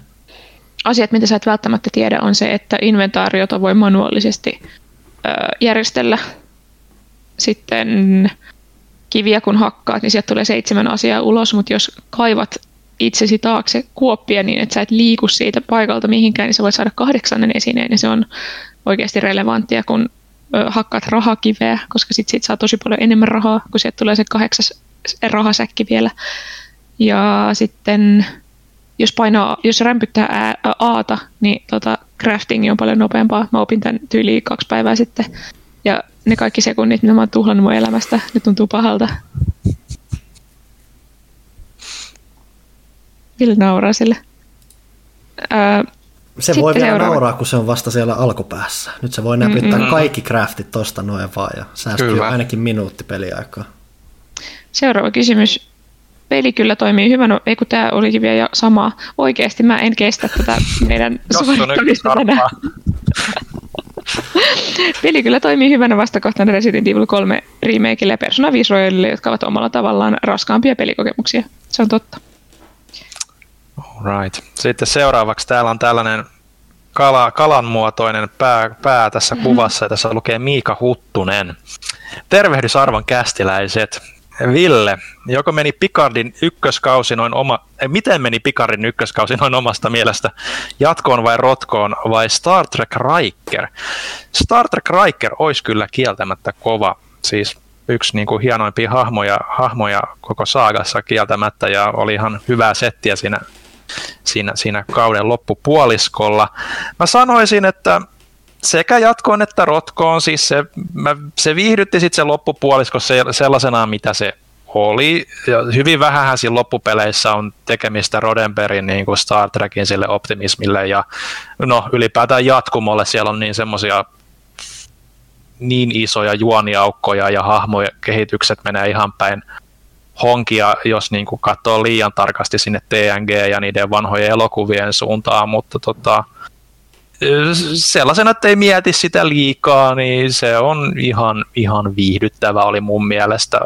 Välillä piti hakata päätä seinään tiettyjen hahmoke, hahmojen osalta ja, ja, ja niin poispäin, mutta tota, kyllä mä mieluusti toivoisin, että tämä Alex Kurtzmanin aika Star Trekin parissa niin kuin loppuisi pikkuhiljaa ja sitähän ne vissiin vähän yrittää siellä tuotantopuolellakin niin kuin sopimuksistaan päästä irti, mikäli huhuraportit pitää paikkansa, että pääsisi tekemään sitä niin kuin perustyylin trekkiä, jota niin kuin mä itse kaipaisin kyllä paljon enemmän kyllä ehkä, mutta sille, että oli kiva, että siellä on niitä vanhoja hahmoja pyörimässä ja niillä on jotain ehkä konkreettista sanottavaakin, niin teki mulle siitä niin kuin ainakin siitä finaalista ihan siedettävän, mutta tota, ei se kyllä täydellinen lähimainkaan ole, mutta tota, parempi silti kuin Discoverin kakkoskausi. Ja sitten Miikan kysymys Panulle. Ymmärsinkö oikein, community on vielä näkemättä. Älä annan 80-luvulta repäistyn nimen suomennoksen häiritä kulttikamaa ja syystä. Joo, mä totesin tuossa Twitterissä vähän aikaa sitten, että, ai, että Netflixiin on tullut tosiaan community, mutta se on tosiaan sarja, mitä mä oon sivusilmällä, en ole siis katsomalla katsonut, mutta kuullut paljon kaikkea positiivista ja ollut kiinnostunut siitä ja tästä syystä olenkin positiivisesti yllättynyt, että se löytyy Netflixistä. Siinä on vaan se, että se löytyy Netflixistä suomalaisella nimellä Paluu pulpettiin, jonka kun mä näin, niin mä alitajuisesti mun silmät vaan hyppäs seuraavaan vaihtoehtoon. Että ainut syy, miksi mä huomasin, että hetken tässä on ehkä jotain muuta, oli se, että siinä on tämä, mä en muista tämän näyttelijän nimeä, mutta joka on kanssa näissä hangoverissa, tuossa communityssä se esittää sitä jotain espanjalaista, tota, espanjan kielen opettajaa tai muuta, niin mietin, että hetkinen, tämä on tutun näköinen kaveri. Ja siitä sitten huomasin, että okei, että hetken tähän community pitää laittaa katseluun. En ole kauheasti itse asiassa ennalta tiennyt siitä muuta, että just, että ilmeisesti aika paljon ää, nimekkäitä näyttelijöitä siellä messissä ja semmoista kouluteemaista menoa ihan hilpeen oloinen meininki, että pari jaksoa on kattonut ja vaikuttaa ihan kivalta. Varmaan jatkan myös katsomista. Mä katsoin varmaan joku neljä kautta öö, silloin, kun se oli Britti Netflixissä joitain vuosia sitten. Se ei ollut mun mielestä yhtään hauska. Katoin silti neljä kautta. En aio palata. Se kai oli jossain vaiheessa se on ollut vähän jossain tuotantohelvetissä just näiden kanavasäätöjen kanssa tai muuta, että välillä just ollut vähän epäselvää, että jatkuuko se ees ja pääskö se loppuun ja muuta, tai näin mä muistan kuuleen, niin en tosiaan ole niin tarkkaan seurannut, mutta... Eikö Himymilläkin ollut joku ihan kauhea suomikäännös? Ää,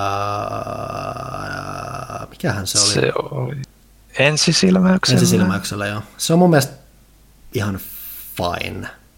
Että ei, silloin, ei se ole sen niin varsinaisen päänimen kanssa tekemistä, mitään tekemistä. Mm. Mutta paluu pulpettiin, kuten Huttunen sanoi, se on semmoinen tosi tör, nihkeä kasari, hällä väliä meininki päällä, että se oikeasti kun mä näin sen, niin mua suoraan sanottu alkoi vaan vituttaa. Kuulostaa joltain kouludraamaa, per, niin peruskouludraamalta, jossa on lapsinäyttelijöitä paljon. Ja kun sä mietit, että sen sarjan alkuperäinen nimi on vain Community, ja sitten sä hyppäät niin, siis... johonkin paluupulpe. Siis mä ymmärrän, mitä se nimi tarkoittaa siinä, mm. mutta se on niin suoraviivastettu juttu siinä, niin työykäisesti, että se on vaan huono nimi. Ilmeisesti se on siis jollain, kun se on suomalaisessa telkkarissa ollut, niin sieltä saanut sen alkuperäisen nimensä. Mm, totta kai. silti. Johanna, miksi mm. lehdessä on niin vähän asiaa Destiny 2, missä viipyy 24-sivuinen erikoisartikkeli historian parhaasta taistelupelistä Push the Blade? Tässä on Huttuselle liian vähän hu- kysymysmerkkejä ja huutomerkkejä. Mä oon ihan epäröi, onko tämä oikeasti Miika itse. Ää, paras tapa saada näihin vastauksia on katsoa peiliin ja kysyä nämä itseltään, koska jonkun nämä pitää kirjoittaa. Kyllä. Ehkä meidän pitää, että jos Miika, Miikalla ei ole aikaa, niin tota, etsiä uusia ihmisiä tekemään. Öö, mistä saa tilattua pelaajaa ja mistä saisin upean pelaajahupparin tai pelaajakäst mukin? Huttunen hoitaa meidän pimpelipomit kuosiin. Kyllä. Eli pelaaja saa tilattua pelaajashop.fi osoitteesta sekä digiä että fyysistä. Ja upeita pelaajahuppareita ja pelaajakästä mukeja saa osoitteesta pelaaja.fi kautta paitakauppa. Siellä on meidän paitakauppamme. Joku oli, tai siis useampikin ihminen oli ilmeisesti kääntänyt näitä meidän paitoja tota, Animal Crossing-kuvioiksi, mikä on ihan mahtavaa. Okay. Näin joo, mä itse taisin nähdä, joo, totta. Hieno juttu. Ja tämän kysy, ja sitten Huuttunen toteaa tähän, että tämä kysymysten tekeminen hän on lystiä puuhaa. Terveiset tosiaan Miikalle. Kolminkertaista patteristoa odotellessa seuraavaksi. Mm-hmm. Pistäpä sitten vaikka Panu. Tai no Johanna, seuraava kysymys. Kyllä. Ää, jossain kästissä tuli Johannan ikäilmi ja olin yllättynyt. Tuli vanha olo. Joo, täytän tosiaan 25 kohta. Ää, kyllä kai Mr. Fingamer on kuitenkin vanhempi, kuten todettu, oli 14 vuotta. Hyvällä iskurepliikillä High Gamers is- iski itselleen vain nuoren kumppanin. Mä en tiedä arvostaako Janne, että mä kerron tätä, mutta ää, aktuaalinen avausrepliikki oli haluaisitko kyydin kotiin? Eli mentiin todella vanhakantaisella lähestymistavalla. Se toimi. Seuraava. Panu. Minä. Siellä taitaa, onko se Gabin leikin vuoro? Kyllä. Huhhuh, päästiin kerralla oikein. Moro. Mietteitä PS5 DualSense-ohjaimesta. No, siitä saatiin vähän tuossa aikaisemminkin jo. Mm. Juu. Joten mikä on konsolihistorian paras ohjain? Huh. Mun on pakko sanoa, että kyllä mä menen varmaan niin sen Nintendo 64 ohjaimen. Se on jotenkin, mä vaan tykkään siitä klikaika. Ja se on just loistava, siis se fiilis siinä, kun se, se on se liipasin siellä alla, niin se tuntuu silloin aikoina oikeasti, kun pelasit tämän GoldenEyetakin, että sulla oli pyssy kädessä ja sä ammuit pislalla, niin se oli se hieno. Ehkä, se on kyllä ehkä asiallisen osa sitä ohjaina. Joo, ja, ja kyllä se, kyllä se tota, pleikkari perusohjain, tämä nel, DualShock 4, mulle se on niinku ehkä niinku paras käsiin ollut niinku vuosiin. Mä, jengi jostain syystä kehuu aina GameCube-ohjainta, ja mulle se niinku aina ollut semmoinen, että se aiheuttaa niinku sormissa kramppeja jotenkin. Mä inhoan niitä ääniä, mitä se pitää, se jotenkin sille ratise. Xbox 360 on paras. Joo, mä tykkään DualShock 4 ehkä eniten, että 360 se oli myös hyvä. Boxin, no mä oon nyt jonkun verran käyttänyt tota eka eliteä, mikä on muuten fine, paitsi että siinä on tatit liian löysät, mikä on ilmeisesti korjattu kakkosessa. Perus Xbox One ohjaamassa mua häiritsee nämä bumperit, että se tapa, miten mulla sormet lepii, lepää niiden päällä, mulla on tapana painaa niitä tosi sieltä ohjaamin keskeltä päin, ja ne ei painaudu kunnolla sieltä, ja se ajaa mut hulluksi. Että tuossa elitessä sitä ongelmaa mm. ei näytä olevan, mutta se aikoinaan häiritsee mua tosi Muuten ne on tosi hyvää kamaa just on DualShock 4 kanssa, että tällä hetkellä ohja- ohjaimet on tosi hyvässä kuosissa. Kyllä. Ah, joo, tosiaan mun pitää varmaan jatkaa kysymyksiä. Tämän takia nämä venyy nämä käsit. Onnistuiko huhtikuun lehden jälkipainaminen koskaan keräilijöille irtonumerona ostettavaksi vai onko prosessi vain yksinkertaisesti liian kallis näin pienelle määrälle? On. Se oli se vastaus, kuten avasinkin tuossa aiemmin.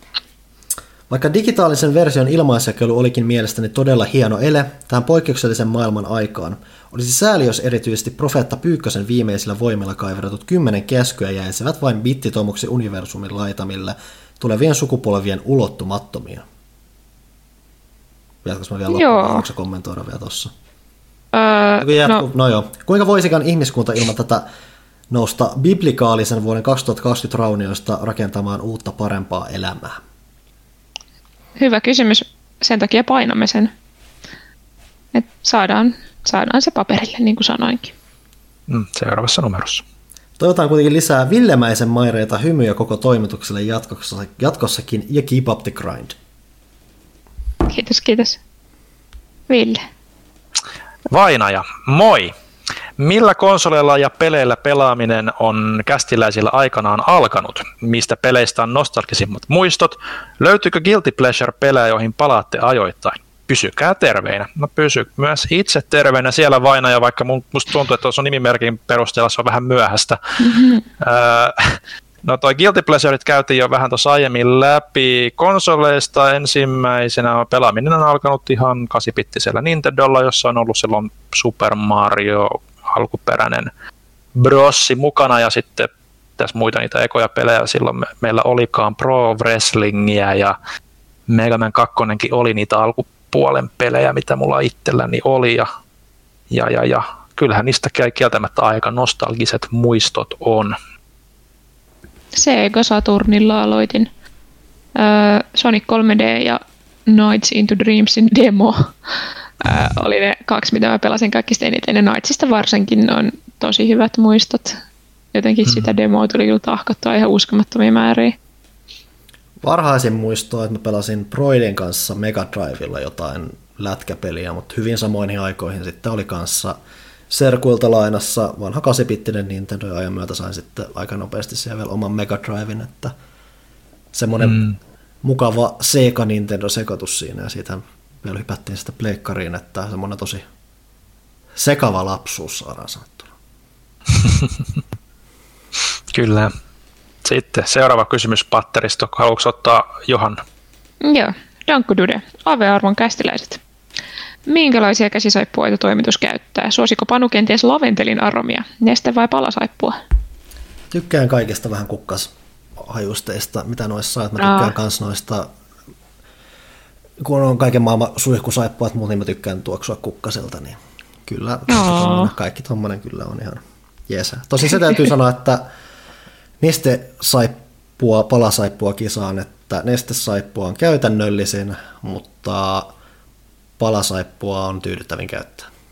Se on kyllä vähän semmoinen luksus aina, niin palasaippua. Palasaippua on ällöttävää. Mä en voi uskoa, että se, se, tota mieltä. siis, siis se on kyllä siinä kanssa, että se on se, että kun sä otat sen, niin sun pitää ensin hinkata viisi kerrosta pois siitä, että sä uskallat hyötyä siitä mitä ja sitten kokea, että se vasta oikeasti tekee mitään. Mutta on se ällöttävä siinä, kun se jää kuivumaan siihen Hyi. johonkin reunalle. Että... Joo, kyllä ihan niin perus tota, nestesaippua itseltäkin löytyy yleensä se halvin ja hajusteettomin, koska on suht niin kuin allergikko, saattaa niin kuin jostain vahvemmista tulla reaktioita, mutta välillä sitten jotain mustikkahajua tai jotain voi kyllä sekaan heittää, jos niin kuin viitti. Nestesaippua. Öö, onkohan se Belivin? Niin semmoinen mansikkapaikka. Nestesaippua, se on ihan God tier saippua. Se haisee muumilimiseltä. Se on mahtavaa. Ähm, Mitä mahdollisia vitamiinilisiä kautta lisäravinteita toimitus käyttää? Mä syön kalkkitabletteja, koska A, mä en tykkää maidosta. Mä kyllä syön maitotuotteita, mä en voi juoda maitoa. Mä en vaan fyysisesti kykene siihen. Ja ylipäätään, mikä on ehkä osittain johtanut myös siihen, että jotkut maitotuotteet kanssa vähän närästää. Mutta kalkkitabletteja. Hmm. Moni vitamiineja tulee vedettyä, kun ei, ei välttämättä muualta niitä saa allergikkona niitä vitamiineja. Mä en syö mitään. Milloin pelaajalehti aletaan painamaan Suomessa? Miksi lehden huoltovarmuutta ei oltu ajateltu? Ää, mä en tiedä, kuinka moni firma, joka on vaikka kymmenen vuotta tehnyt asiat samalla tavalla, on loppujen lopuksi miettinyt mitään planeja vaikka pandemian varalle. Ei tarkoita sitä, ettei pitäisi, mutta sitä ei oltu tehty, koska ei vaan koettu tarpeelliseksi. Tietenkin ne olisi selkeästi pitänyt. Mutta toisaalta Mhm. tämä tuli niin nopeasti, että vaikka meillä olisi ollut joku pläni, niin me oltaisiin saatu sitä neljäs päivässä aikaiseksi. Että sinänsä se ei muuta mitään. Öö, Joo, ja toista Suomi, Suomi-painojutusta on jonkun verran kuullut kommenttia nyt, niin musta, mä luulen, että kyllä suurin osa pelaajan niin kuin seuraajista ja lukijoista tietää, mistä kiikasta ei täällä niin kuin oikeasti niin kuin ihmisiä juuri irtisanottu niin kuin kaksin kappalein, niin kuin, et, et, et, et, ihan huvin vuoksi vaan. Et, et, et, et, niin. Niin, että se vaan se on kustannusrakennerealiteetti, että jossain pitää säästää ja nyt tällä hetkellä säästetään siinä, että se painetaan Suomen ulkopuolella, koska sitten pitäisi taas nostaa hintoja, jos painettaisiin Suomessa ja sitten olisi entistä vähemmän tilaajia ja sitten edes kohta lehteen. Niin se vaan menee. Aivan, valitettavaa. Totta kai olisi hienoa olla tukea suomalaista painoa, ja, mutta asiat vaan on, miten on. Onko pelaaja hyväksyttävää lukea san- saniteettitiloissa? Ehdottomasti. Mun mielestä se on paras paikka lukea lehteä. Suorastaan rohkaistaan siihen. Kyllä. Mä saan aina välillä tekstiviestejä tai viestejä, että he, luen täällä pelaajan saniteettitiloissa, tulit mieleen. Sille, kiva, kiva kun muistat mua siellä. Onko pelaaja, ei kun anteeksi, seuraava. Koska kästin saadaan huotoa, niin nettisivullakin tituleerattu PR-konsultti Miika Huttunen vieraaksi. No Justhan se tuossa esitti meille kysymys patteristo, eikö se riitä? Joo, What more do you want from us? Eiköhän se ole tulossa, me ollaan nyt kaksi jaksoa tehty ilman, niin me varmaan Niin. kolmaskin tehdään ainakin. Kyllä nyt pikkasen pitää ehkä sitä hajurakoa, vaikka niin paljon kuin Miikasta tykätäänkin, niin ehkä nyt pitää vähän, vähän aikaa seisoa omilla jaloilla. Mm. Pääsiäismunat. Oletan, että Panulla on tästäkin aiheesta vähintäänkin kontroversiaali mielipide. Mä yritin vähän miettiä, että onkohan mulla mitään erityisen erityistä. Että en mä tiedä, kin- kinderit on kivoja. Ne isot, isommat munat, missä on, ole, mitkä on vain onttoja, on vaan vähän lähinnä surullisia. Koska miksi, Ei. miksi sulla olisi iso muna, joka on vain ontto? Täyttä munaa sen olla pitää. Ah, itse asiassa tämä varmaan on jonkun verran, koska nyt kun mä itse asiassa mainitsin ton asian, mitä nämä on ja minon munat tai muut, mitä Mignon. tekee? Ne on ihan Mignon. hirveätä paskaa. Ne pitäisi kieltää lailla. Niistä tulee kyllä paha olo. Mä, mä en tykkää yhtään niistä. Ne on... Mä tykkään, se idea on siisti ja muuta. Se toteutus on ihan jännä, mutta ne ei ole vaan hyviä. Mm. Jos olisi jotain vähän parempi ma- paremman makuista suklaata, niin ehkä sitten. No se on enemmän niin kuin nugaata kuin suklaata mm. oikeastaan mun mielestä. Mm. Mä rakastan nugaata ja rakastan myös Mignonia, mutta siitä tulee paha olla. Mä rakastan pääsiäismunia. Ei toki mun mielipidettä ei kysytty, mutta puhun silti. Öö, mun mielestä mitä halvempaa suklaata, sen parempaa. Mä rakastan semmoista kunnon sokerimassa suklaata, missä ei ole niin kaakao, joku kolme prosenttia. Best. Mm, toimituksen suosikki pääsiäis kautta Jeesus-aiheiset elokuvat. Scorsesen Kristuksen viimeinen kiusaus kuvaa varmaankin toimituksen viimeaikaisia tuntemuksia. Joo. Mun täytyy oikein googlata, mikä tämä yksi Jeesus-elokuva oli, koska siis me katsottiin, mä olin, olen täälläkin kertonut, että mä olen ollut kristillisessä koulussa. Me katsottiin kaksi kertaa vuodessa semmoinen varmaan siis kuusi tuntia pitkä Jeesus-elokuva. Mä muistan sen ulkoa. Se onko se uh, Passion of the Christ vai? Mä en tiedä, mä täytyy googlata tätä. Mikä myös on Mel Gibsonin leffa, tosin se ei tähditä sitä. Ei, mä en usko, että se on se. Se oli joku semmoinen vähän enemmän vielä, olisiko se? Ei. Mikäköhän se on näistä? Puhukaa Jeesuksesta sillä aikaa, kun mä yritän etsiä sitä. Mä yritän elää elämääni silleen, että mä puhun mahdollisimman vähän Jeesuksesta. Se on niin mun kuin muidenkin ihmisten, par- ihmisten parhaaksi. Mulle ei siis, mulle ei tule mieleen mitään pääsiäisaiheista elokuvaa. Niin kuin. Passion of the Christ tulee vaan mulla mieleen. Mä niin, näin, mä, näin mä en ole nähnyt siitä. Mä näin sen silloin, kun sitä puhuttiin ko- kovasti. Silloin, tai siis se, vähänkin sitä jälkeen, kun mä näin sen telkkarista.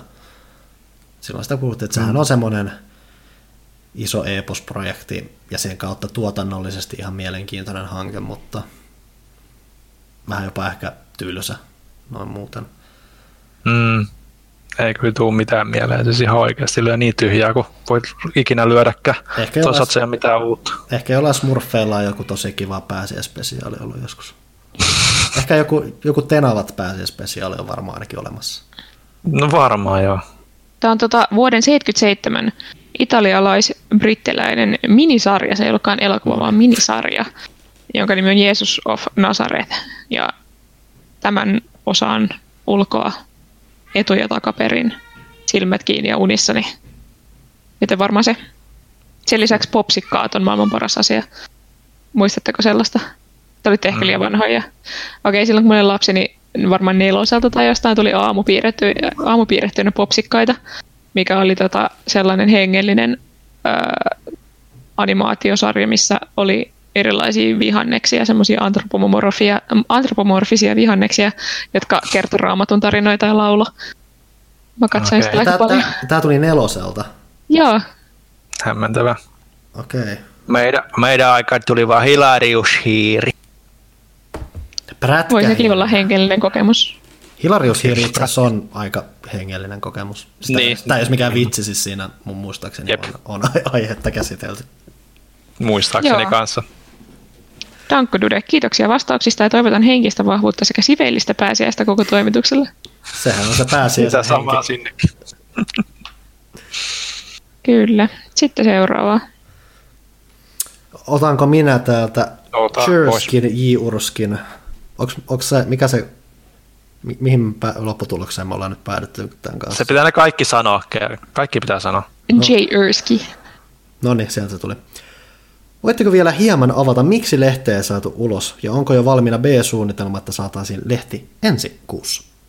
Avattiin jo ja on. Sitten Varis. Terve kästiläiset. Puhuitte viime kästissä lukemistanne kirjoista ja Panu mainitsi Metro 2033. Mainitsit Panu, että kyseisessä kirjassa tykkäsit nimenomaan sen maailmasta. Itsekin olen kyseisen kirjan lukenut ja juuri tuo maailmapuoli vetosi minuunkin eniten. Tästä tulikin mieleen suositella sinulle ja toki myös muillekin Hugh Howein siilokirjoja. Ne myös sijoittuvat postapokalyptiseen maailmaan, jossa ihmiset asuvat maanalaisessa siiloissa. Kyseisissä kirjoissa ainakin omalla kohdalla nimenomaan niiden maailma oli todella mielenkiintoinen ja kertomasi perusteella voisin ainakin kuvitella, että nämä kirjat vetoaisivat myös sinuun. Piidetään mielessä. Et toki että joo, keskeinen asia, mikä metrossa toimi, oli just se, että se sijoittuu suljettuihin tiloihin, ja todennäköisesti tuossa mm. on hyvin sama meininki, että täytyy pitää mielessä. Toki sitten Metrossahan oli kanssa, että se koko kirja ylipäätänsä oli enemmän semmoinen matkaesittely post-apokalyptiseen Venäjään sen sijaan, että siinä olisi kauhean oleellista tarinaa, että, se, että sekin viehätti. Että kato, pitää ehkä tutustua ja katsoa vähän, millainen siilo on. En ole Joo. kauheasti kuulla etukäteen. Versus kyselee mielipiteitä PS5 tulevasta ohjaimesta. Siitä keskusteltiin jo. Sitten myös fyysisen lehden ö, tilanteesta ja puhutaan jälleen Viron painosta ja tämmöisestä. Ö, tässä kohtaa tarkennan vielä, kun nyt niin monta kiinnostaa nämä ratkaisut tietenkin ymmärrettävästi, niin ö, tällä hetkellä näyttää siltä, että pystytään ihan normaalisti painamaan ihan käyttäen meidän normaaleja palveluita, sillä Viron ja Suomen rajalla on tarkennettu niitä ammattiryhmiä, jotka pääsee sieltä läpi. Ja niihin kuuluu myös niin kuin rahti- ja kuririfirmat, myös yksityiset, jotka ei ole esimerkiksi niin kuin näiden maiden posteja, joten ei pitäisi olla mitään ongelmaa. Jeps. Oliko meillä siinä sitten kaikki kysymykset tältä kertaa? Oliko Twitterissä mitään? Siinä taisi olla. Twitterin. Unohti Twitterissä ei ollut mitään. No niin, Twitteriä ei unohdettu. Luen kiitos. Joo, eli toivon mukaan kun kahden viikon päästä palaamme, mitäs, mikä päivä silloin on? Silloin ollaan jo menossa kohta painoa. Paalaksilla on jo käyty painossa. Ei, me ollaan vasta menossa. Me mennään 28. päivä. No herra, Seuraava tässä, on, tässä on aikaa. On, miten tässä kyllä. On, meillä... Miten, miten tässä on näin paljon aikaa? Meillä on pääsiäinen vi... välissä, hei. Joo, meillä oli poikkeuksellisesti nyt viisi viikkoa aikaa, Ai niin, se oli se. Okei, okay, joo, joo, joo, joo, joo. Kyllä, joten meillä on vaikka miten paljon aikaa tehdä tätä lehteä, luojan kiitos. Ja kaiken toivon ja uskon mukaan se tulee normaalisti ulos. All right. Eli tässä oli pelaajakäst 250, tuntui myös 250 tunnilta jotenkin tässä vaiheessa, mutta tota... No ei, mutta tota, ei kiitos vaan niin kovat kuul... partit, että tuntui niin pitkältä, tai Kyllä. se on sitä luokkaa. Hei, mä haluan sanoa tähän... käydä Ylellä tässä välissä. Totta. Mä haluan sanoa tähän väliin, että oli tosi kivaa kuitenkin nähdä teitä, koska mulla on oikeasti ikävä toimistoa ja työkavereita. Niin oli mukava hengellä. Onhan se vähän Joo, jo, kyllä tässä. Ei ole kauheasti kenenkään taas tekemisessä, että tämän jälkeen mä nyt käyn kaupassa ja se on edelleen se prosessi on se, että jotenkin ei halua edes katsoa ihmisiä silmiin siinä yhteydessä, mm-hmm. että se on vaan heti. Okei, okay, tuossa hodarit, pakastepizza, 5 litraa kokista, done. Kyllä. Joo, kyllä toimistolla kaipaa vähän sen, mutta saisi vähän päivää enemmän rakennetta. Tämä niin kuin täällä kotosalla aina menee sitten venu, ven, venyynä aina sitten, kun pikkasen keksii aina jossain tehdä välissä jotain muutakin. Niin mm. Kyllä se tuo sitä rakennetta ja ihmisiä olisi kiva nähdä. Pysykää rakkaat kuulijat terveenä ja älkää mökkihöperöitykö. Peskää niitä käsiä. Mm. Ei siinä muuta. Pelaajakästä 250 kuittaa tähän.